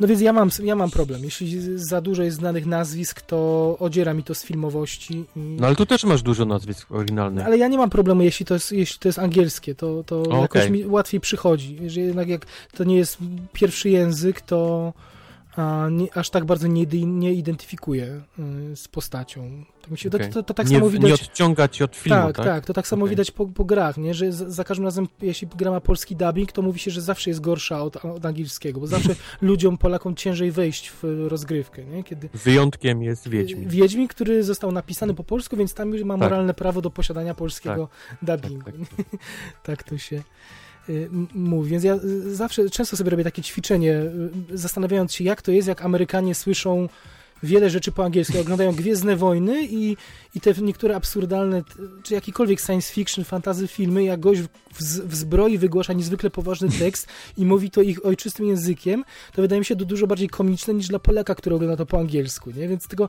ale z drugiej strony Amerykanin słyszy tak od zawsze, więc jest przyzwyczajony, no, nie? A, no. a u nas jak oglądasz y, z polskim dubbingiem takie coś, to, to się łapiesz za głowę. No to wszystko to, to ciekawe. To trzeba by psychologów języka popytać. Ja chyba. nie jestem w stanie z polskim dubbingiem czegokolwiek oglądać. Aż no. tak. Nie, Mhm. nie dam rady. Słucham, w ogóle zero, przestaję oglądać cokolwiek Mhm. oglądam i tylko słucham tych polskich głosów nałożonych, Jasne. wiesz, na, na... No, Y, Wojtek, dwa słowa o, o sferze technicznej, bo jeśli ktoś Jasne. nie wie, to musimy o tym powiedzieć. To jest, y, ja, ja jakby hypowałem, bo ja często Wojtka hypuję, jakieś przeklejam tweet coś, żeby go nakryć, on mówi wtedy spokój, przestań, bo, ci, bo będziesz miał przehypowane, bo, bo się zawiedziesz. No i przy Księdze Dżungli to tam bodaj podstawiałem ci, że, że pisałeś to na miarę awatara, rewolucja i, i tak dalej. No i co, jest to na miarę awatara? No chyba nie, nie, prawda? nie, nie, Chyba nie, zdecydowanie nie. Znaczy jest na pewno krok dalej. Dla- W tym, y, jeśli mogę, w, tym, w tej kwestii, że i tu, i tu masz w całości wykreowany świat w komputerze. Musicie, Okej. mieć, musicie mieć świadomość, że, że y, poza Mowglim reszta, wszystko powstało w halach na przedmieściach Los Angeles i, i Tak. dżungla nie jest dżunglą indyjską, tylko dżunglą z komputera, jakąś fantazją zresztą, bo, bo tam są niektóre zwierzęta, to nie wiem, czy powinny w tej dżungli się Wszystko znajdować. mieszka razem. Wszystko razem, dokładnie. No. wrzucili ekumenicznie. I wiesz, o ile James Cameron w Awatarze zrobił podobną rzecz, no to tam on kreował swój świat. Mógł, miał prawo do jakichś niedoróbek, zawsze mógł powiedzieć, że a to jest moja planeta, ja ją wymyśliłem i ma być tak i tak w niej, nie? Tu jest Mhm. trochę bardziej płasko, tu jest trochę tak, a tutaj takie kwiatki, a tu coś. Teraz oni musieli wykreować istniejące środowisko. No i nie wiem, czy łapałeś się na tym, że widziałeś komputer, bo ja bardzo rzadko. Rzadko. Faktycznie. to jest no, olbrzymie. Wyszło im, wyszło im naprawdę niesamowicie ten, ta, ta dżungla, no. Wiesz, to kosztowało prawie 200 milionów dolarów, 200 milionów, film bez ani jednej dekoracji w zasadzie. Wszystko, w, czyli to jest tak drogi komputer, to jest tak drogi efekt komputerowy, kreacja. Wiecie, ile kosztuje 80 minut y, dżungli po prostu. No, trochę bardziej ten zabieg właśnie takiego upodabniania zwierząt do twarzy aktora mnie bardziej bardziej tak wyciągał z filmu, zwłaszcza Mhm. Balu. Mam Mhm. wrażenie, że, że zbyt bardzo chcieli, żeby, żeby miś wyglądał jak Bill Murray. Okej. I, I to gdzieś takie, widziałem to jego taką twarz i, i ten, ten, ten niedźwiadek był dla mnie sztuczny przez, Mhm. to, przez cały czas. Widziałem Mhm.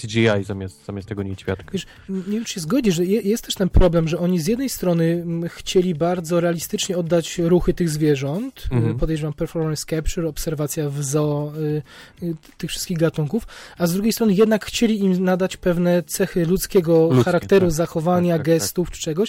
I to jest takie w pół drogi, nie? Między tym ultrarealistycznym biegnięciem i nagle misiek siada trochę jak człowiek, zaczyna tłumaczyć coś, gestykulować rękoma, bo opowiada o tym, że zbiera miód na zimę, a przecież w dżungli nie ma zimy. No tak, ale ciągnie od podłogi. Nie? I, i, I to z jednej strony jest imponujące, a z drugiej strony jest zgrzytać ci gdzieś na poziomie właśnie tak takiego... to było przetłumaczone, że ciągnie tak, od podłogi? tak, tak, tak. Wow. Okej. No. Mhm. W angielskiej wersji było, że no okej, no nie zimuje, ale, ale ma bardzo długie drzemki wtedy Aha, sobie robi. E, No, wie, więc y, jasne, mogli zrobić to absolutnie zwierzęco, nie, nie, da, nie, da, nie nadawać im w ogóle cech. Y, Tak. Ale nie, bez charakteru byłyby te postacie. W ogóle nie, nie, nie interesujące stałyby się te zwierzęta, podejrzewam. Nie? Nie, to jakoś mi nie przeszkadzało, tak jak właśnie takie narzucenie twarzy, wiesz, taki aktora na, na niektórych. Bo, bo na przykład nie ma, nie widzimy e, Bena Kingsleya na, na twarzy Badgery, Mhm. czy, czy nawet um, Sher Khan nie wygląda jak Idris Elba, ale w przypadku właśnie, nie wiem dlaczego Balu postanowili, Mhm. żeby on wyglądał jak, jak, jak e, Bill Murray i tak samo jest em, z, e, Jezu, z Christopherem Walkenem Mhm. i, i królem Louis. Te dwie postacie sobie tak, tak wybrali i pewnie, no okej, te, te dwie postacie będą wyglądały jak Mhm. aktorzy. Nie, tak nie wiadomo w ogóle, czy, Może klu- kluczem były piosenki, patrz. Bo jeszcze jak, nacią- kluczem, jak naciągniemy, może. że wąż był podobny do Scarlett, no to To prawda. No wąż śpiewający. nie wyglądał jak Scarlett, ale to ona ma głos taki, że... mm, no. Znaczy, mogę tylko przypuszczać po zwiastunie, bo, A, okej. bo nie słyszałem. Przykro mi. No, Przykro. No niestety. Nie wiem, czy się zgodzisz w takim razie. Główną zaletą jest, mimo że to jest jednak powtórka, to przez to, że mm, postacie są względnie realistyczne, y, mm, ta, ta historia jest taka bli, bliższa serduchu, że y, jednak oglądając bajkę już lekko archaiczną, czy film Mhm. animowany, no to takie jest, oglądamy, no dobra, przeleciało. A tu jednak przejmowały mnie losy Maugliego i, i tej historii, i tego gdzieś jego wykluczenia, nie wiem, powrotu. Mi się Y, bardzo podobał ten wątek ognia cały. Mhm. Zwłaszcza nazwę, jaką to miało, ten czerwony kwiat i, i Mhm. to, jaką on, on rolę grał w tym, tym filmie. To Tak, no mi i się szczególnie- podobało. Szczególnie jest przewrotne, ten wątek jest przewrotny w tym kontekście, że, że no, Mowgli jest de facto nośnikiem. Te, Mhm. Znaczy on, on, sprowa- on sprowadza tę tragedię i nie wiesz, co będzie dalej. Znaczy, y, Mowgli jest uosobieniem wszystkiego, co, y, czym człowiek może y, środowisko, dżunglę, te zwierzęta zniszczyć, więc to, że... To ma w tym filmie rację, nie? Prawda? To, że ten film No, się... Zły Sherkan, Tak, tak. Każdy, Czy- ma, czy- każdy ma... czy naiwne zwierzęta. Mhm. Każdy ma rację i w tym kontekście może ten sequel, dru, druga część nie brzmi tak źle, bo, bo może pójdą w y, kompletnie inne rejony i może Mowgli okaże się jednak negatywnym bohaterem, wyobraź sobie, co by było wtedy. No to, Nie? to by było dobre, a jak nie, to nie, niestety, mówię, zoo w Nowym Jorku i, i nie, uwalnianie to- balu. Mowgli będzie jeździł wozem strażackim i gasił pożary tam. Ten ogień prędzej czy później tam dotrze w dużo większym jeszcze. No nic, no nic. y, y, tak, tak, ale to świetnie, że na to zwróciłeś uwagę i, i tak, i także, także Mam tą taką... też, Mhm. tu się pewnie na bank nie ze mną nie zgodzisz, bo, bo czytałem dużo pozytywnych recenzji na temat chłopaczka, który grał Mogliego, że zagrał świetnie, że fantastycznie. On mi strasznie nie, nie, nie spasował. Mam wrażenie, że był cholernie sztuczny. Wiem, że- Aha. wiem, że nie mogę wymagać dużo od, od tak młodego chłopaczka, który grał właściwie do niczego. Mm, Bo, bo, bo, bo pewnie wszystko, do czego grał, to było ubrane w zielone spandeksy i wszystko naokoło niego było zielone, ale, ale miałem, miałem wrażenie, że jest strasznie taki, taki sztywny, sztuczny. Że takie, takie te jego role, te, Mhm. które mówił, takie były bardzo przeczytane z kartki niż, niż bardziej Okej. niż zagrane. Nie wiem, czy się ze mną zgodzisz, czy nie. Mm, nie zgodzę się, ale tylko z jednego powodu.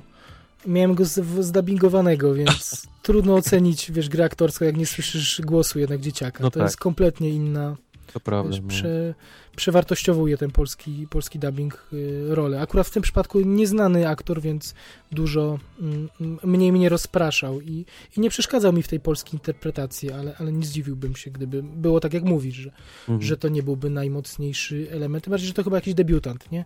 Mhm. Bardziej zależało im tak. na urodzie, na pochodzeniu, Tak, tak, żeby tak, właśnie tak, to tak, był tak, tak. z hinduskiego, indyjskiego pochodzenia. I sobie tam y, biegał. Kilka scen takich pod 3D, gdzie biega, biegają między lianami, między konarami takich, takich Mhm, które dla mhm. wielbicieli takiego trójwymiaru w wersji o, niech mi coś leci na twarz, to, to, to również uświadczycie w- przy takim Było, bieganiu. Było Było, Do tego y, muzyka Johna Debneya, mm, bardzo moim zdaniem y, interesująca, bardzo klasyczna, na, rozpisana na dużą orkiestrę. Ten temat, y, temat słoni wspaniały, na przykład jak słonie się pojawiały, które są Mhm. królami dżungli tam. Ba, bardzo fajny.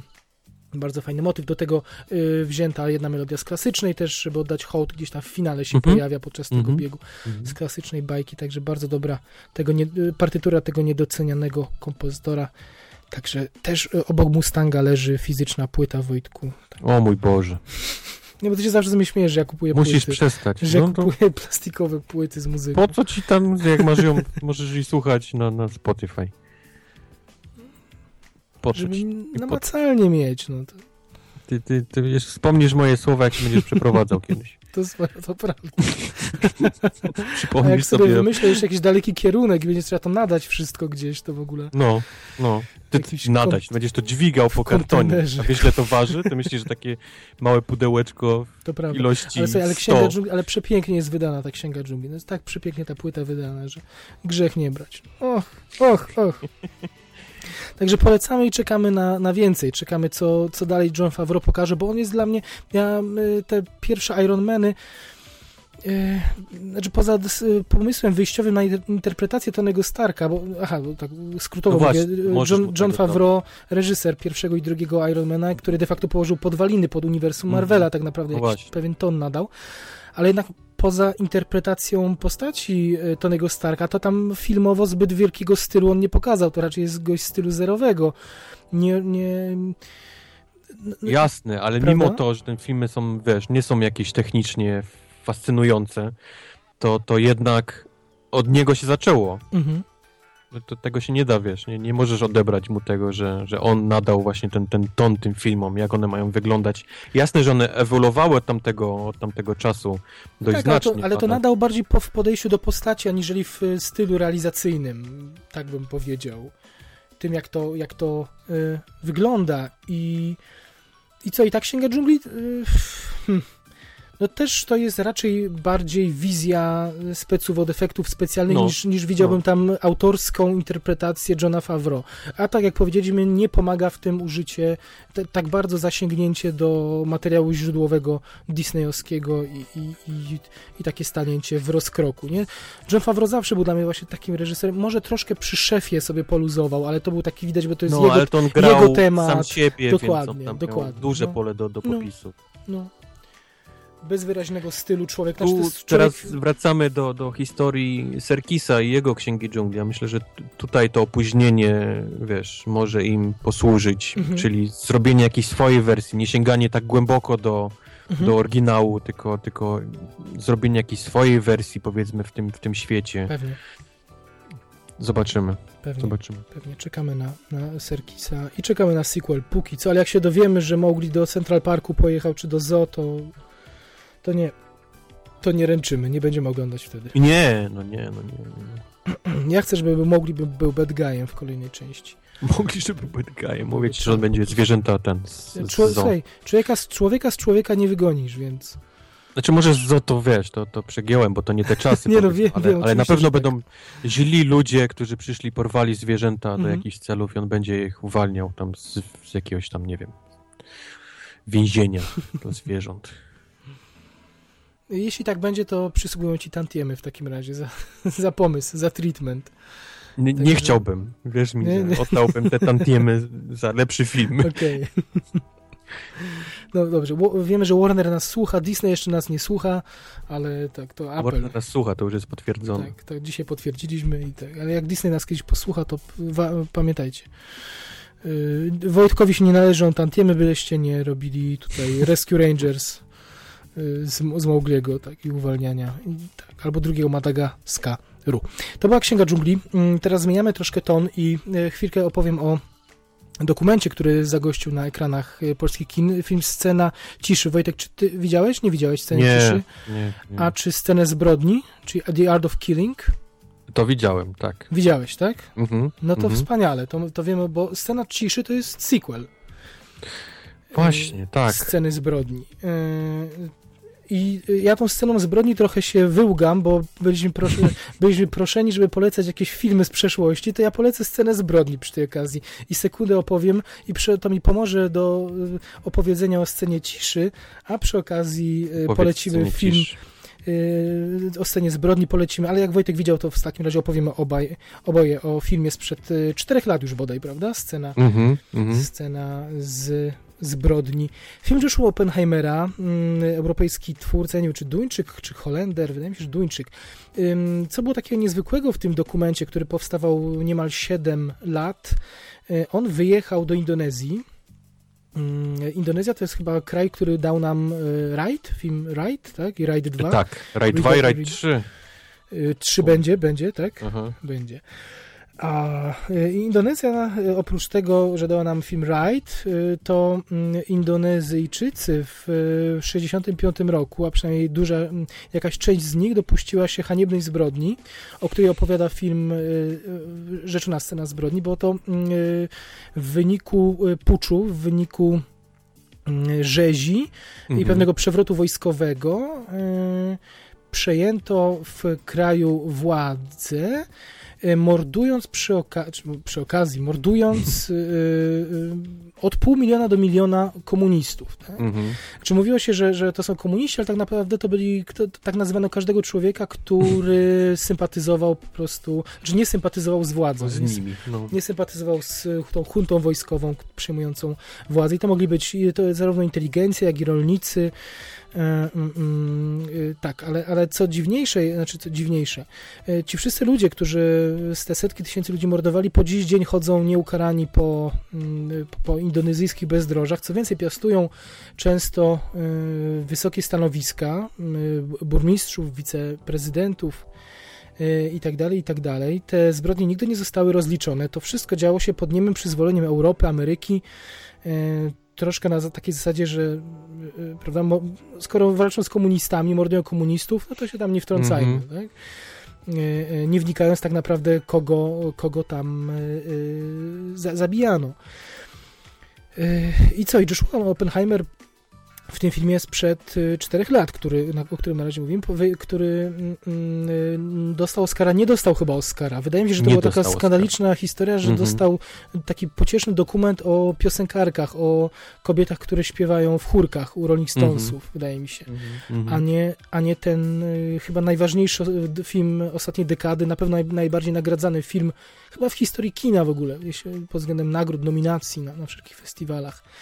Em, no i co, i Joshua Oppenheimer wyjechał na 7 lat, y, wzbudził y, zaufanie wśród tych, y, tych morderców, którzy tam sobie człapią i do, gry, do, do, dokańczają żywota w całkiem cieplarianych warunkach i i żyjąc z nimi i, i jakiś pewien specyficzny rodzaj sympatii wzbudzając, oni zgodzili się na w filmie z trefa, scena zbrodni, zgodzili się na odegranie y, konkretnych scen. Scen. Tak? Mhm.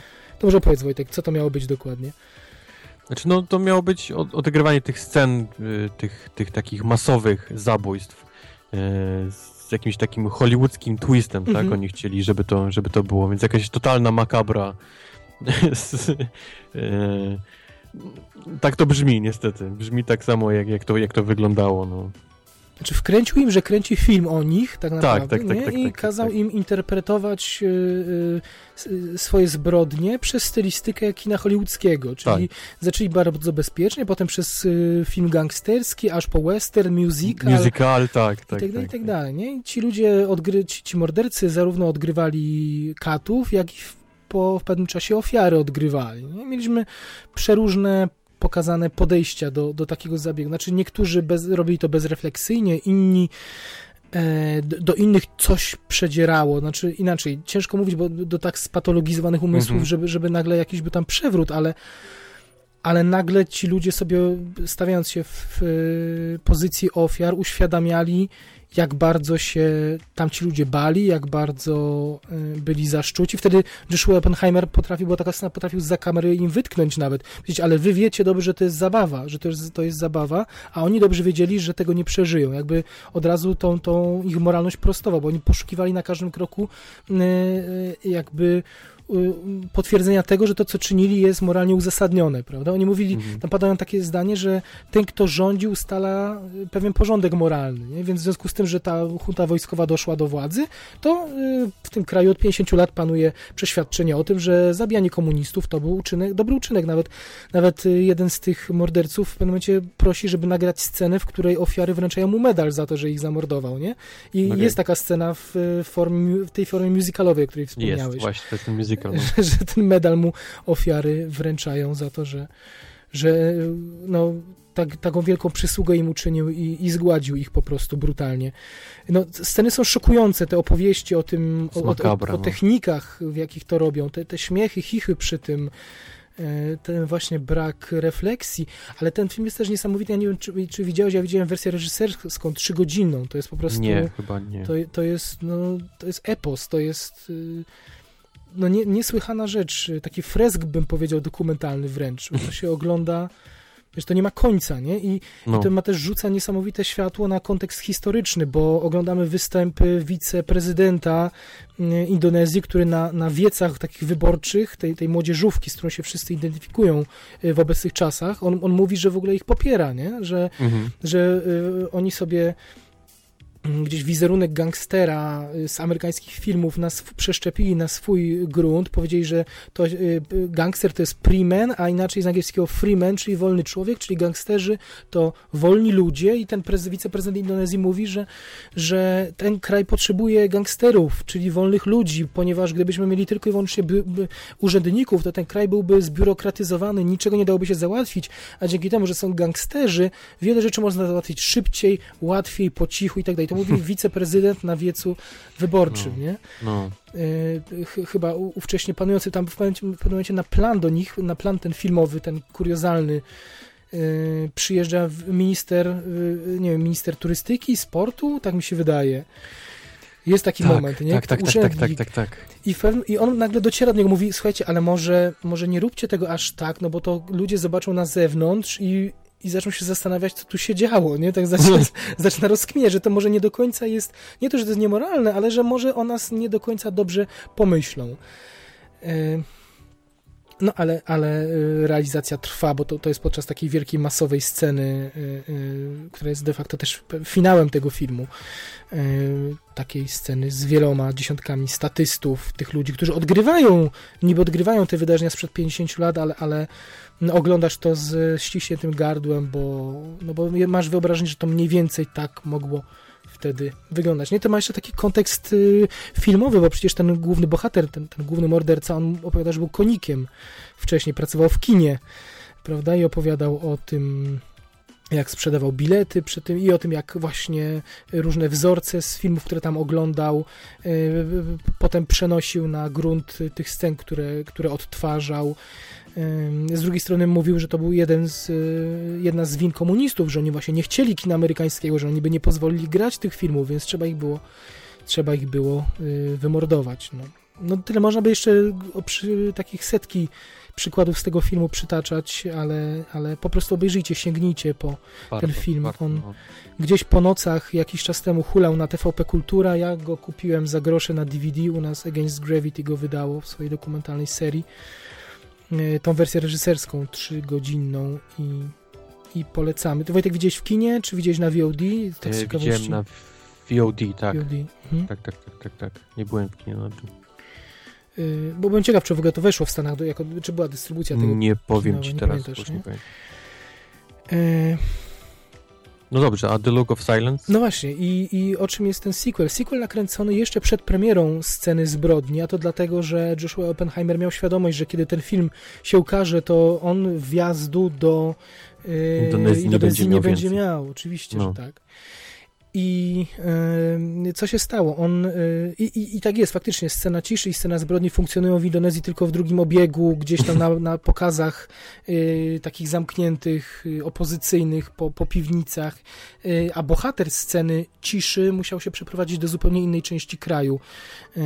No po prostu ze strachu, dlatego że wszyscy ci ludzie, o których ten film opowiada, czy większość z nich jeszcze po ziemi chodzą i, tak jak mówię, często piastują wysokie stanowiska. O czym jest scena ciszy? Jeśli scena zbrodni opowiadała o tych wszystkich wydarzeniach w skali makro, czyli nakreślała sytuację, kontekst historyczny, pokazywała, jak wielu ludzi jest w to umoczonych, Mhm. e, jak bardzo polityka też jest w to y, zamieszana. O, jeszcze przypomniała mi się taka ciekawostka, taka scena też ze sceny zbrodni, jeszcze nie wiem, czy pamiętasz, jak jeden z tych morderców postanowił, że będzie kandydować do parlamentu, stwierdził, że chce być ministrem budownictwa, bo dzięki temu będzie mógł przychodzić do ludzi i mówić, że jak nie dostanie 10 tysięcy dolarów w łapówki, to im zburzy dom. No, Bo, bo powie, że jako minister budownictwa, że on jest niezbudowany według y, no, prawa i, i tyle. I wyliczę sobie, że tak 10 domów w dzielnicy miesięcznie to jest 100 tysięcy dolarów na miesiąc. A ile dzielnic będę miał pod sobą? No i dlatego chcę iść do parlamentu. Także patologia w najczystszej postaci Straszne, po prostu. straszne. No. Y, y, I co? I scena, scena ciszy z kolei, to jest dokument, on jest dwa razy krótszy, bo trwa półtorej godziny względem tej reżyserskiej wersji sceny zbrodni i koncentruje się y, na historii jednego człowieka, 40-paroletniego okulisty, którego, y, który urodził się dwa lata po, tym, po tych tragicznych wydarzeniach, ale Mhm. który stracił brata. I e, Joshua Oppenheimer wyrusza z nim po, po, w swojej macierzystej wiosce i okolicach, w której również mieszkają ci ludzie i chodzą po, po ziemi ci ludzie, którzy tego jego brata zamordowali. I wyrusza w podróż w poszukiwaniu, nie wiem jak to nazwać, czy, czy on szuka prawdy może niekoniecznie, bo przecież wie, co się stało i oglądał Mhm. też te nagrania, które Joshua Oppenheimer zrealizował na potrzeby sceny zbrodni.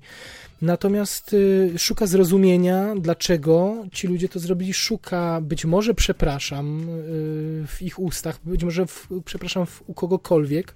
Też zapewne chce się dowiedzieć, co stało się z jego, y, z tym jego bratem, którego, którego nie znał. I i wymyśl, całą osią jakby narracyjną jest to, że on jest okulistą i on odwiedza kolejnych tych zbrodniarzy pod pretekstem okresowych badań wzroku. To jest też taka też metafora, tak, bo zmienia im, im szkła i oni, oni komentują, y, jak bardzo dobrze widzą otaczający ich świat, w zależności od tego, jakie szkło założą, więc jest to taka dosyć banalna, ale nośna metafora na te wszystkie wydarzenia i to, jak y, y, no, on próbuje poznać ich spojrzenie i, i dlaczego akurat akurat do takich patologii doszło i dochodzi, dochodzi po dziś dzień, a on tego zrozumieć nie potrafi. Z drugiej strony ma swoją, y, ma matkę i ojca. Ojciec ma chyba 107 lat, a, a wydaje mu się i mówi, że ma lat 17. Jest, wiesz, kompletnie już tak schorowany, tak wychudzony, ale jest... Paradoksalnie jest jedyną taką optymistyczną osobą w tym filmie, ale to jest też y, y, z drugiej strony tragiczne, bo on po prostu nie wie już, co się wokół niego Mhm. y, no, dzieje, jakby. Nie, do, nie dotyka go jako jedynego ta rzeczywistość, która tak naprawdę dotyka absolutnie wszystkich. No i co się dzieje? Odwiedza tych kolejnych ludzi, ogląda na, nagrania, trafiają i to Joshua Oppenheimer powiedział, że przez przypadek trafili na nagranie, czy nie spodziewał się, że, że natrafi, ponieważ ponownie prosi ludzi z tego miasteczka, po którym chodzą o odegranie, o pokazanie, gdzie odprowadzali konkretnych ludzi, jak się z nimi rozprawiano. I trafia, oni zaczynają opowiadać dokładnie o tym bracie, który, którego losami jest zainteresowany główny bohater. Nie? To, to Mhm. jest, mówisz Joshua Oppenheimer, że jak on to usłyszał, to siadł, zapłakał i nie mógł dojść do siebie. Znaczy nie, nie myślał, że tak rzeczywistość bardzo zagra na, na tak przewrotne to się okaże. Znaczy ta jego- chęć dotarcia do prawdy okaże się jeszcze, znaczy, że życie prześcignie oczekiwania, nie? Bo, bo a z drugiej strony jak to musiało być okropne dla tej rodziny, która nagle z ekranu dowiedziała się dokładnie, co urządzono z, No. z, z ich człon- a, a opis jest opis jest wysoce szokujący, wydaje mi się, że jeszcze bardziej niż w scenie zbrodni akurat tamtych konkretnych tragicznych wydarzeń. Mniej, mniejsza już o to. Yy, Jest, zadawałem sobie pytanie, czy to jest potrzebne, czy po, czy po trzech godzinach tamtego filmu jest potrzebne jeszcze kolejne półtorej godziny. Yy, Wydaje mi się, że jest, bo tamten film pokazywał tylko oprawców. Był taki bardzo chłodny, suchy w tym osądzie i tak naprawdę wszystko kotłowało się w nas. A tutaj oglądamy tego delikatnego chłopaka, który przychodzi do nich do domów. Rozmawia z nimi, rozmawia z żonami, z, rozmawia z dziećmi tych morderców. Oni wszyscy reagują, znaczy reagują przedziwnie, to są też przeróżne, to są różne reakcje. On, Mhm. on jest, jak ty sobie wyobrażasz, że idziesz do morderców swojego brata, to wydaje ci się, że, że jak ich już poznasz, to ich rozszarpiesz, nie? Czy, czy, czy cokolwiek. A on ma w sobie tak wiele jakiegoś takiego ciepła, spokoju, wiesz, że, że właśnie nie, musiał, musiał niesamowitą pracę wykonać, żeby dojść ze sobą do porządku najpierw, zanim poszedł w odwiedziny do nich, bo, bo to są na- naprawdę wstrzemięźliwe spotkania, jak na odwiedziny w domu przy ciasteczku u morderców ludzi ze swojej ze swoich, swoich najbliższych. Nie, niesamowicie jest oglądać, jak, jak, jak te rodziny reagują, wypierają się, mówią, nie, nie, to nie mógł, tego nie mógł zrobić mój ojciec, nie, to, to, to nie mogło być tak, albo tam było wielu innych ludzi, ja to tylko tam, nie wiem, ja to tylko firmowałem, a nie robiłem tego dos- dokładnie, to nie moimi, rę- wiesz, no każdy ma swoje uzasadnienie. I jest też ciekawa jeszcze jedna rzecz. Joshua Oppenheimer chyba czuł, że to już jest jego koniec z tamtej okolicy, bo, bo jest taki zabieg, który się powtarza, że ci ludzie go znali wcześniej i kiedy y, ale kiedy przychodzi do nich do domów z, z człowiekiem, którego dotknęła ta tragedia i to ten człowiek zaczyna wypytywać, to oni mówią Joshua, ale nie mieliśmy rozmawiać o polityce, mieliśmy, to, to, to tak nie miało wyglądać, jakby zaczynają mieć do niego pretensje, mimo że Oppenheimer rozmawiał z nimi dokładnie o tym samym, Mhm. to w momencie, kiedy przyjechał do nich filmowiec z zachodu, to dla nich była nobilitacja. Nie pamiętasz, oni w scenie zbrodni opowiadali z dumą o tych wszystkich Tak. wydarzeniach. Co, nie? Jak to zajebisty pomysł wymyślili z drutem, że tam krwi za bardzo nie brudziło się, no, nie, nie wchodząc w drastyczne szczegóły. Mhm. Natomiast kiedy, kiedy Joshua przyprowadza do domu nagle ofiarę tej, tej zbrodni, która, która patrzy im w twarz i, i pyta, pokazuje, przychodzi z filmem, z filmikiem, puszcza z laptopa filmik i pyta, no to oni zaczynają się gubić, zaczynają się plątać. Nie to, żeby czuli jakieś, jakieś wyrzuty sumienia, bo, bo mimo, że ten wątek się gdzieś pojawia, to jest, to jest marginalny i, i mo, może nawet nie u, u nich, a bardziej u, u dzieci też, u, u dzieci tych ludzi.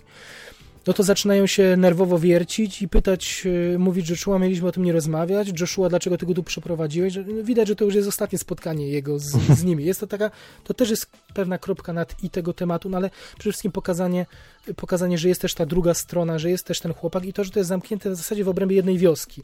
I on odwiedza tam zarówno mieszkańców takich y, zwyczajnych, odwiedza ludzi, którzy na przykład wydali książkę ze wspomnieniami, nie, jakiś absurd, nie? Mhm. Wydajesz książkę, którą, Mhm. z której dzieci się uczą. Książkę o tym, jak mordowałeś komunistów, nie? I ta żona się wypiera, nie, nie, on nic takiego nie robił, a ten dzieciak przynosi, ale jak nie, no to jest książka, którą sam napisał, to jak tego nie robił, nie? Po prostu poker face, nie? Takich, Mm. takich ten dzieciak, takich ten, ten, znaczy ja mówię dzieciak, on ma 40 ileś lat, ale jest tak strasznie yy, niewinny i spokojny i delikatnej urody, że mówię dzieciak, bo, bo takie sprawia wrażenie, taki, tak bardzo niewy, niewyrachowanego i delikatnego człowieka, ten chłopak, który wyrusza w poszukiwaniu tej yy, prawdy. Także chyba tyle o tym, o tej scenie ciszy. No, no moim zdaniem bardzo potrzebna, bo sporo osób zarzucało Oppenheimerowi przy okazji tamtego poprzedniego filmu, że skupił się tylko na mordercach, prawda? Że, że, że kontempluje tylko tamtą stronę. No tutaj możemy dotknąć tej drugiej, drugiej strony, znaczy tej strony tragedii, która, która najbardziej ucier- która, która ucierpiała. Tak. I teraz y, o, ostatnia kwestia, czy oglądać to razem, osobno, moim zdaniem to jest dyptyk i mu, trzeba to oglądać razem. Znaczy scena ciszy bez sceny zbrodni nie zafunkcjonuje, ale tak samo scena zbrodni jest ni- niezwykle niedopełnionym dokumentem bez sceny ciszy, także koniecznie te dwa filmy oglądać, ale z jakimś też odstępem czasowym, bo 5 godzin No, Longiem. nie dać rady, no. to jest po prostu e, no nie wiem, czy jakiś człowiek to, to przetrwa, po prostu taki no to, to tyle. To, także też e, fajnie, że ten film był, w- jest, mamy w Polsce w kinach studyjnych go do zobaczenia i on chyba znowu był nominowany i znowu przegrał. W tym roku chyba był nominowany, nie? I przegrał z Amy, niestety. E, A wiesz, taka nagroda dla takiego filmu, gdzie, gdzie okej, o Indonezji być może ktoś gdzieś powie, ale tak naprawdę sprawa lepiej jest zamieć na pod dywan i lepiej, żeby się w to nie... nie w to, ch- chyba w ostatnich, według ostatnich wydarzeń to wiem, że że nie wiem, czy parlament indonezyjski obiecał się pochylić nad sprawą. Znaczy to tyle, że Mhm. jakby obiecał zauważyć te kwestie, że coś takiego się stało. Więc wiesz, to, że nikt o tym do, po dziś dzień nie mówi, taki Oscar dla tego filmu dużo bardziej by pomógł niż nobilitacja Asifa Kapatiego za, za Amy. Ale Chcesz też dalej tej Amy Nie, ten, nie chcę, nie tam chcę, nie chcę. pośmiertnie się wbić nie chcę, no ale bo, boli, że, pod że żeberko. wiesz, tutaj po prostu ta nagroda by się bardziej przydała. Ostatni film, y, o którym chcemy opowiedzieć, Cloverfield Lane 10, to jest film, który Wojtek już polecał, Mhm. ale wtedy sygnalizowaliśmy, że postaramy się mm, przez chwilę spoilerowo poopowiadać o tym filmie, bo to film, który spoilerem stoi, którego Mhm. główną wartością jest nieustanne igranie z widzem. Dla tych, którzy nie pamiętają albo nie słuchali jednego z ostatnich odcinków, przypomnijmy tylko, że to jest film, o którym y, trzy miesiące temu jeszcze nic nie wiedzieliśmy, dobrze mówię? Tak, tak, on się pojawił znikąd właściwie. No, Bum, zwiastun i po trzech tygodniach był film w kinach. I w zwiastunie wymieniony J.J. Abrams, czyli kolejny, kolejny trop, że Cloverfield Lane 10 y, to nie jest przypadkowy tytuł, a może jest, a może to tylko taka gra z widzem, Y, ale o tym, żeby to wiedzieć, trzeba znać film Cloverfield, a w Polsce Cloverfield nazywał się Project Monster, więc A, to już okej. pierwszy, pierwszy fail, bo, bo mało kto go kojarzy w tej e, postaci, ale to był film z 2000 bodaj tak 8-9 roku, found Tak. footage o wielkim, o wielkim potworze. I nagle dostajemy zwiastun, zwiastun filmu o, o dziewczynie, która, to chyba możemy powiedzieć, bo, bo, bo to jest A zawiązanie czy robimy akcji. od- spoilerowe? ten? Zrobimy za moment, tak, zrobimy za momencik. To Ale to wyraźnie, wyraźnie oddzielimy, a, a teraz Mhm. tylko powiedzmy może króciutko dla tych, którzy się wybierają. No, inaczej, jeśli ktoś nic nie chce wiedzieć, to żegnamy już teraz, to jest koniec odcinka, Tak. dziękujemy za wysłuchanie 19 odcinka. Następnie opowiemy bezspoilerowo, ale mimo wszystko... y, y, Ciężko jest o tym filmie powiedzieć Ciężko, bez spoilerów. tak. Ale- Naprawdę, ale- to jest ale tak opowie- ważny. Ale opowiemy krótko w granicach tego, co widać w trailerach i można przeczytać w opisie udostępnionym Ale w sumie o tym mówiliśmy, nie? Przy okazji mojej tej. To nie wiem, czy musimy drugi raz, czy chcesz jeszcze raz się Ale pochylić. to będzie taki- minuta, to będzie No minuta. okej. I potem od razu przejdziemy do, do spoilerowego. Okej. Więc y, dla porządku tylko y, w tym bezspoilerowym powiedzmy, że dziewczyna ulega wypadkowi. Y, To jest pierwsze 5 minut, y, pięć Mhm. minut filmu i, i budzi się w zamknięciu, w jakimś pomieszczeniu. Nie do końca wiemy, co to jest za, za mm, miejsce. Y, Jest tam sobie y, John Goodman, któ- którego motywacji też za bardzo nie możemy nie możemy rozgryźć. Jest tam jeszcze trzeci y, mieszkaniec y, y, i tak naprawdę ten film za wiele więcej powiedzieć nie można, bo to jest jedna nieustanna gra z widzem i z tymi jego Tak. oczekiwaniami. Zmienia się jakby ton filmu, jak w kalejdoskopie wielokrotnie. Nawet w obrębie jednego filmu gatunek się w zasadzie... Nie? Prawda, Mogę tak Prawda. powiedzieć, nie? Tak, tak. że gatunek filmowy się zmienia i ogląda się to z niezwykłą przyjemnością, moim zdaniem. Ty, Wojtek, też mówiłeś, że, Tak. że strzaskał cię ten film masakrycznie. Tylko słuchaj, tak się zastanawiałem przez cały seans, y, czy ty potrafiłeś się w, wczuć w historię? Jakby, czy się Tak. emocjonowałeś, tak? Tak? Tak, dla mnie ta taka niewiadoma Mhm. to było okej, okej. Wiesz, brałem to, co dostawałem od filmu i próbowałem, wiesz, szybko w głowie też sam No właśnie, no właśnie, do tego, wyjścia, wiesz. Tak, do tego zmierzam, bo wiesz, ja miałem ten problem, że przez cały film oglądałem to po prostu jako grę ze mną i od razu taką defensywną postawę przyjąłem, że o, chcecie mnie zrobić w konia, no dobra, dawać. I zacząłem zastanawiać się, szukać wskazówek, w którą stronę pójdzie, jak to się skończy, yy, jak ja bym to poprowadził, wiesz, ale nie przez to nie wszedłem w dramaturgię samej, yy, samej historii, tego, co się, co się w, tym, w tych kilku pomieszczeniach z Meli, Mary Elizabeth Winstead, yy, Johnem Goodmanem i, tą i tym trzecim aktorem, przepraszam, nie pamiętam John nazwiska. Gallagher Jr. Okej. I co się, co się z nimi dzieje? Mniej, mniej e, nie przeżywałem tego po prostu. Nie, nie wszedłem przez to w film, tylko pływałem Ja gdzieś wiem, po ja powierzchni jakoś i, i bawiłem się ze scenarzystami. próbowałem rozwiązać zagadkę i jakoś z nimi, Aha. z nimi siedziałem przy tym stole, jak jedli albo grali. Mhm.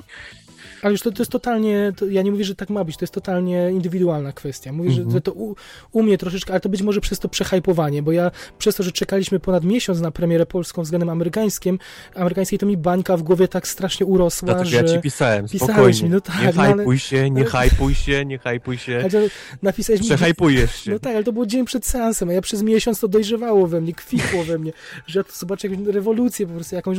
Znaczy jest rewolucja w jakimś sensie, Nie, bo... nie, to jest dobry film i dlatego starałem się też, wiesz, żebyś nie, nie szedł na to jak na zbawienie jakieś, nie wiadomo jakie. Mhm. Spokojnie, uspokój się, bo się przehajpujesz, nie ma, Mhm. nie ma No sensu tak, się tak no tak. hajpować. No, ale takich zabaw, zabaw z widzem widzimy niewiele w kinie, więc pod tym prawda. względem jest to no, świeże, jest to, jest to przyjemne. Y, Co jeszcze, bez, tak bezspoilerowo, na pewno doceniam scenografię. Ym, Te kilka Oj tak. pomieszczeń to jest fantastyczna topografia, tak zbudowane, że, że robi wrażenie. Mógłbym zwiedzać coś takiego, to jest bardzo, bardzo interesujące. Ja się w ogóle zastanawiałem, wiesz, na, na ten, a nie, to już nie. To, o czym się zastanawiałem, to w recenzji No spoilerowej. Dobrze, amen. Y, idźcie na tent Cloverfield Lane. W Polsce zawrotnej ilości osób, po pięć osób na każdym seansie, z tego co y, słyszę, bo ja byłem i było mniej więcej tyle. Znajomi w środku tygodnia też mieli przyjemność No jak- oglądać. Jak Cloverfield się No. nazywał Cloverfield, to, to, to mogą No. ludzie nie do nie połączyć tych dwóch. Dokładnie, dokładnie. Y, Tym niemniej idźcie, bo ciekawe przedsięwzięcie. A teraz y, gruba kreska, wielki szlaban, czerwony Jebut. alert. Spoiler, spoiler, spoiler, spoiler, spoiler. Teraz odczekajmy takie 5 sekund, bo może niektórym Tak, gramofony spokojnie, wyha- bo, bo wyhamowują jeszcze. nie wiem, czy to, czy to na tym podcaście, czy na drugim ktoś pisał, że musimy zrobić większą przerwę między Mhm. spoilerem, bo on jechał na rowerze kiedyś i nie mógł się zatrzymać. Nie mógł, nie mógł zdążyć, wiesz, się zatrzymać, zejść, wyciągnąć telefonu i Tak. zaczęliśmy mu Tak. Zaczęliśmy mu spoilować, miał jeszcze słuchawki, miał pod kaskiem, więc nie mógł ich zerwać z siebie. Mówi, że największy dramat życia przeżył wtedy. Także tu jest czas na wyhamowanie roweru i wyłączenie. E, e, uwaga, i mogę rzucić pierwszym spoilerem. Uwaga, Możesz. John Goodman jest kosmitą. John Goodman jest paskudnym, zielonym, łach, obślizgłym kosmitą. E, powiedz mi, tak spodziewałeś się takiego zakończenia? Właśnie, jakiego zakończenia się spodziewałeś, powiedz? Sam nie wiem, wiesz co, to, to też było dobre w tym filmie, że, że jak on się zaczął i zaczęła Mhm. się ta cała akcja w tym domu, sobie myślę, kurde, no, to jest Cloverfield, ale, ale do czego zmierza ten film, nie? Mhm. I nie wiedzie... I dlatego koniec mnie tak zaskoczył, a może nie powinien, nie? Bo, Mhm. bo właściwie jestem na Cloverfield i mogłem się spodziewać, że, że będą kosmici, ale, ale czy po tym, co dostałem w tym filmie i tej całej takiej mojej Mhm. rozkmince, nie? Mhm. Dokąd zmierza, kto, jak, który zły, może oboje, może żaden, co ona tu robi, kto, może on ją porwał, może nie. Gdzieś, gdzieś przestałem w ogóle dbać o to, że to jest Cloverfield Mhm. i że mogą w pewnym momencie przylecieć kosmici, więc, więc mnie Uśpi- osobiście zaskoczył, czujność, no, tak? uśpiło Aha. moją czujność. Dwa, to że ten film jednak, tak jak mówisz, zmienia się jego koncepcja, nie? Z takiego jakiegoś dziwnego dramatu, filmu akcji, nagle jebut, science fiction, wracamy, wiesz. I jeszcze horror wcześniej. Jeszcze horror, horror no. po prostu. I thriller, No. potem horror nawet, No, z no. ludzi w kwasie, a potem, Więc a ja już potem byłem science tak, fiction. Wiesz, zachwycony, ale też zmęczony pozytywnie, nie? Mówiąc Mhm. tym, co się stało wcześniej, bo tam jest kilka scen naprawdę takich, które, Tak. które postawiają, wiesz, włosy na, na sztorc. Więc jak dostałem jeszcze na koniec y, walkę z kosmitami, to, to ja byłem Ale pozytywnie, prawda? Pozytywnie. pozytywnie Tak. taki, z, siedziałem na, na napisach końcowych zmęczony, oddychając, wiesz, film mnie, wiesz, po, poprzerzucał, po, gdzieś tam śle, śledzę, sobie, śledzę Twittera i wśród tam, tam polskich, e, po- polskich użytkowników, których śledzę, to jednak duża część mówi, że to jest ten, wszystko super, gdyby nie finał, że dla nich ten ostatni szplast to jest takie za dużo i y, Oj. Wiesz, nie, nie, jakby to jest, y, wykracza już poza akceptowalne przez nich granice Okej. budowania historii, a dla mnie to jest właśnie główna siła tego filmu, że to jest Tak, dla mnie to była wisienka na, na torcie. to jest Keine Grenzen po prostu, nie? Opowiadanie, opowiadamy bajkę, opowiadamy sn, śnim, opowiadamy historię i możemy w tym naszym śnie zrobić wszystko. I możemy wam wpieprzyć kos, po, po poważnym thrillerze, który wcześniej był psychologiczny, bo nie wiedziałeś, czy siedzi e, w Mhm. piwnicy z mordercą, czy może z człowiekiem ciężko doświadczonym przez życie, z tragedią e, Czy w rodzinną ogóle to, co on mówi, ma, ma, jest, jest Mhm. prawdziwe, nie? Czy on Oczywiście. sobie tego nie na, nie na, wiesz, nie na wymyślał. No mamy niby tytuł, ale może, może chcą nas zwieść. Nie wiemy tego. Użycie samego tytułu też jest y, zmiana. y, Co właśnie, właśnie y, y, znajomy, pozdrawiam Marcina, znajomy kazał mi y, ciebie zapytać, co to, co to jest Cloverfield, samo Cloverfield. Nie wiem. To jest jakaś dzielnica, to jest... Co to? Nie wiesz? Nie. To takim Mm. jest taki klasyczny mm, adres, wiesz, ulicy. Jest, Mhm. jest mnóstwo ulic, które się nazywa Cloverfield, ale, Mhm. ale nie wiem. Teraz mnie zaskoczyłeś. Czekaj, może ja, może ja powinienem googlnąć. Google mi pomoże. Bo to jest, y, bo, bo, bo to jest ciekawe, nie? jak się ma jakby ten tytuł w ogóle do pierwszego filmu i w takim razie jak on by się miał do drugiego, czy byśmy byli w stanie coś wyczytać z samego tego słowa Cloverfield. Y, A nie wiem, czy wiesz, że w tym filmie zagrał Bradley Cooper. Zagrał, jest głosem. Widziałeś, nie? Tak. Mhm, Jest mhm. przez chwilę w telefonie jako głos chłopaka Mary, Elizabeth Winstead. W ogóle ona bardzo dawno niewidziana. Bardzo się cieszyłem na, na to, że zobaczę w końcu jakiś... Ostatnio sobie odświeżyłem Scotta Pilgrima i, i za ten O, za proszę. Mary Elizabeth i, i było fajnie ją zobaczyć w takim no, duż- dużo dojrzalszym repertuarze jednak. Więc to jak najbardziej na. Plus ja ci powiem, że przez twoją recenzję, przez tą, tą twoją opowieść o tym filmie parę tygodni temu, y, to co mi powiedziałeś, plus to co zobaczyłem na trailerze, albo czego też nie zobaczyłem, bo nie pozwoliłeś mi potem już Nie oglądać. pozwoliłem ci. Mhm. y, jakoś sobie uknąłem w głowie teorię, że nie będzie tam żadnego kosmity. Nie? No Że- i dobrze. I że to nie będzie. taki był mój, taki był mój zamysł. tak poszedłem, na te, tak poszedłem na ten film, na to czekałem. W pierwszy moment zawahania to był ten, kiedy oni otwarli właz i zoba- ona otwarła tam y, tak szybko i zobaczyła kobietę proszącą o, o pomoc, umierającą, gdzieś tam topiącą się czy coś. Już myślę, że hmm, no dobra, mogłaby to być manipulacja, ale grubymi no, musiałby strasznie dużo włożyć w to pracy, żeby jakaś kukła wyskakiwała. Wiesz, na takiej zasadzie, że on Wiem, wiem. wmawia ludziom, że jest wielki kataklizm. Ale tak to jest naprawdę- właśnie fajne, że, że wiesz, kminisz, nie? Próbujesz, No, jak? Prawda? Nieprawda? Jak on to zrobił? Może ona pracuje z nim? no. Mm. Ale za chwilę znajduje te kolczyki zakrwawione, więc o, to już takiego błędu by nie popełnił chyba, gdyby tak bardzo, na tak wiele szczegółów zwróciłby uwagę w takim planie, w takiej inscenizacji, to tych kolczyków by nie zostawił, żeby dać po sobie poznać, że, że jednak y, y, no, jest normalny, jeśli Mhm. tak można powiedzieć, więc więc bardzo to wszystko umiejętne, y, to wchodzenie, wchodzenie do... Znaczy, wiemy, że jest nienormalny. To wiadomo po jego zachowaniach, po jego, jak, jak się zachowuje, jak, jak szybko traci temperament. To, to wiesz, ten, ten człowiek nie jest normalny, wiadomo, nie? Mhm. Ale nie wiemy, jak, Jak daleko, daleko jest sięga jego, posunąć. jego szaleństwo, nie? Mhm, Czy jest, czy jest posypane prawdą, czy, jest, czy gość jest autentycznie tak szalony, że... Wiesz, no że, masz te że- 5 czy 10 minut, kiedy nawet mu współczujesz, kiedy pokazuje zdjęcie Jasne, córki, coś jasne. opowie? No, Mhm. no. Do tego Dlatego to, ten film cały czas tak, wiesz, między nami, wiesz, jak, jak piłeczka gra, ping-pongowa. no, to, jak się, to jak wygląda, to jak się porusza, to jak tańczy w pewnym momencie, to jest nawet takie pocieszne. No masz ochotę No. przy, tego bidnego człowieka przytulić, a to mówię, to jest 10 minut między podejrzeniem, że jest trochę psychopatą, a tym jak Nawet w pewnym momencie, jak ona mu zaczyna dokuczać przy stole, no zauważa, że są pewne rzeczy, które, których on nie lubi, nie? Jak, Mhm. jak ona zaczyna zamiast do niego, to się zwracać do, do Emeta o jakieś tam głupoty. Rob, chcąc zobaczyć, jak on, wiesz, jak on za, zareaguje na to. I nawet Mhm. byłem, miałem taki przez chwilę taki moment, dlaczego ona mu to robi, nie? Przecież, przecież No ktoś tak. jest taki miły, nie? Dla nich i, Mhm. i jedzenie i wszystko, ona jeszcze będzie złośliwa dla niego, więc, więc ten film cały czas gdzieś tam będą, wiesz, pyk, pyk, pyk między, między postaciami, między tym, co się dzieje. Strasznie mi się to podobało. Urwałem ci tok Nie, myśleniowy. absolutnie nie, absolutnie nie. Absolutnie tylko nad tym Cloverfield się zacząłem zastanawiać jeszcze. Próbowałem to googlnąć, nie ma żadnego, wiesz, wytłumaczenia do tej Takiego, że było hasło Cloverfield, No, tak? no. Jest tylko jako film. E, No to może dla naszych słuchaczy zadanie. Słuchajcie, gdybyście akurat przypadkiem trafili na, to, na taką informację, co mogłoby oznaczać Cloverfield w kontekście poprzedniego filmu, to albo w ogóle co oznacza, to, to będziemy wdzięczni. Czekamy na maile, na, na komentarze pod wpisami. Z Tylko, chęcią tylko się- nie piszcie dosłownie, że Clover to jest koniczyna, a field to jest pole, więc pole koniczyny, bo, bo nie, to, to wiemy, ale nie. Wiesz, to jest jakieś konkretne miejsce, na przykład w Nowym Jorku, do którego się odwoływał pierwszy film. Nie, nie, nie mam pojęcia. Nie, nie, nie, wiem. Ciężko mi y, zgadywać. Mm, mm, mm. I słuchaj, i, i to może jeszcze o tym finale, mm, bo No. finał to jest nie tylko y, to, że się kosmici pojawiają, to jedno, ale my dalej nie mamy pewności, czy to ma ścisły związek z y, Cloverfield, z filmem po- poprzednim, prawda? Bo tam był, tam był potwór.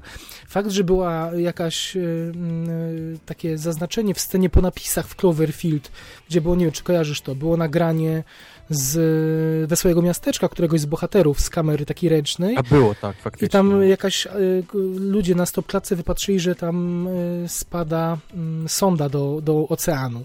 Mhm. Więc być może to właśnie byli kosmici, którzy y, wlecieli w naszą, nie wiem, atmosferę czy coś Mhm, i, mhm. i strącili ją niechcą, niechcący na przykład. A ta, ta wielka bestia to, to, nie wiem, na jakieś przeszpiegi przyszła, czy żeby oczyścić przedpole przed ich przylotem, nie? Z drugiej strony może to nie ma nic wspólnego z Cloverfield, bo to oni designersko przypominają bardziej te tripody z Wojny Światów Spielberga. Tak, tak, tak, tak, nie? tak. Zresztą w ogóle design tych, tych potworów był, był niesamowity, był, był No, świetny. pieski był. zwłaszcza. Mhm.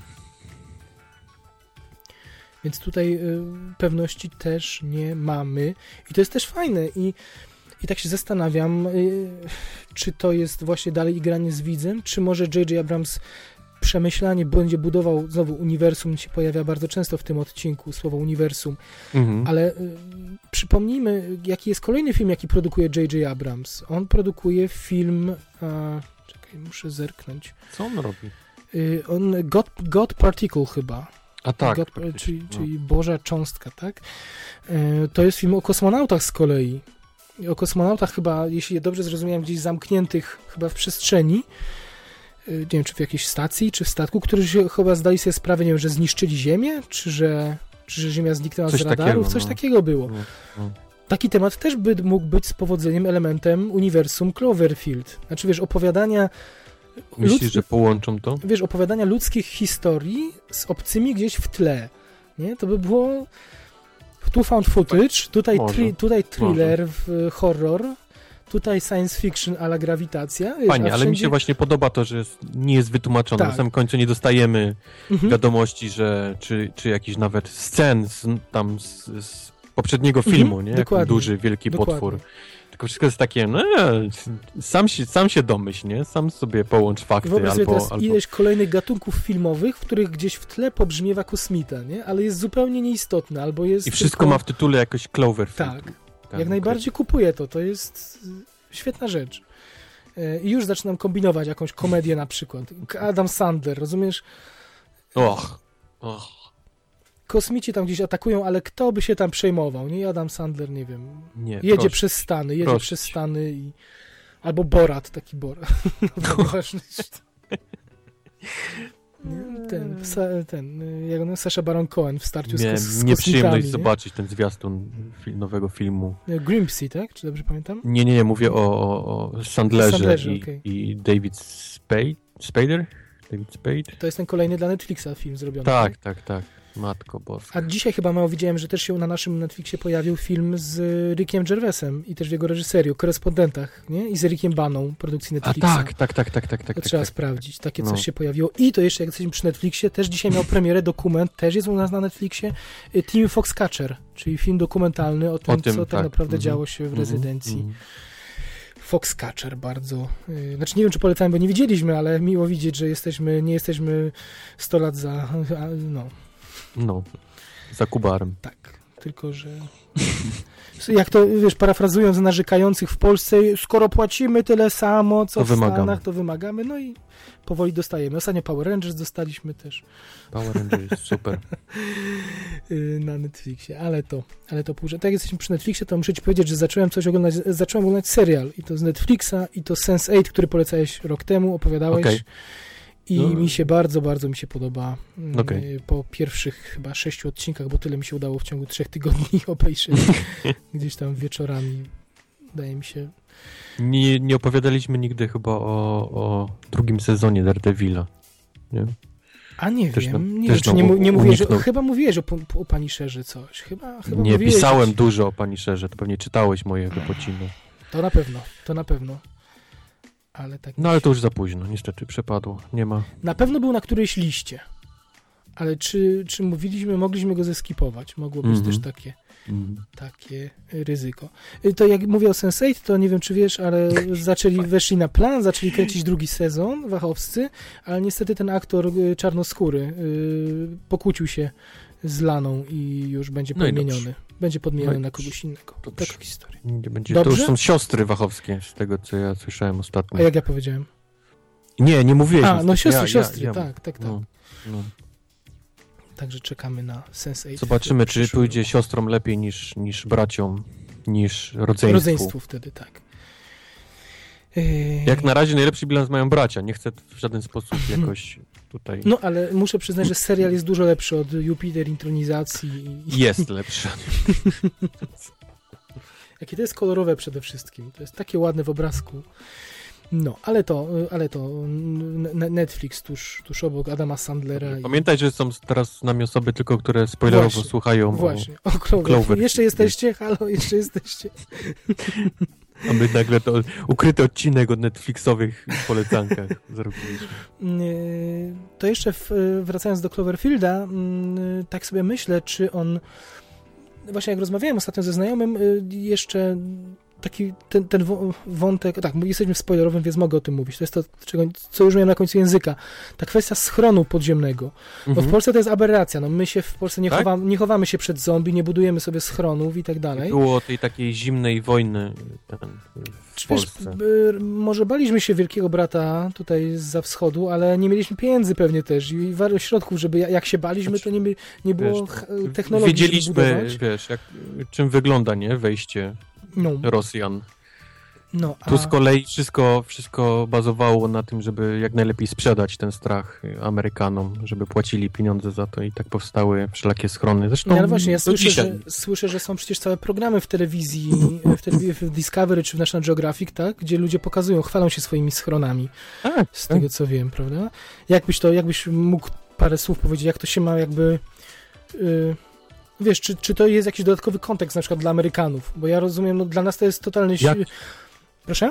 Jaki, jaki, że jaki No, mógłby bo być? ja idę na ten film, ja idę na ten No. film i widzę Johna Goodmana świr. Buduje schron przeciwko inwazji zombie, kosmitów, whatever, nie? Gdzie sobie y, bu- zbiera zapasy na cały rok i tak dalej, i tak dalej, nie?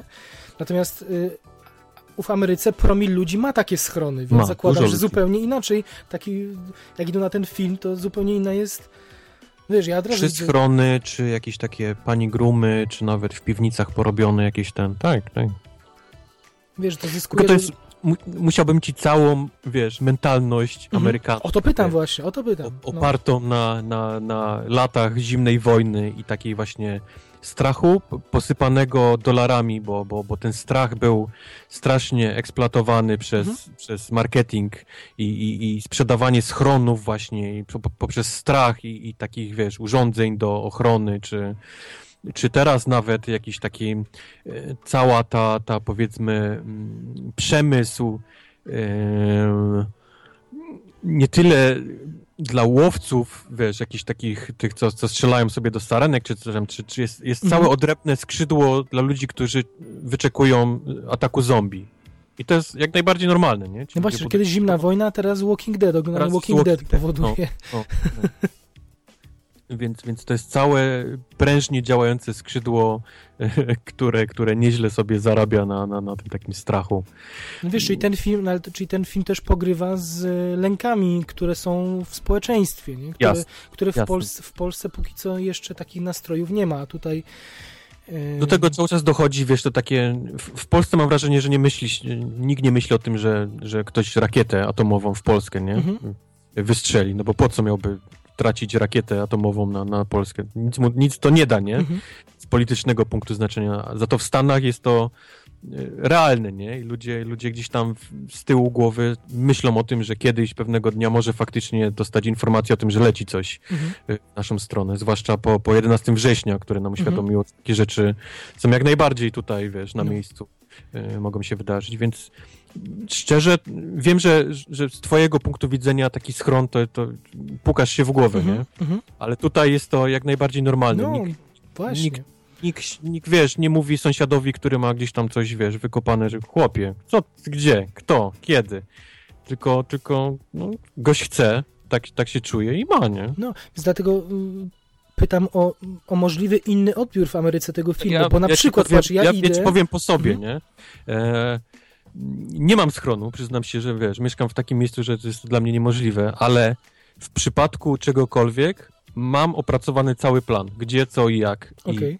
i, i zapasy i tak dalej. A jestem, wiesz, nie jestem zamerykanizowany, No wiesz, tak. bardzo. Jasne. I wiesz, i, i patrząc właśnie na to, czy mówisz, jak ja idę na Cloverfield i widzę przez 5 minut Goodmana, to już mówię, że jest porąbany, bo w ogóle coś takiego zbudował i jeszcze to jest tak sterylne i tak idealne, że to nie może być normalny człowiek. Okej. Znaczy, A widzisz, nie? to, to, w ogóle ja na nie A- zwróciłem uwagi, to dla a, mnie było właśnie, oczywiste. O to pyta, a jak Amerykanin idzie, to y, jestem w stanie sobie wyobrazić, że przez pierwsze parędziesiąt minut mówi, rozumiem tego kolesia w ogóle. Że Tak, absolutnie dlatego- go rozumie, że jest moim wzorem, bo ma tak wszystko No. poukładane, tak ma idealnie plan zaplanowany, że w ogóle guru mój, nie? no. No, znaczy, no, może nie tak, że guru, że jest zaplanowane, tylko no, no facet ma schron, nie? To jest ten jeden z tych kolesi, który, który wybudował, wybudował Mhm. schron. Pytanie, słusznie są w środku, czy, Mhm. No. czy, czy powodem jest jego choroba psychiczna, nie? To, to, to bardziej... No. Wiesz, Nie więc ten, ten film jeszcze żyruje na dodatkowo na lękach właśnie, które są w Ameryce powszechne, A w, tak, jakimś, w tak, jakiejś tak. części społeczeństwa, które raczej są obce tutaj na terytorium europejskim. Więc to też jest ciekawy wątek, który, który myślę, że był dobrą puentą i zwieńczeniem tej naszej spoilerowej dyskusji o Cloverfield Lane 10. Jak myślisz? Chyba tak, Tak, nie? tak. Okej. Yy, Bardzo mi było, yy, bardzo nam było miło gościć w waszych słuchawkach, w waszych urządzeniach mobilnych Być w waszych uszach. i na, na YouTubach podczas farmienia przedmiotów w The Division na przykład, albo w Destiny, czy tam Diablo, czy, czy kiedy nas ktoś słucha, bo domyślam się, że, że YouTube to głównie w tej formie jest przyswajany. Mhm. Yy, dziękujemy jeszcze raz yy, niezmiennie jak co, jak co nagranie za wszystkie formy kontaktu, za maile, za wiadomości na fanpage'u. Yy, Wojtek tam dzielnie zarządza naszą społecznością, bo ja to yy, niestety yy, z braku czasu no, nie zaglądam tak często, jak, jak bym chciał, ale, ale jest Wojtek na posterunku. I co? Miało być krótko, wyszło jak zwykle. Ech. Teraz już moja w tym głowa, żeby żeby yy, tak, żeby, Żeby to ciąć. żeby to ciąć i żeby nadrobić yy, yy, resztę rzeczy, których nie udało się zrobić przez to, że nagraliśmy tak długi odcinek znowu. Ale no, jakoś sobie poradzę. Dobrze, Wojtku, dzięki wielkie i do usłyszenia za... No, nie obiecujemy. To są, to są dwa albo trzy tygodnie, bo teraz y, przynajmniej z mojej strony bardzo y, mocno taki wyboisty y, czas, ale, ale na pewno z jakimś sutym odcinkiem o y, wojnie bohaterów y, Zbliża się. Przybierzemy i y, o ten, ten odstęp czasu jest y, działa na plus, bo pewnie Wojtek będzie po pięciu seansach, ja po trzech i, i będziemy mieli y, no, coś więcej do powiedzenia niż zazwyczaj, prawda Wojtek? Tak. Tak. Y, A tymczasem dobrego popołudnia, nocy, dnia, w zależności kiedy nas słuchacie. A jeszcze przecież za, za w kolejnym odcinku jubileusz, 20, 20 O odcinek. mój Bobrze. O mój no. Bobrze, jak to zleciało. A tymczasem do usłyszenia, papa. Pa. Papá. Dinari, dinari, dinari,